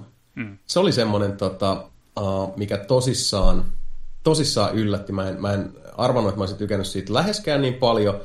Ja toinen itse asiassa oli semmoinen, kun mä olin, uh, mistä aikaisemmin puhuttiin, että mä, mulla on tota, kova Uh, mulla, on, niin kuin, mulla on syvä rakkaus, mutta hieman tota, ailahteleva, ailahteleva luottamus Arkane pelistudioon. Ja Dishonored-sarja on mulle ihan suunnattoman tärkeä pelisarja. Uh, siinäkin niitä huippuja suvantoja on, että mun mielestä niin kuin, ensimmäisen Dishonoredin jälkeen ei ihan pysty toisintaa sitä, sitä tota, parhautta, mm. jota se tarjosi. Edelleenkin yksi mun kaikki aikojen lempipelejä. Ja tota, kakkosessa ja, ja Death of the Outsiderissa on molemmissa ne omat, omat pulmansa. Ja eikä pidä tietenkään odottaakaan, että Salama iskisi kahteen kertaan samaan paikkaan. Mutta mielestä... Deathloop oli ylläri. Deathloopista mä, mä tykkäsin todella paljon. Mun mielestä Dishonored ei jos, jos jollain on Dishonored vielä niin kuin testaamatta niin, ja sattuu omistamaan Series X, niin nyt jos koskaan kannattaa se kokea, koska Dishonoredhan on saanut just tämän Auto HDR sinne ja FPS Boostin, eli se on niin kuin lähempänä tavallaan nykypäivän, nykypäivän standardeja tämä kyseinen peli myöskin konsoleilla, niin tota, sitä ei ole, ei ole enää, ei, varsinkaan Xboxilla ei ole enää tekosyitä olla kokematta Dishonoredia. Ei ole mitään tekosyytä, piste. Kuulitteko? Sieltä se tuli. Ja löytyy myös Game Passista, että jos senkin mm. omistaa, koska uh, Microsoft myös välillisesti omistaa Arkeinin nykyään, niin, niin tota, mm. yllättäen myös, myös siellä on, on tota, kaikki, mun kaikki Arkeinin pelit on tuotu ehkä heti. Kyllä mä luulen, paitsi ehkä Arx Fatalis. Sitä ei taida ah, totta, ai ai ai. Nyt, nyt, nyt ollaan klassikoissa. Mutta joo, Deathloop oli semmoinen, mikä tota, mua huoletti paperilla – Uh, mä olin silleen, että onko tämä nyt taas... Mä en ole, mä en ole niinku roguelike uh, pelilain niinku ystävä. Mä en, mä en välitä lähtökohtaisesti tästä niinku proseduraalisesti generoidusta mm. sisällöstä. Ellei se, ellei se niinku palvele tarkoitusta niinku vaikka uh, No Man's Skyn tapauksessa. Mm. Niin no Hades, joo, se on semmoinen, itse asiassa mä se, se on mun suuria syntejä. Mä en ole vieläkään Haadesta pelannut, vaikka se on mulla ollut asennettuna Joo, Hades, jo on pitkään. Aino, Hades on ainoa paikka, missä mä niinku syödän sitä roguelite-hommaa. Että mä aion antaa Returnarille mahdollisuuden jossain kohtaa, mutta Hades on niinku ensimmäinen, jossa mä oon niinku oikeasti tavallaan tykännytkin jopa siitä ominaisuudesta. Joo. No se, sen mä sanoisin, että, että sit vaikka tota, no, Death, Deathloopissa ei ole, niin kuin, siis sehän ei ole mikään roguelike eikä roguelite, vaan se, tota, mutta siinä on se tietty loop-elementti, mm. teet samoja asioita, samat asiat toistuu, ja siinä on myös näitä niin kuin, uh, roguelike-peleille tyypillisiä elementtejä siinä pelimekaniikassa, mutta miten se tekee sen koko siis tämän loop-homman, ja miten se kun se lähtee se, se kun sä lähdet kuorista sipuliin ja se, se vyyhti alkaa siinä hiljalleen selkeytyy pelaajan käsissä, niin ai, ai, ai, ai, vaan siis se, se, se, se on semmoinen peli, joka on niinku täynnä jatkuvia... Se on, se on vähän niin kuin, siis Deathloop on vähän niin kuin TikTok-pelimuodossa, että saat jatkuvasti sellaisia pieniä tota, uh, hyvän olon tunteita ja semmoisen niin kuin, tota, tunteen, että sä oot saavuttanut jotain. Sitten taas seuraava sitten taas seuraava sitten taas seuraava. Se on myös semmoinen tosi niin kuin, hyvin helposti ahmimiseen vievä peli. Mutta joo, ehkä sanotaan näin niin kuin lyhykäisyydessä, että The Medium ja Deathloop olisi ne positiivisimmat yllätykset. Ja konsoleista ihan selkeä, uh, mutta puuttuu Switch. Mm. Nintendo Switch. Se on se. On se. Onko sulla negatiivisia yllätyksiä tälle vuodelle? Hmm. Mä oikeastaan yleisesti ottaen, uh, jos tulee joku negatiivinen, että olipas niinku perseestä tai muuta, niin tai mä... Niinku yleensä...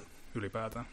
Mm, mun pitää ihan niinku pyöritellä tässä pienessä päässä niitä. Saanko mä sanoa omani ennen kuin, jos, jos haluat miettiä vielä, niin mä pystyn nimeämään heittämällä oman su, suurimman pettymykseni tänne, tälle vuodelle. Ja Kerro negatiivis, negatiivisimman yllätyksen, että miten, miten se voi yllättää olemalla niin huono, on vanhana Oddworld-fanina mua riipi syvältä, kun Oddworld Soulstorm oli niin huono, mitä se oli. Oo, joo, mä oon kuullut myös siitä. Se ei, nyt, se nyt, ei nyt tuli baskaa paketissa. Joo, mä ymmärrän, mitä, mä, mä niinku tavallaan näen sen intohimon ja sen niinku tavallaan kunnianhimon, mitä Oddworld Inhabit, Inhabitantsilla on haettu sen pelin kanssa, ja mä arvostan sitä, että ne on yrittänyt rohkeasti jotain uutta, mutta kun siinä on niin paljon semmoista, mikä ei toimi millään silotte, minkään, niinku, edes minkään silottelun jälkeen, että se vaatisi jotain niinku aika konkreettisia juttuja sinne koodiin, että siitä peristä tulisi niinku miellyttävä pelata, että se ei vaan, se ei vaan toiminut valitettavasti. Hmm. Että et, tota, näin niin kuin 97 vuodesta lähtien Eipin matkassa olleena, niin se kyllä vähän korvensi, koska se on ollut yksi suosikki pelisarjoja, varsinkin ne Eipin vanhemmat seikkailut. Niin tota. Ja kun New Tasty oli hyvä, se remake tästä Apes Odysseysta, niin tota, vaikka se teki vaan käytännössä graffapäivityksen ja siirsi unit, niin, teki graffapäivityksen, siirsi Unitille ja ja, ja lisäsi mudokoneja ja just teki katsiinit uusiksi. Ja, tota, et se oli niinku, mutta sitten pelillisesti se oli aika samanlainen ja se riitti, koska se on niin persoonallinen, mm. persoonallinen tapaus, mutta just, että sitten kun lähdettiin, mites Oddworld, Oddworld taisi mainita, että se on niin 2.9D, eli vaikka se on sivulta päin kuvattu, niin heidän mukaan siinä niin kuin tavallaan maailmassa on taustalla tapahtuu niin paljon kaikkia asioita, että, että se ei ole edes 2,5D, mutta tota, oli nyt miten oli, niin he vaan valitettavasti epäonnistuivat sen vision toteuttamisesta, mikä ikinä se heillä olikaan. Ikävä kyllä. Mm. Joo, aika synkkää. Mm. Niin, mutta tota, sitten positiivinen, niin Psychonauts 2. Se on ehdottomasti... Oh, se on ihana kyllä. Se on ehdottomasti yksi vuoden pelejä mulle, että tota, kyllä niin olin sitä aika isolla innolla odotellut jo, odotellut, mutta tota, kyllä se silti yllätti, miten, miten, tota, miten hyvä se oli oikeasti. Et en mä osannut edes kuvitella, mm. että Tim Schafer tekee tiimeinen uransa parhaan pelin niin kuin 2021. Et tota, mun mielestä se on jopa hänen... Va, ähm, paljon puhetta tietysti semmoiselta, on, on Grim Dangoni pelannut ja nämä, näitä mm. muita, mutta tota, kyllä mä väitän, että se hänen osaamisensa kulminoituu niin kuin todella onnistuneesti tähän uusimpaan, uusimpaan peliin. Ja siitä syystä se on myöskin mun mielestä hänen uransa paras teos. Erittäin hyvä valinta.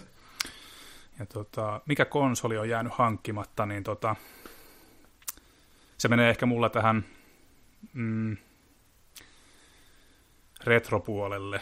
Mä oon aina, olisin aina halunnut olla mukana kelkassa, kun Dreamcast tuli. Mä oon sen hankkinut, hankkinut toki sitten myöhemmin. Et se, ei ole, se ei ole enää hankkimatta, mutta tota, olisi ollut kiva olla kel, niin kuin, si, niin kuin 99, 99, 99, kun se oli uusi, niin se olisi ollut hauska kokea. Mutta tota, mikä on jäänyt hankkimatta, niin mikä kiinnostaisi hankkia. Muahan kiehtoo siis semmoinen juostois, juustoisuus ja semmoinen, niin kuin, tota, semmoinen niin kuin, miten se nyt sanoisi? Tiedätkö, muistat, jos muistat FMV-pelit tota, Ysäriltä, siis, niin tota... Voi kuule, siis et, et, niin, niin. ei tarvita olla pelaajallehen tilaa. Mähän kirjoitin tota, pitkän artikkelin mun yhdestä intohimon kohteesta, eli vanhoista FMV-peleistä pelaajalehteen tuossa jonkun se aikaa sitten. Aivan, Joo, FMV-pelit, on, ne, on, ne on verissä meikäläisellä. Mä olin ihan unohtanut toi jo. Tota, niin, kyllä mä sen itse asiassa luinkin nyt kun sanoit, mutta tota, se oli vain päässyt unohtumaan multa. Mutta tota, niin, kumminkin niin toi, en mä tiedä, mua kiehtoo hirveästi toi tota, niin, niin, Sega Mega CD, kaikki ne niiden FMV-peleineen, että tota, jos semmoisen saisi toimivana, toimivana kapistuksena jostain, niin se olisi ihan hauska testailla niitä, että mitä, tota, minkälaista kaikkea kakkelia sieltä löytyy. Ja, ja sitten ehkä, mikähän olisi No, mä oon oikeastaan niin saanut kaikki, kaikki semmoista, mitä mä itse haluan, niin on saanut hommattua. Että tuota, se Mega CD on toinen, ja sitten ihan vaan niin semmoisena kuriositeettina ja kiehtovana kapistuksena, niin tämä Panasonicin 3D on. Hmm. Ennen Pleikkaria, mitä se oli, mä en tiedä mitä Suomi-hinta oli, mutta Jenkeissä se oli jotain 799 dollaria, vai mitähän se oli. Hmm. Niin, niin, a, se oli niin kuin, tavallaan Pleikkari ennen Pleikkaria, mutta vaan niin kuin, ää, Trip Hawkinsin suuri suuri ylpeyden aihe, joka kans sitten sisälsi omat FMV-kakkelinsa. Et siitä ei sitten tullut tota, jostain syy, jot, jot, jot, jot, jotenkin kummallisesti niin Sonilla, Sonilla sitten tota, en mä tiedä, miksei niitä FMV-pelejä nähty niin paljon sitten enää pleikkarilla ja näillä, mutta tota, jotenkin, jotenkin se vaihe saatiin ylitettyä sitten, että, että, että, että konsoli ei enää sitten kaatunut, kaatunut siihen, siihen tota, pelin, pelien laatuun. Ehkä 3DOllahan taisi olla isoin kompastuskivi se, että se, niin kuin, ne lisenssit maksoi ei mitään käytännössä, eli sille pystyi tekemään ihan mitä tahansa kakkelia, vaikka laite oli kallis, niin jos että pelien tekeminen, teettäminen, tekeminen ja teettäminen ei kehittäjille maksanut juuri mitään, ainakaan, niin kuin, tai ne lisenssit ei maksanut. Mm. Et, tota, sen takia sille tuli mitä ihmeellisimpiä, ihmeellisimpiä juttuja.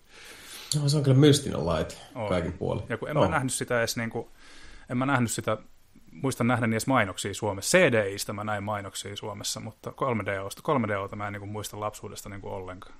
En mäkään. Ei kyllä mitään muistikuvia mistään. Ja, ja sitten vielä, sit vielä yksi, yksi tämä, joka tappoi käytännössä Atari, veti Atari viimeiset henkoset, eli Atari Jaguari.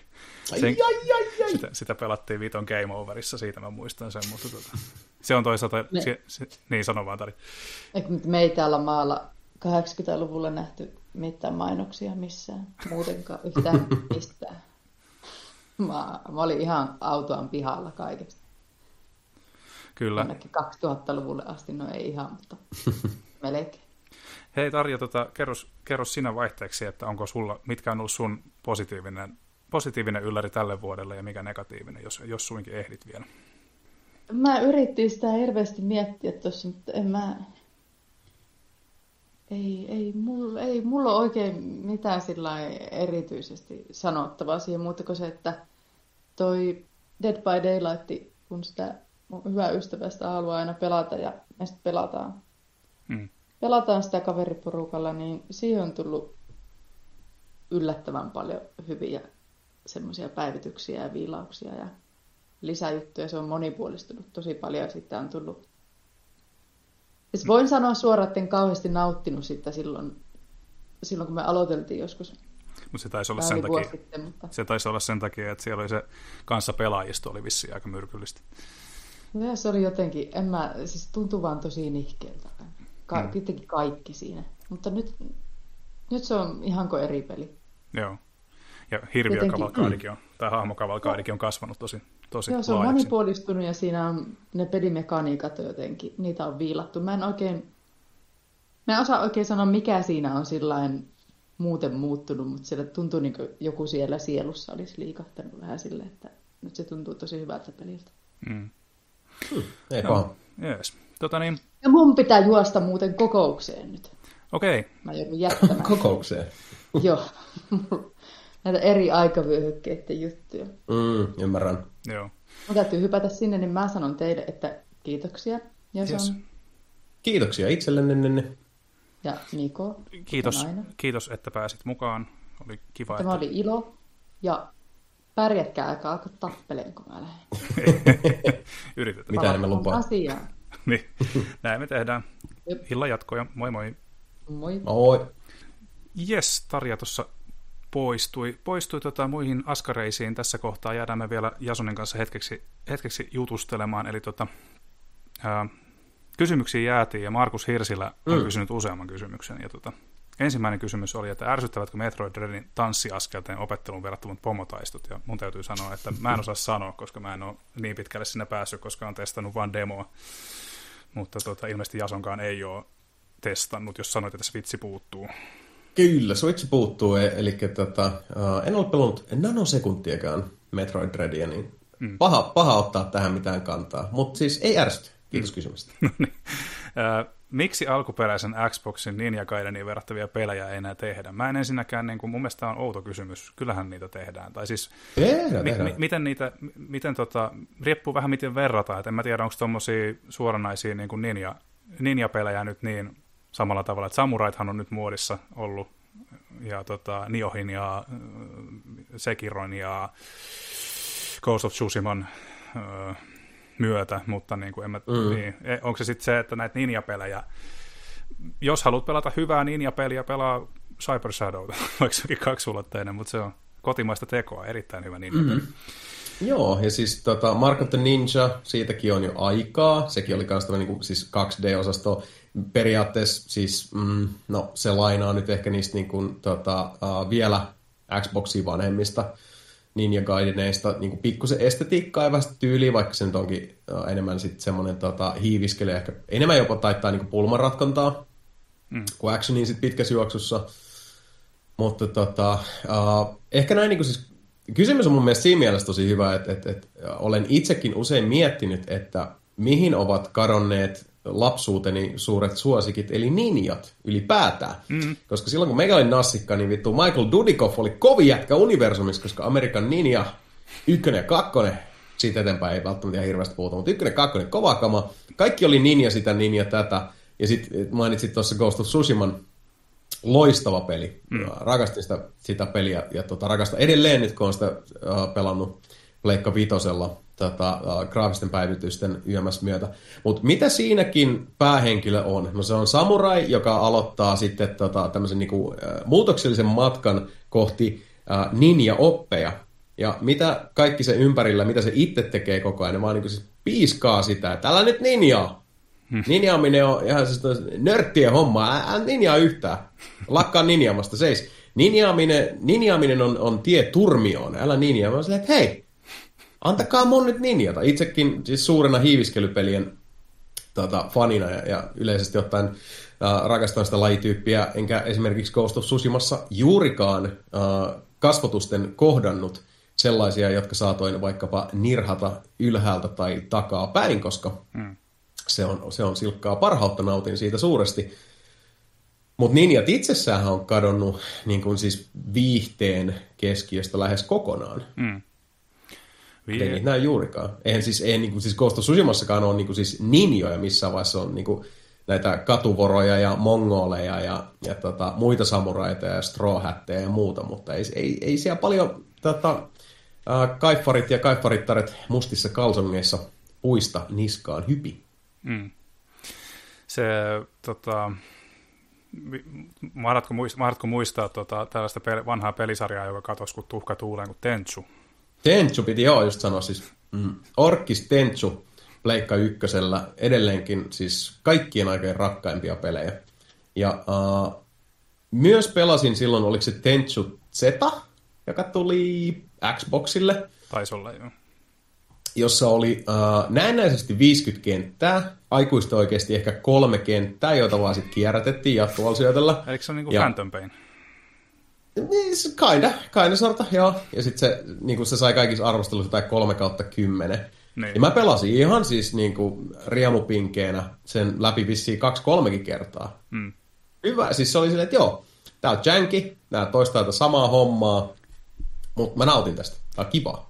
Se, on aina ollut, se oli Tensu juttu mun mielestä aina, että se oli kyllä todella, todella jäykkää, mutta sitten siihenkin vaan jotenkin adaptoitu.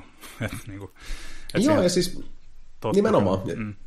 Ja se on niin sano, sananen sanottavana siitä, että, että nyt kun tota, uh, nykyään varsinkin, kun puhutaan tota, siitä, että niin kuin, mitä peleiltä odotetaan, ja, ja tota, varsinkin niin avoimen peleissä usein on se, että pyrkii tavallaan niin kuin mukautumaan siihen niin kuin pelaajan tyyliin, tarjoamaan vaihtoehtoja, tee se asia tällä tai toisella tavalla, mutta sille on kuitenkin aina sanansa sanottava peleille, jo, joihin uh, pelaajan täytyy mukautua. Mm.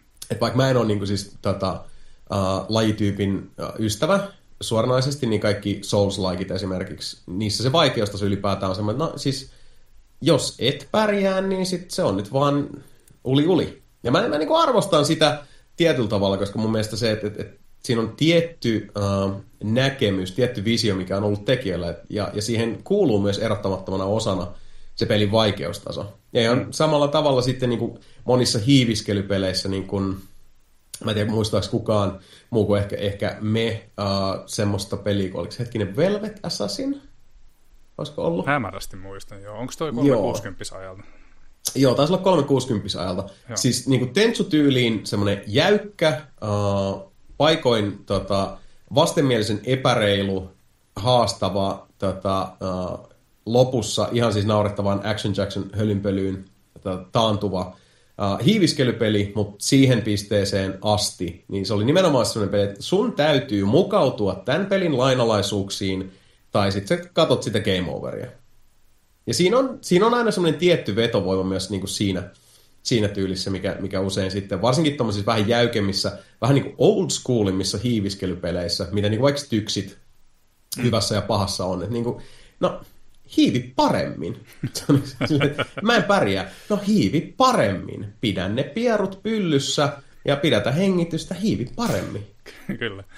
Joo, tota, katoin tässä juuri, pakko oli googlata, niin Velvet Assassin on Steam 499. Ei ole kallis, kallis tota, niin jos haluaa satsata tähän. Tämän. Joo, ei, ja siis niin kuin, älkää tulko mua syyttää, mä varotin, mä varotin. Siis mä vaan puhuin siitä, että niin kuin, tämän tyyppisikin peleillä on puolensa, ja, ja tota, mä, mä pelasin Velvet Assassinin loppuun asti ja suurelta osin nautin siitä, mutta siinä on se tietty tulokulma kanssa, mikä täytyy pelaajana ottaa. Mm. Vähän niin kuin puhuttiin aikaisemmin just The Mediumista ja Sherlock Holmes Chapter Oneista ja näistä, niin semmoinen tietty jänkki ja myös sitten se, että miten sä pelaajana suhtaudut siihen, niin mm. vaikuttaa kyllä keskeisesti siihen pelikokemukseen, myös hiiviskelypeleissä. Mutta sitten... Mut niin, ja nyt mentiin taas hyvälle tangentille. ei, Ninjat. Ei se mitään. Ninjat, tota, Ninja Gaidenin verrattavia pelejä, tota, öö, kun mä makustelen tätä kysymystä vielä niin kuin enemmän, koska mua jäi niin kovasti häiritsemään, että mitä tällä merkataan. Siis tarkoitat, niin kuin, toimintapelejähän oli, niitä nyt ei ole ehkä niin kuin tällaisia nopeatempoisia toimintapelejä. Nyt ei, neitä ei ole viime vuosina ehkä tullut niin paljon, mutta siis esimerkiksi just, mikä harrasti tätä tota, niin kuin, ää, väistelyä ja sitten tota, blokkinapin tai parrynapin oikein, oikea-aikaista painamista ja tämmöistä, niin tota, sitähän Ninja Gaidenkin tekee. Ja tota, mm. Ninja Gaidenin ehkä jälkeen tuli sitten tämmöisiä, en mä tiedä, voisiko sanoa jopa ehkä hivenen anteeksi antavaisempia kuin joku niin kuin just God of War ja Castlevania Lords of Shadow ja Dante's Inferno ja tämmöisiä. Ja sitten tuli tämä... No en mä tiedä, mä ehkä pistäisin tähän samaan kategoriaan vielä tämän Devil May Cryn. Ja Joo, piti just sanoa, että siis, mm. Ja DMC on, on niinku siis lähellä siellä. Mutta se ei ole ehkä yhtä Eihän vaikea. Et se, se, niin. on, niinku, se on niinku ainoa, että jos Markus tarkoittaa tällä sitä, että, että miksei tehdä tällaisia niinku, ää, pelaajan sormet solmuun pistäviä toimintapelejä, jotka on niinku nopeatempoista toimintaa, mutta sitten ne on oikeasti niinku, nyt vaatii taitoa ihan niinku, siis silleen, ilman sarvia. Ja, tai niinku, että kaikki, niin, häiriötekijät siis, niin on, on, kaikki häiriötekijät on suljettava, jos sä meidät pärjätä. Mm. Niin sellaisia menee sinne God Hand YMS-osastolle sitten.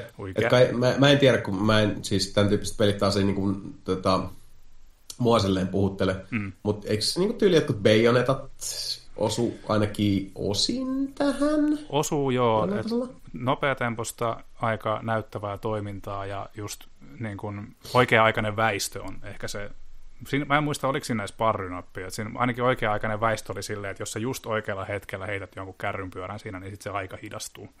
Mm. Mutta tota, sekään, se, se, se on niinku aika lähellä, mutta ei sekään ehkä ihan suoraan verrattavissa. Mutta, mutta, niin, mutta, luulen, että tästä, mm. tässäkin on varmaan niinku osa siitä, niinku, pitää antaa niinku osansa tästä, tästä kokonaisuudesta myös niinku ihan sille kehitykselle ja iteroinnille, koska monet sellaiset sanotaan niinku Team Ninjan uh, näkemykset, jotka oli usein niin kuin hyvin tämmöisiä, että no pelaa paremmin, mä en mm. pärjää. No siis opettele niin. uh, niskasta kiinni ja, ja tota, laput silmille silleen, että sä et näe mitään muuta ympäröivästä maailmasta ja tota, tykitä, niin onhan se sama uh, niin kuin mielenmaisema ihan selkeästi näkyvissä tosi monissa Souls-like-peleissä mm. jotenkin tänä päivänä, että se on, se on osa sitä, sitä kehityskulkua, mutta silloin tietyt osatekijät saattaa myös tipahtaa kelkasta. Niin, kyllä. Tuonkin sanottua, niin me eletään nyt tässä niin kuin post Indiegogo Kickstarter-maailmassa, jossa tota, monet uh, huippulaadukkaat pelit on pienten pajojen tekemiä tai, tai niin tyyliin kaksi ihmistä jossain autotallissa vääntää pelin, ne saa sen Steamiin ja sitten tulee ilmiö. Mm. Niin herää kysymys, itse vaan kun en, en tiedä, kun tuommoiset pelit ei tota, välttämättä edes niin indie-osastolla satu omaan rekisteriin, mutta – jotenkin musta niin nykyään tuntuu, että, että jos pelaajana vaikka kysyy, että miksei tämmöisiä pelejä enää tehdä, niin sit on ihmisiä, jotka tekee pelejä, jotka mm. osaa tehdä pelejä, jotka on saattanut sitten saada niin pikkusen rahoitusta tai oli joukkorahoitusta taustalla, on miettinyt tätä samaa ja sitten alkanut tehdä sitä peliä. Mm. Joten se on ihan mahdollista, että se tota, uh, Ninja Gaiden tyyli Black Sigma, se Xbox-osasto, tota, niin mm. on toisinnettu ja on siellä jossain Steamin syvissä varjoissa se elelee ja odottaa ottajansa. Mut, en tiedä, mutta voisin veikata. Mm. Joo, ja siis Ninja, Ninja Gaidenhan ei ole varsinaisesti, vaikka Itakagi, Tomonobu Itakagi on lähtenyt jo ajat sitten firmasta, ja tota, ehkä ihan syystäkin. Hän ei ollut ilmeisesti kauhean miellyttävä henkilö. Ja tota, Team Ninja on sitten meidän, ja niin kuin tehnyt, tehnyt, kulkenut omia polkuja ja luonut mielenkiintoisia pelejä, ei välttämättä mitään semmoisia timantteja, mutta ihan mielenkiintoisia pelejä, niin kuin vaikka just mm. Metroid Other M on kuriositeettina mielenkiintoinen, vaikka ei se kauheasti kehuja kerännyt. Ja sitten just Nio, joka on mun mielestä jo teemansa ansiosta niin kuin hyvinkin, hyvinkin niin kuin mielenkiintoinen, ja niitä ei, niitä ei ole nähty liikaa viime vuosina, näitä niin kuin samurai-seikkailuja. Mm, Mutta tota, Ninja Gaidenhan ei ole kadonnut mihinkään varsinaisesti, vaan sehän löytyy tota, otetaanko tämän jakson Game Pass-mainos tässä kohtaa, eli tuota Game Passista löytyy ää, tota, Ninja Gaiden Black muistaakseni, en muista, taitaa löytyä jopa kakkososakin, mutta jos, jos, ne ei nyt, jos puhun palturia, niin joka tapauksessa nämä on taaksepäin yhteensopivia molemmat, eli jos sieltä löytyy alkuperäinen diski tai haluat sen ladata sieltä koneesi huumeniin, niin, niin, niin ne on sieltä kyllä ostettavissa edelleen, että, että, että jos, jos ei ole tullut korvaavaa, niin ota takaisin se tuttu ja turvallinen niin mene Ninja Gaidenin maailmaan takaisin. Mm. Hyvä, hyvä ehdotus, koska mäkin rupesin muistelemaan, että eikä mäkin ole nähnyt tyyliin niin kuin Game Passin etusivulla joko kännykällä tai sit boxilla selatessa, niin Ninja Gaidenin logon aika hiljan. Joo. Ja Ninja, ja Ninja Gaideniinhan kuuluu tämä tietynlainen raakuus myöskin, joten Sigma-versiothan oli kuuluisi siitä, että niitä vähän vesitettiin väkivallan osalta, joten varsinkin kakkosta, joka, jossa ihmiset, EQ-viholliset muuttuu pölyksi, niin, niin tota, ää, mä Henkko, Henkoht, vaikka nyt en ole mikään varsinainen väkivallan ystävä, mutta mun mielestä Ninja Gaiden ehkä kuuluu se tietynlainen överiys ja semmoinen kyllä se vähän vie fiilistä ehkä pois, jos tota, viholliset muuttuu kuollessaan ke, keijupölyksi, niin tota, mm-hmm, suosittelen, suosittelen Blackia ja Ninja Gaiden kakkosta kyllä katsastamaan sieltä suunnasta mieluummin kuin näitä Sigma-versioita. Mutta mm. tota, sitten vielä Markuksen vikakysymys, eli mikä pelirepliikki on jäänyt muistiin ja miksi? Haluatko Jason aloittaa? Tuleeko mitään mieleen? No oikeastaan siis musta tuntuu, että niinku pelireplat jää, jää tota, uh, helposti mieleen, jos niitä toistaa enemmän. Mm. Uh, yleensä mä, mä huomaan, että tota, jos se niinku dialogi on persoonallista, varsinkin jos on hyvä ääninäyttelijä, niin tota, Uh, yksi niin mulla jäi ehkä enemmän se hahmo mieleen, ei välttämättä niin yksittäisiä reploja sieltä, pois lukee just kaikki tota, Skyrimin vartioiden jatkuva vitun länkytys siitä nuolesta silleen, että joo joo joo. Ja me kaikki tiedetään kyllä, että, että otti, kaveri otti polveen ja ei se kiva ollut, mutta, mutta ehkä enemmän jää niin sellaiset hahmot, jotka tota, jotenkin niin vie mennessään just sillä, sillä tota, uh, persoonallisuudella. Et, et tulee just mieleen tämmöisiä, niin kuin esimerkiksi GTA nelosessa, ja varsinkin GTA 4 niissä lisäosissa. Let's tota, go bowling. Niikko, let's go bowling. Please, Rockstar, jättäkää nyt se nelonen rauhaan, kuten jo niin kuin siis oikeasti peräkaira sitten noin kaikki muut. Siis stop. Tai niin kuin, älkää antako niitä jollekin mobiilistudioille. Please. He yrittivät varmasti parhaansa, mutta mm. kuitenkin. Niin mm. tota, just uh, Ballad of Gay Tony, lisäri, ja sitten uh, Lost and Damned varsinkin oli semmoinen, minkä mulle vain Lost and Damned varsinkin mieleen siitä, että se on niin surullista, koska sitten taas GTA 5, uh, kun siinä ihan Trevorin tarinan alussa kohdataan sitten uh, Lost and Damnedin päähenkilö, jonka Trevor sitten käytännössä tota, uh, jonka kallon Trevor sitten murskaa siinä ja, mm. ja näkee kuinka alas sekin on vajonnut ja muuta. Mä muistan vaan, että tuli ihan siis niinku järjettömän surullinen fiilis siinä. Mm. Että tota, voi damn, koska mä siis jotenkin niin kuin tarinallisesti Ballad, Ballad of Gay Tony ja Lost and Damned molemmat kolahti itsellä, vaikka GTA 4 oli ensimmäinen GTA, jota mä pelasin ihan, ihan liekeissä, ihan hulluna. Mä en ollut koskaan aikaisemmin oikein, niin kuin, siis pelisarja ei vaan ollut kolahtanut mulle. Mm. Mutta nelonen oli semmoinen, mikä sitten sit löi tosiaan niin kuin läpi tajuntaa, ja sitten lisärit vielä, vielä kahta kauheammin sitten, niin niistä jäi nämä tota, hahmot ja hetket mieleen. Mm. Mulla toisaalta varmaan, kun mulla on niin huono muisti, niin mä muista mitään replikkeistä. Voisi ottaa niin yli kaikki Mass Effect-sarjan tota, keskeiset hahmot, paitsi Ashley. Niin. niin kuin, ja jää, jää hyvästi. Vrexin, Vrexin murinat ja kaikki tällaiset. Ja Garru, Garru, niin. ja, ja Garruksen, tota, Garruksen tota, niin kuin, meillä, siellä on aika paljon semmoisia klassikoita, klassi, klassikkolausahduksia, joita nyt en tietenkään yhtäkään muista, mutta tota, se on... Rexon, Rexon King, se on mm. huikea jätkä, kun sitä näkee vielä siellä myöhemmin, kun se on tota, siellä valtaistuimella ja on se, se... Kruunu on raskas, mutta tota, asenne pitää. Mm. Ja kyllä täytyy sanoa, että koko toi Mass Effect-trilogia, nyt kun siihen pääsi palaamaan, ja kun mäkin olin silloin aikanaan pelannut kaikki Mass Effectit heti, kun ne julkaistiin, niin kakkosessa ja varsinkin kolmosessa, niin en mä koskaan ollut päässyt niihin DLCihin käsiksi. Kun mä olin pelannut pelit jo läpi siinä vaiheessa, kun tota, uh, DLC oli julkaistu ja mä en koskaan oikein niin palannut sen. Pidin tietyllä tavalla aika pyhänä asiana sitä, sitä mun tarinaa, jonka mä olin käynyt kaikkien kolmen pelin aikana, niin nyt se kun palasi tähän peliin ja sitten koki kaikki asiat, osan asioista uudestaan, mm. varsinkin kakkosessa ja etenkin kolmosessa, mutta sitten ylipäätään se tarina niin kuin kokonaisvaltaisesti ja sitten tosiaan nuohos kaikki galaksin kulmat ja muut, niin, niin kuin Frendi sanoi hyvin, niin tuntuu kuin olisi kotiin palannut ja ah, se oli hienoa. Mm. Samaa mieltä Mass Effectistä, se oli se remasteri, oli kyllä 5 kautta 5. Ihan, kirja- täydet. Ihan kirjaimellisesti, koska itse sen arvostani konsolifinille ja annoin 5 kautta 5. Mutta tota, mä tuossa Discordissa näin, että joku siellä oli napannutkin jo tuosta klassisesta Castlevania Symphony of the Nightista tämän Dracula, Draculan osahduksen, joka meni jotakuinkin, jotakuinkin silleen, että what is a man? A miserable, miserable little pile of secrets tai jotain tuollaista. Mutta tota, mä ehkä, jos nyt pitää, koska sen voisin ottaa tähän myöskin jotain, jotain niin kuin jotain semmoista vähän vakavasti otettavampaa, mutta koska mä tykkään juustosta, niin melkein sitten samasta kohtauksesta mulla suosikkilausahdus on tämä, mitä Richter sanoi Rakulalle, eli Your words are as empty as your soul. Mankind ill needs a savior such as you. Mä en niin kuin ensinnäkään ymmärrä, mitä toi tarkoittaa. Mankind ill needs, eli kipeästi tarvitsee, mutta siis se on niin kuin, ja se on niin melkein, tota, niin melkein englantia se on sille, että ill needs, eli siinä on siis just haettu ilmeisesti sitä, että, että ihmiskunta ei tarvitse. Niin.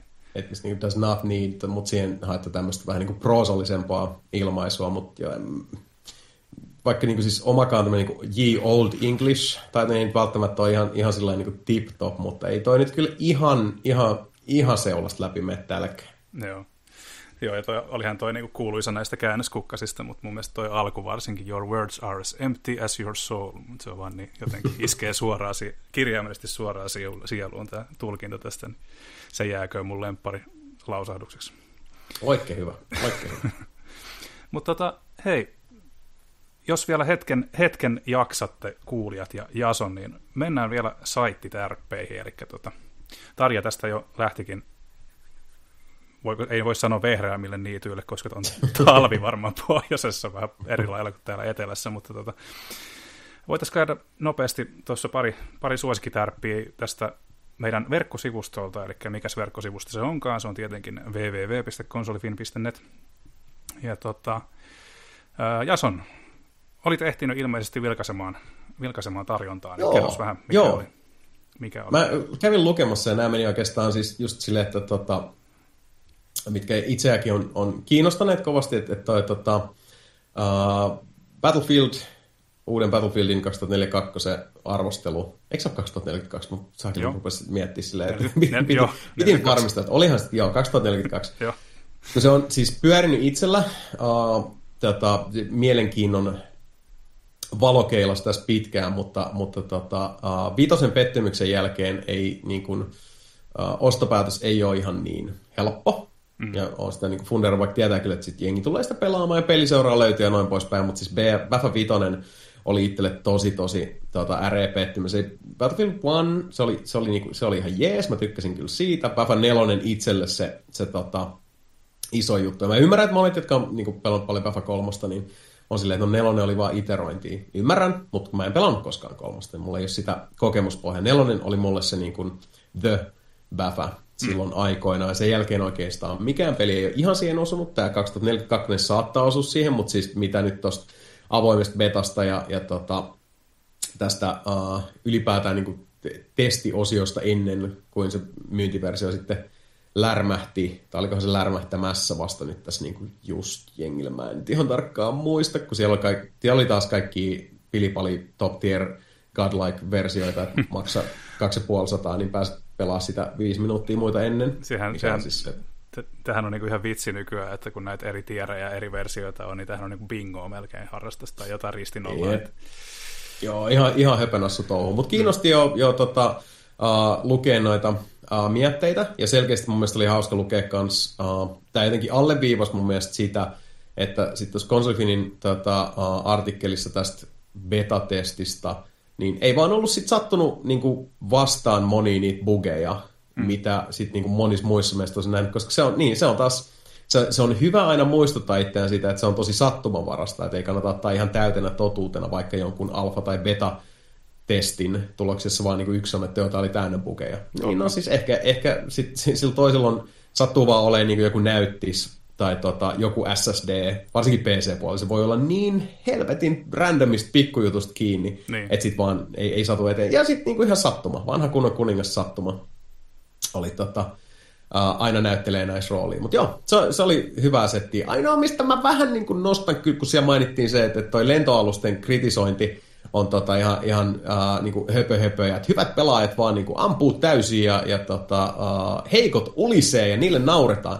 No ei se nyt ihan niinkään mene, vaikka kyllä allekirjoitan sen, että niinku Bäfässä osa sen koko pelin sielun elämää on ja tulee aina olemaankin se, että, jos, jos sulla on ajoneuvo ylivoima, niin kuin, mm. siis to, sun joukkueella, niin kyllähän sitten jyrätään. Että se on niin kuin Battlefronteissa ihan sama juttu, että jos sä siellä niin kuin, tota, ATSTs pärjäät, niin, niin uh, kyllä, kyllä tulee lukuja ja, ja tota, uh, jengi lako, se, se kuuluu ihan siihen asiaan.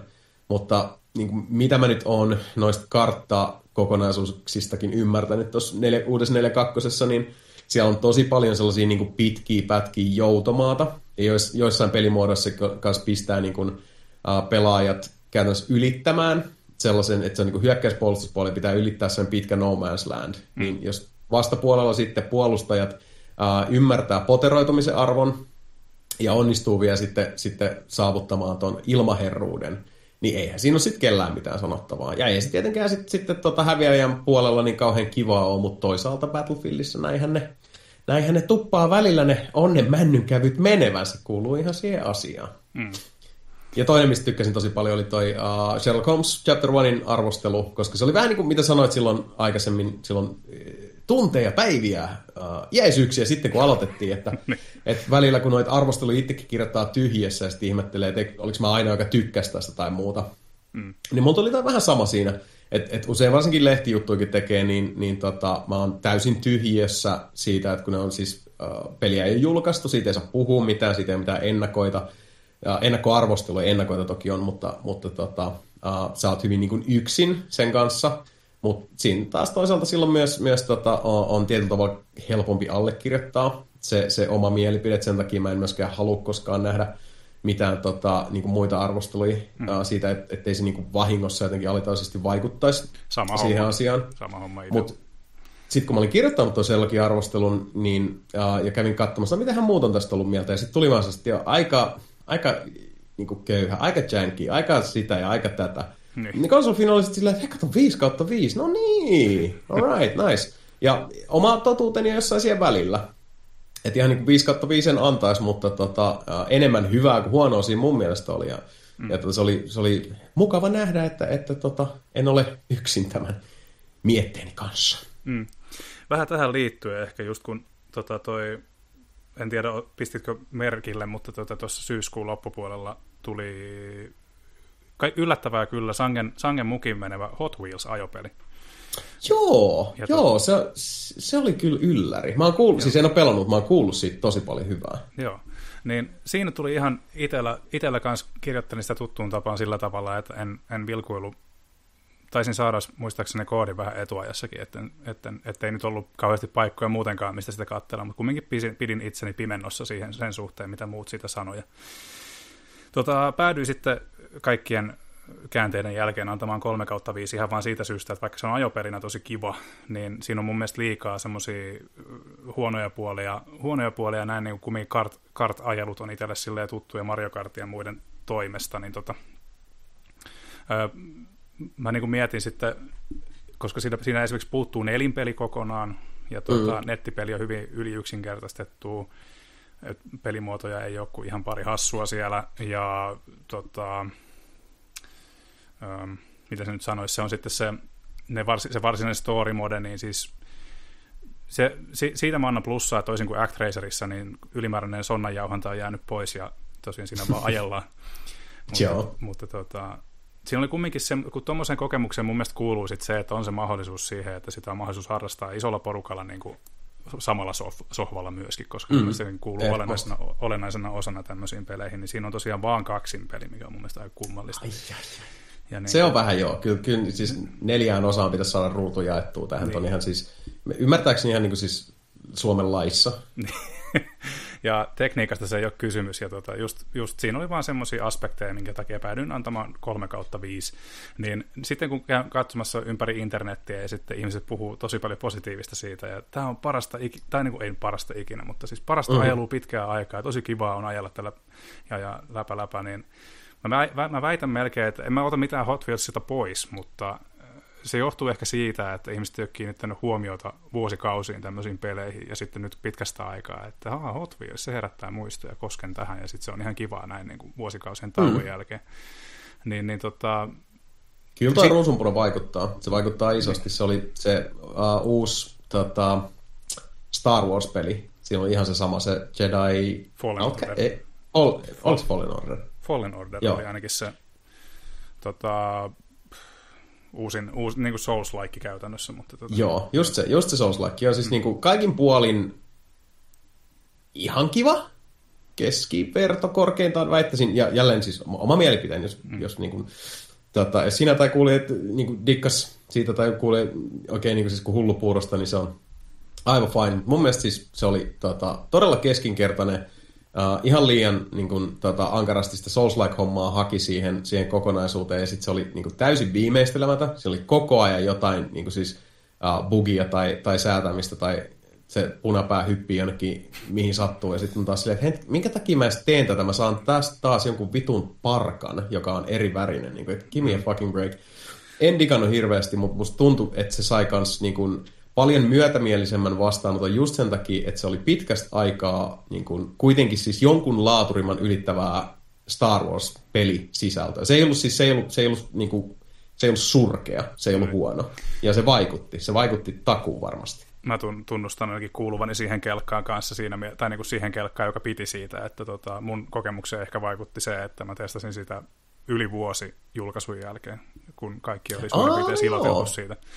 Niin, mm, niin, se, joo, se voi olla, se voi olla. Mulla tässä kokemusta. Toki siinä oli niitä jotain, jotain juttuja, oli jäänyt siihen kieltämättä, mutta siis mikään ei muuta, muuta sitä perillistä puolta siinä. Ja kyllä mä itsekin mm. tiedostin sen, että se oli ehkä jopa vähän yli yksinkertaistettu just, että niitä park- parkoja kerätään siellä ja muuta, mutta tuota, en mä tiedä. Ite... Ja niin sanottu, ei se, ei se niinku huono peli ole. Mä, niin. mä vaan just koin, että siinä oli vähän toi tota, Hot Wheels-tyylinen juttu, että koska mitään vastaavaa niin kuin tässä tapauksessa niin kuin Star Wars-viitekehyksessä, mm. ja sitten taas niin kuin Hot Wheelsin tapauksessa niin kuin arcadeimmassa kaahailu tota, maailmassa, niin kummassakaan ei ollut niin pelissä tapahtunut aikoihin mitään, niin totta kai siinä se tietty ruusunpuna kyllä monille nousee siitä. Mm. Ja ihan ymmärrettävää, ei siinä mitään väärää ole. Mm. Ja sitten just, että kun arcade, arcade-ajelut, niin tota, jos vilkaisee tonne Switchin suuntaan, niin sieltä löytyy tämä uusi Cruisin sarjan edustaja, eli Cruisin Blast, joka tekee käytännössä niin kuin kaikki se on, se on hyvin mielikuvituksekas arcade-kaahailu. Ja tota, en mä tiedä. Se on, nämä on mm. mielipidejuttuja, mutta tota, eh, Hot Wheelsissa mä väitän, että siinä kyllä vaikuttaa siihen just, niin kuin sanoit, ruusunpunaan, niin vaikuttaa paljon se, että näillä leluilla on leikitty lapsena ja mm. nyt on mm. kiva niin kuin, saada ne ää, nykygrafiikoilla niin kuin, tosi kiiltävinä ja hienona tuohon ruudulle rullailemaan siellä pitkiä poikin. Ei, mikä siinä? Mä oon mm. ymmärtänyt, että ainakin se Hot Wheels-puoli siinä on, on tehty myös niin kuin, rakkaudella. On, on, joo. En mä, kiistä, mä en myöskään tarkoita, että se olisi missään nimessä huono peli. Mun mielestä se on tosi mukava, mukava ajopeli kyllä. Ja niin kuin, niiden autojen kerääminen on, jos, jos julkaisija malttaa pitää oikein rahan siitä poissa, mm. niin, niin tota, niiden autojen kerääminen on ihan hauskaa puuhaa kyllä. Ja ainakin niitä kerääntyy tuossa pelissä niin kuin just sillä tavalla, että ne ei ei ole viitteitä siitä, että liikaa niin kuin, että, ää, kestää niin kuin kaksi viikkoa yhden auton hakeminen, jos et käytä omaa rahaa, niin semmoista ei ainakaan vielä ole ollut. Että. Joo. Mutta viitteitä mi- mikromaksuihin on kyllä, ja onhan siihen niitä niin kuin päässä, päässä ja tullut jo, ja, tai tulossa ainakin, niin tota, mitkä sitten, missä, missä sitten on vaan niin kuin näitä tiettyjä autoja, mm. mitä ei sitten niillä pelin sisäisellä valuutalla saa. Mutta tota, mutta varsinaisia niin kuin irtoautoja mun mielestä se ei, siinä ei ainakaan vielä pysty ostamaan omalla rahalla. Mutta... Niin, mä muistelin kanssa, että siitä, siitä on niitä eri niin maksut. Siinäkin oli taas mun mielestä joku helvetin 99 euro versio. Olihan siitä joo. Ja missä oli, ei, ei kai siinäkään muuta ollut, kun siinä oli vaan siis niitä sit spessumpia autoja. Joo. En sitten tiedä, lähteekö se jossain vaiheessa lapasesta. Toivottavasti ei. Mäkin toivon, mä toivon suuresti, että koska siinä on se, että julkaisija varmasti haistaa sen rahan siinä, mutta mä toivon, että se ei mm. lapasesta se touhu siinä, että koska se on, mm. kumminkin se ansaitsee semmoisen niin positiivisen huomion ympärilleen, koska se ajopelinä se on tosi hyvä ja kiva. Mm. Ja niin kuin hyvä niin kuin tuntumaltaan ennen kaikkea, ja se mun mielestä niin kuin, se ei aliarvioi käyttäjänsä, että se ei ole, että se ei ole missään nimessä niin kuin liian helppokaa, että se ajat, antaa ihan sopivasti haastetta ilman mitään räikeitä niin kuminauhatekoälyä. Mm, aivan. Niin, niin, tota.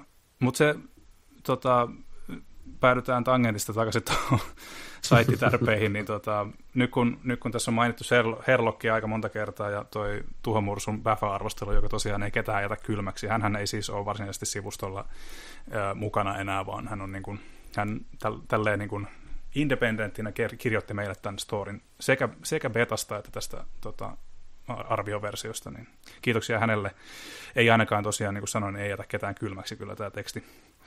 Ja tota, mä voisin mainita tähän vielä niin kuin jokerina, jokerina sitten, kun tässä on näitä, nämä molemmat on jo mainittu aikaisemmin, niin tota toi Herra Jaakon Forza Horizon 5 arvio, se, se oikeastaan tiivistää tosi hyvin sen, että miksi se on niin hyvä, miksi vähemmän ajopelejä pelaavatkin kannattaa ehkä harkita tätä testiä, testata, mm. laittaa testaukseen. Ja tota, toinen sitten, minkä voisin suositella luettavaksi, on nämä Elden Ring-fiilistelyt, että jos, jos on yhtään utelias tämän uusimman From Softwaren tuotoksen tiimoilta, niin suosittelen kyllä lukaisemaan myöskin sen.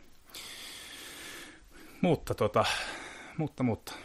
Tässä on, tu, tässä on turistu aika, aikamoiset, aikamoiset tovit. Tota, mm. tota, ruvetaan lopettelemaan. Niin, joskus käy.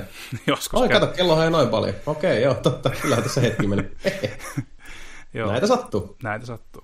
Tota, ruvetaan lopettelemaan pikkuhiljaa. Tota, ensi, ensi hätään haluan kiittää Tarjaa, joka pääsi paikalle, ja toiseksi haluan kiittää suuresti meidän vierasta, joka tuli tänään tänne virtuaalistudioon, eli Jasonia. Kiitos, että pääsit paikalle.